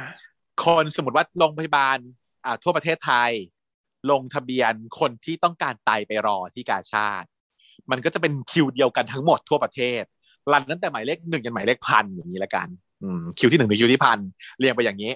ทั้งเด็กผู้ใหญ่ทุกคนเรียงอยู่ในคิวเดียวกันหมดนะฮะแต่ว่ามันจะมีข้อข้อจุดที่แบบคะแนนสูงคะแนนต่ำอยู่เหมือนกันว่า เอ้ย ถ้าเกิดมาอย่างนี้คนนี้จะได้แต้มมากกว่าอะไรอย่างเงี้ยเลือกเพิ่มเป็นการเรียงคิว ไม่ใช่ไม่ใช่คิวก่อนหลังว่างั้น ไม่ใช่คิวก่อนหลัง แต่เป็นคิวความเป็นจำคิวเป็นที่ซับซ้อนเออคิวซับซ้อนมีมีเวทกว่านั้นมีเวทคะแนมีเวทนคะแนนอ่าว่าใครได้ก่อนได้หลัง แต่มันจะเรียงอยู่ในคิวเดียวกันนะเสร็จแล้วปุ๊บ ถ้าเรารู้ว่า อะโรงโรงพยาบาลขอนแก่น วันนี้จะมีการฮาเวสไตนะคนไข้เสียชีวิต บริจาคไตสองข้าง เขาก็จะจัดทีมของกาชาติเนี่ยไปเอานะคะ ก็โดยที่ว่าข้างหนึ่งตัวตัวตัวโรงพยาบาลขอนแก่นนั้นจะเก็บไว้เอง ใช้เองในโรงพยาบาลหนึ่งข้าง ให้เป็นสิทธิ์ของก็คือไม่ได้เก็บไว้หรอก Center ก็คือคิวนั้นนะก็คือคิวไหนของขอนคิวในแก่นขอนแก่นน่ะคิวไหนของขอนแก่นถึงก่อนจะได้ถึก่งอนไตเสร็จแล้วก็มารันคิวฟูลกลางของการชาติขึ้นเฮลิคอปเตอร์อีกหนึ่งคิวอ่าฮะซึ่งจะไปที่ไหนก็แล้วแต่ถือว่าได้ศรีราชศรีราชก็จะมาก็มาส่งให้ที่ศรีราชไปได้ที่เชียงใหม่ก็ไปเชียงใหม่ อะไรอย่างเงี้ยนะฮะก็แบ่งกันที่ละอ่าข้างข้างหนึ่งที่เซ็นเตอร์อีกข้างหนึ่งเข้ากาชาติเอ่อเพราะฉะนั้นเนี่ยมันก็จะถูก มีคนที่เป็นวิดเดสมากมายไก่กองในการทำนะคะ ไม่ง่ายเลย นี่คืออันนี้แค่ระบบแบบกลางๆนะ ระบบระบบส่วนกลาง แน่นอนว่าถ้าเป็นระบบนี้เนี่ยยังไงก็ต้องตามซิสเต็มอยู่แล้วตกจึกจักไม่ได้ มีอีกระบบหนึ่งก็คืออ่าอันนั้นเราเรียกว่าเป็นการเก็บจากคนที่เสียชีวิตใช่ไหมคะ cadaveric donor ส่วนอีกอันหนึ่ง เป็น living donor คือคนที่ยังมีชีวิตอยู่ ที่เวชเชียร์บอกคุณฟังเสมอว่าอ่าเราก็มีไตสองข้างใช่ไหมไตเนี่ยวมีสองข้างเกิดมาให้บริจาคข้างหนึ่งอยู่แล้ว นั่นแหละก็คือบริจาคให้คนอื่นได้ข้างหนึ่ง ซึ่งการบริจาคให้ใครคนใดคนหนึ่งเนี่ย มันต้องมีการเข้ากันของเลือดให้ได้ห้าสิบเปอร์เซ็นตนะคะ เรียกว่า HLA matching เนี่ยก็คือมันไม่ใช่แค่กรุ๊ปเลือดอะเนาะมันเป็นการดูเรื่องของแอนติเจน HLA เนี่ยอยู่บนบนเลือดขาวเออใช่ไหมของเม็ดเลือด ต้องเข้ากันได้อย่างน้อยห้าสิบเปอร์เซ็นนั่นหมายความว่า เราซึ่ง HLA เนี้ยเราจะเหมือนพ่อครึ่งหนึ่งเหมือนแม่ครึ่งหนึ่งพูดง่ายๆคือเราออกจากพ่อจากแม่ได้ แล้วก็เราจะเหมือนกับพี่น้องมากกว่าครึ่ง เรามีโอกาสจะเหมือนกับพี่น้องมากกว่าเหมือนพ่อเหมือนแม่ คือเหมือนพ่อเหมือนแม่เนี่ยได้อย่างมากสุดคือเหมือนได้ครึ่งเดียว เพราะเราออกจากพ่อมาครึ่งหนึ่งแม่มาครึ่งหนึ่งแต่ว่าน้องเราซึ่งออกจากพ่อคพี่รึ่งหน้นึ่องงแม่เนี่ยครึ่งหได้นึ่งมาด้วยไงเออมีโอกาสที่จะเหมือนกันเกือบมันก็จะร้อยซ้ำกันมากกว่าอืมมากกว่า เพราะฉะนั้นการปลูกถ่ายอวัยวะโดยเฉพาะไตเนี่ยเขาก็เลยถ้าเป็นการเอาจากคนที่เป็น living คือคนที่ยังมีชีวิตอยู่เนี่ยนะคะเขาก็เอาจากพ่อแม่แล้วก็พี่น้องเนี่ยแหละพี่ป้านาอาคนที่อยู่ในวงศาคณาญาติที่มีโอกาสที่จะเหมือนกัน ซึ่งต้องเจาะเลือดเทสก่อนว่าเข้ากันได้หรือเข้ากันไม่ได้ แน่นอนจริงๆแล้ว การเอาจากศพก็เหมือนกันค่ะเขาจะเจาะแล้วดูว่าเข้ากันได้กี่ตำแหน่ง มีส่วนเข้ากันไม่ได้กี่ตำแหน่งประมาณนั้น แล้วก็ให้ก็เป็นหนึ่งในคะแนนเป็นหนึ่งที่ในจะคะแนนเรียงว่าใครจะได้ใช่อืมอืมทีนี้อะถ้าเกิดว่าจะทริกกี้ได้เนี่ย ต้องเป็นจุดของเอาจากคนที่มีชีวิตนี่แหละ ที่จะเขาขายไตกันนะนะอันนี้พูดแบบว่าออฟเลเบลเลยนะสมมติว่าจะมี สมมติว่าจะมีอะก็ต้องทำแบบนี้ก็คือ ต้องรับ สมมติว่าแพทริเชีย เป็นคนขายไตต้องการเงินไปเปย์พี่เมฆนะคะก็เลยจะขายไตแพทริเชียก็เห็นแล้วมีเด็กคนหนึ่งที่แบบอยากได้ไต เขาต้องการไตของแพทริเชีย ก็เลยไปเสนอขายในราคาสามล้านบาทแต่ว่าจะขายได้ไม่ได้ต้องเจาะเลือดก่อน ปรากฏว่าเจาะเลือดแล้วบังเอิญโชคดี แมทช์ได้เกินห้าสิบเปอร์เซ็นพอดี อ่า รู้ว่าขายได้ โปรเซสที่ต้องทำก็คือ พเชียเนี่ยต้องเข้าไปเป็นญาติของเด็กคนนั้น พ่อแม่หรือแต่ปู่งงาน เออพ่อแม่ปู่ย่าตายายก็จะกลายเป็นว่าฟีลว่าเหมือนกับ ต้องไปเป็นลูกบุญธรรมของยายเขาอย่างนี้นะที่เขาทำกัน เออ ให้มันกลายเป็นคนในแฟมิลี่อะอืมแล้วก็ตอนมาบริจามันคต้องใช้เวลาสามปีเลยนะไม่ใช่แค่ใช่ใช่แป๊บดียวน่าจะต้องเตรียมการเยอะนนเออต้องเตรียมการนานว่าถ้าจะเอาอย่างเงี้ยถ้าจะขายอย่างเงี้ยเนาะก็ต้องอย่างนี้ แล้วพอเป็นคนในครอบครัวแล้ว มีหลักฐานว่าเป็นครอบครัวเดียวกันบริจาคให้กันได้แล้ว นั่นแหละถึงจะบริจาคได้ ก็จะทำการเข้าห้องผ่าตัดทำการผ่าตัดพร้อมกันสองเตียงเลย เพราะว่าต้องแกะไตข้างหนึ่งของฉัน แล้วก็ไปใส่เด็กคนนั้น อย่างเงี้ยทันทีเพื่อให้ได้ผลที่ดีที่สุดเราจะไม่แช่น้ำแข็งรอนานๆ เอาไปขายเลขขายตามคิวอะไรอย่างเงี้ยมันบ่ได้นะมันใช้ไม่ได้ เลือกเราวมันคือใช้ไม่ได้ อะเนี่ยเรายกตัวอย่างให้สองสองสถานการณ์ที่ที่เราทำกันอยู่ในปัจจุบันเพราะฉะนั้นถ้าเกิดพูดถึงในซีรีส์แบบนี้ยายหมอเป็นศัไปกดิ์ได้ไหมเป็นไปได้ไหมที่ยายหมอศักดิ์จะต้องเตรียมเซตทีมมา แล้วก็มางัดไตใครก็ไม่รู้ออกมา แล้วจะเอาไปขายใครเรื่องราวประเด็นหนึ่งเอาไปขายใครเพราะทุกคนอยู่ในประเทศไม่แต่ทยนั้นไม่ยาก อันนั้นไม่ยากอันนั้นก็คือ ก่อนอื่นก็ต้องเจาะเลือดแม่ไหมมาก่อนว่า โอเค HLA เนี้ยมีคนอยากได้หรือเปล่าเออใน HLA นี้เออถ้าให้ทำนะใช่ถ้าจะทำนะ จะต้องมีการเทสเลือดก่อนว่าไตเนี้ยเป็นของใครคะ ที่รออยู่ได้ไหม ดังนั้นเนี่ย ถ้าจะทำนะ หมอศักดิ์ต้องเป็นกาชาติ หมายถึงว่าต้องมีหน่วยงานที่ทำได้เท่ากาชาติ ก็คือ อันนั้นมันก็ไม่ยากหรอก มันแค่มีเครื่องไงแค่มีเครื่อง HLA ก็ได้แล้ว แล้วก็ คนที่จะซื้อก็เป็นคนในตลาดมืดซึ่งสามารถตรวจ HLA ได้อยู่แล้วก็แค่แค่มีเครื่องที่ตรวจ HLA ได้ก็พอ ใช่แต่ว่าก็ตรวจของสองคน เปอร์เซ็นต์แมทช์มันต่ำไง คือถ้าถ้าจะงัดออกมาแล้วเอาไปให้ใครได้ มันต้องเป็นคนไม่ที่งัดมีอยู่ในไงไม่งัภูดอืมมันต้องเป็นคนที่มีอยู่ในภูคือ มันต้องตรวจจนตรวจจะตรงกันนึกออกปะมันก็ไม่ง่ายไม่ใช่ใช่ว่าก็ว่าคือมันไม่ใช่หนึ่งคนมาซื้อแล้วก็จะมาจิ้มเอาได้ว่าเอาคนเนี้ยเอาของคนเนี้ยมันก็ไม่ได้จิ้มไง แต่ว่าอย่างนี้เธอเข้าใจที่ฉันพูดไหมก็คือที่ตัวเทเอของสมมติว่าฉันเป็นมิสเตอร์วายผู้แบบว่าต้องการไตเนี่ยฉันก็ตรวจเทเอตัวเองได้เท่านี้อ่าฮะแล้วก็ตรวจคนไข้แม่งทุกคนเลยคนไข้คนไหนมาตรวจอะเอาเลือดทุกคนมา แล้วก็ดูว่าใครจะมีเทเอต่ออ่าเกิน50%อ่าต้องอย่างนี้แล้วค่อยจะไปขโมยตั้งใจจะไปขโมยคนนั้น อ่า ต้องอย่างนี้ต้องระอบุย่างเช่นแม่ไหมอาจจะโดนเป็นหนึ่งในคนที่โดนอืมต้องระบุ มันต้องระบุว่าเป็นแม่ไหมไงเออต้องระแม่บุไหมมาที่โดนเพราะว่าเทเอมันตรงอืมใช่ใช่ถ้าจะเป็นไปได้คือต้องระบุมาคือ ไม่ใช่ว่าแบบคนไข้ในมือของคุณไม่ได้สุ่มๆสุ่มไม่ได้อืมไม่ได้ เพราะว่าโอกาสที่จะชนเจอตรงกันอะมันน้อย มันต้องมาแล้วต้องเทส เพราะว่าจากประสบการณ์ของฉันนะ เพราะว่าฉันมีคนไข้ที่ทานสแปนรอรอดูอยู่ก็คือ เด็กคนหนึ่ง ที่จะรอเปลี่ยนไตเนี่ยฉันส่ง HLA ไปแมทช์เนี่ยในขณะที่เอ่อกาชาติเนี่ยจะได้ไตอาจจะแบบเดือนหนึ่งฉันไม่แน่ใจตัวเลขนะ แต่ถั่วๆก็ประมาณสมมติสิบไต เดือนหนึ่งได้สิบไต ปีหนึ่งก็ได้ร้อยี่สิบไตถูกไหมเฉลี่ย เด็กคนหนึ่งที่ฉันส่งเลือดไปเนี่ยร้อยซึ่งคิวแรกแล้วเนี่ยนะคิวที่จะถึงแล้วคือเป็นคิวแรก แต่ต้องรอแค่ว่าได้ไหม S A match ไหมเนี่ย ก็คือเวลาระยะเวลาเฉลี่ยรอก็คือสองปีสองปีกว่าๆอืมก็คือต้องประมาณสองร้อยสี่สิบไตมันต้องมันต้องเป็นดวงจริงๆเออมันเป็นดวงจริงเออๆอันเนี้ยมันเป็นดวงว่าจะถูกหวยหรือเปล่า เพราะว่าอืมที่เอเนี่ยมันตรวจสามสิบกว่าตำแหน่งเนี่ย โอกาสจะตรง ตรวจใช่ไหมตรวจกี่ตำแหน่งวะของ HLA ของของของคุณตัคุวณของสำหรับเอ่อไตตัวแค่หกเอาอะแค่สามหกในหกเองเหรอเนี่ยอืมเอาสามในหก แต่ว่ามันก็อ่ามัมันมีดีเทลแหละถูกไหมมันเป็นกลุ่มไอ้คำว่าหกเนี่ยอือฮึมันเป็นกรุ๊ปปิ้งมันมันไม่ได้ว่า แบบทุกตัวอ่าทุกตัวอืมก็คือหกหกโครโมโซมละมั้งอืมใช่ไหมอืมประมาณสามในหกฉันฉันจำเลขไม่ผิดพี่ว่าสามในหกเออ ประมาณนี้ ก็เนี่ยแหละ มันแต่ว่ามันไม่ใช่สามในหกที่แบบว่าเอ้ยห้าสิบเปอร์เซ็นเจอคนคนหนึ่งมาอีกคนหน้าก็ใช่แล้วอย่างนี้มันไม่ใช่ไง มันแบบมากกว่านั้น อืมที่จะตรงอะเนาะเพราะฉะนั้นอย่างที่บอกถ้าต้องเป็นอย่างที่มิสเตอร์วายบอกคือ ต้องมีเลือดของผู้ส่งอิทธิพลนี้มา แล้วทุกคนที่รันเข้ามาในมือของยายศักดิ์เนี่ย โดนจะแอบเจาะเลือดตรวจแมชหมดเลย แล้วพอเจอก็ขายแบบนี้ เออถ้าจะเป็นไปได้เพราะฉะนั้นก็ไอ้ทำได้ที่จะเอาจากลิกก็ได้หรือว่าจาก แม่ไหมก็ได้อะคงเป็นไปไม่ได้อืมใช่ไหมยกเว้นอย่างที่บอกถ้าเป็นว่าเกาหลีที่แบบที่เนี้ยที่ฉันพูดถึงก็คือว่า ยกเว้นยายศักดิ์เนี่ยจะมีเครือข่ายที่ใหญ่เท่าการชาติหมายความว่า มีคนมารอซื้อกับนางเยอะๆร้อยคน แต่อะไรอย่างเงี้ย อาจจะพอแบบเยอะไงจำนวนเยอะมันก็มีโอกาสตรงเยอะไงใช่ไหมอ่าอืมอย่างนั้นก็ได้เหมือนกันอืมอย่างนั้นก็จะต้องมี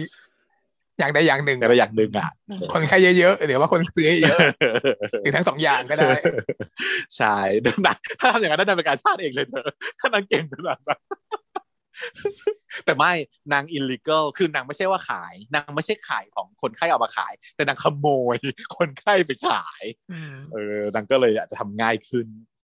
แต่อะเห็นไหมว่ากว่าที่คุณหมอถ้าสมมตินะ จะเชื่อสักดิ์จะทำนะ มันต้องการความร่วมมือจากใครบ้าง ต้องมีคนที่เป็นเขาเรียกว่าอะไร partner in crime อะกี่คน เยอะนะต้องเยอะมาก ก็คือต้องมีทีมฮาเวสทีมฮาเวต้องมีทีมในนั้นพยาบาล ทั้งพยาบาลต้องมีทีมทั้งหดแลบหมอซึ่งคอยตรวจแลตบอนนี้นั่นทั้งหมดเออ แล้วก็ต้องใครอีกต้องมีรังสีที่จะคอยกบเกลื่อน ให้ก็มีนิติเวชต้องมาคอยแบบว่าตอนชนสูตรเสร็จต้องเหลือตายนะอย่างเงี้ยนึกออกปะเออ เพราะว่าอ่า ใช่ที่เราบอกว่าจะเป็นไปไม่ได้เนี่ยเพราะว่าหลังจากที่เคสที่ตาย แต่ว่าไม่เคสนี้มันอาจจะตายจากโรคไงมันก็เลยไม่ได้มีการ เพราะว่าไม่ได้บอกว่าผ่าถ่ายไตไม่ผ่าอืมแต่ว่าถ้าเกิดเกิดญาติติดใจอะไรขึ้นมาเขาขอผ่าก็เจอถูกไหมยังไงก็ต้องมีคนที่นิติเวชก็ต้อง cover ก็คือต้องการอาศัยความร่วมมือจากคนนับล้านทั้งโรงพยาบาล เพื่อปกปิดความผิดอันเนี้ยมันมันมันเกิดขึ้นจริงไม่น่าเป็นไปไม่ได้อะอืมที่จะมี ที่จะมีคนเลวมารวมตัวกันอยู่เยอะขนาดนั้นน่ะเนาะอันนี้ความรู้สึกของฉันเองก็คือว่ามนุษย์เราก็เป็นไปได้ยากเกิดมาด้วยความดี ทุกคนมันมีความดีอยู่บนพื้นฐาน มันจะต้องมีคนที่ไม่เห็นด้วยกับสิ่งนี้ และรู้ว่าสิ่งนี้คือสิ่งที่เลวเราต้องแจ้งตำรวจ อย่างแน่นอน มันก็เลยเกิดไม่น่าเกิดขึ้นได้จริง เกิดแบบในโรงพยาบาลอย่างเงี้ยไม่ได้หรอกจะมาขโมยไตคนไข้ในโรงพยาบาลไม่ได้หรอกยกเว้น ถ้าจะทำได้มันต้องเป็นการเกิดนอกโรงพยาบาลนะคือเถื่อนเถื่อน เถื่อนเถื่อนไปเลยเถื่อนเถื่อนเถื่อนๆไปเลยขโมยไตแบบเถื่อนๆไปเลย แต่ว่าเถื่อนเถื่อนมาขโมยในโรงพยาบาลอย่างเงี้ยมันเป็นไปไม่ได้หรอกเพราะอย่างที่เห็นไม่ต้องกลัวกล้องวงจรปิดก็ต้องมีมอนิเตอร์ค่ะทำอะไรอยู่อะหมอศัลยกรรมทำอะไรอยู่ในห้อง OR กล้องวงจรปิดเนี่ยตามแบบ policy ของโรงพยาบาลก็คือต้องมอนิเตอร์ตลอดเวลาถูกไหมมันต้องมีหลักฐาน recording ทุกอย่างทำอะไรก็ต้องมี record ไว้หมด อืมอืม แล้วผ่าตัดทีนึงมีชวนให้คนสิบคน อืมจะเลวหมดเลยเหรอสิบคน แล้วคนเวรที่คนขึ้นเดิมอะเห็นไหมอันเนี้ย ที่เขาบอกว่า เปลี่ยนคนน่ะก็ไม่มีใครไม่มีทางหรอกเป็นไปไม่ได้ จะเปลี่ยนทีมทั้งหมดจากไหนมา เปลี่ยนทีม แค่เปลี่ยนทีมเป็นไปไม่ได้แล้ว เออ ซึ่งแบบคนที่ไอคนที่ถูกเปลี่ยนอะก็โวยวายแล้วจ้าวันนี้เวรกู กูจะเอาเงิน กูก็เวรกูจะเอาตังค์ อยู่บอกเอาเวรกูได้ไงแป๊บเดียวก็แค่นี้ก็โวยก็ขึ้นถึงโรงพักขึ้นถึงแบบผู้หลักผู้ใหญ่แล้ว โดนร้องเรียนแล้วว่าแบบว่ามาออฟเวนโดยไม่เป็นธรรมไม่มีสมาพิบาล อีหออคนนี้รายสมาพิบาลอีหมอสันคนเนี้ยอยู่ๆก็มาสั่งว่าออฟเวนกูใครบาร้องเรียนแล้วนะแค่แค่เนี้ยไม่หรอกแต่มันไม่ไม่ทำอย่างนั้นถ้ามันจะทำจริงๆมันคือ มีเวรแต่ว่าไม่ตามมาทำไง ก็เอาคนอื่นมาทำแต่แต่แต่ไม่ได้ออให้แต่ว่าไม่แต่เวนโออาเขาเขาส่วนใหญ่เขาเฝ้าเด้อเขาไม่ไปไหนดอกพยาบาลโออาเวลาอยู่เวรเขาต้องอยู่ที่โออาเขาไม่ได้ว่าไม่ใช่ไงไม่ได้อยู่บ้านแต่ถ้าถ้าจะทำจริงๆอะก็คือประมาณนั้นอ่าฮะต้องแบบว่า มีทีมตัวเองแล้วก็ไปทำโออาที่แบบเอาวันนี้โออานี้ปิดนะปิดปิดล้างแอะล้างเออเออเออต้องต้องเอาที่ที่แบบไม่มีใครมายุ่งกับอันเนี้ยทำเองส่วนตัวอืม หรือไม่ก็สร้างโออาเองแม่งเพราะฉะนั้นลำบากเห็นไหมไม่ไม่ไม่ด้วยความจริงแล้วมีปัญหาทุกจุดแทบทุกจุดในการขโมย ไม่ไม่สามารถทำได้แบบง่าย ๆ แน่นอนอืมเออก็ให้สบายใจเอาไว้ได้หน่อยหนึ่งนะคะ คุณผู้ฟังไม่โดนค่ะไม่โดนนะคะอะแต่ว่า อันนี้ก็ แต่ว่าก็ในเรื่องก็ไม่เป็นไรในเรื่องก็ดูให้เป็นใช่ละคในเรื่องก็บอกแล้วให้เพื่ออัธรสก็เพราะถ้าเกิดคือให้เป็นอย่างนี้ไปถ้าเกิดทำจริงได้อะทำเป็นละครไม่ได้ถ้าเอาเรื่องเอาเหตุการณ์ที่แบบทำจริงได้มาทำเป็นละครเดี๋ยวมันก็มีคนไปทำแล้วทำไงล่ะไม่ว่าทำไม่ได้ต้องเอาเหตุการณ์ที่เราก็จะจะบอกให้ถ้าแซมมอนมาบอกว่าทำยังไงในการแบบว่าขโมยไตแล้วที่ทำได้จริงที่ทำได้จริงอะมันก็ทำไม่ได้ใช่ปะเดี๋ยวขโมยกันหมดประเทศไทยไม่มีอะไรไตไม่เหลือพอดี ส่งออกหมดอย่างข่าวนั้นน่ะ ที่เคยเป็นการขโมยไตอะ ที่เป็นโรงพยาบาลดอทดอทใช่ไหมมันเป็นโรงพยาบาลเอกชนไงแล้วคนขโมยก็คือพอโรงพยาบาลไงก็เป็นคนใหญ่ cover มันทำได้ได้ ใช่ไหมนานหรือยังอะข่าวตอนนั้น น่าจะนานแล้วด้วย โอ้ยนานเป็นสิบปีแล้วเออเหมือนคุ้นๆเหมือนเคยได้ยินเหมือนกัน แต่ฉันก็ไม่รู้ detail เนาะว่ามันเป็นยังไงเรื่องจริงหรือเรื่องเล่านั่นแหละค่ะโอเค อันนี้ก็เป็นการให้ความรู้เล็กๆน้อยๆแล้วก็ discuss กันหลังจากดูทีอาร์นะคะสำหรับเอ่อ EP ดีก็น่าจะประมาณนี้ละกันเนาะ พบกันใหม่สัปดาห์หน้าสำหรับสัปดาห์นี้ก็สวัสดีนะครับ สวัสดีค่ะชา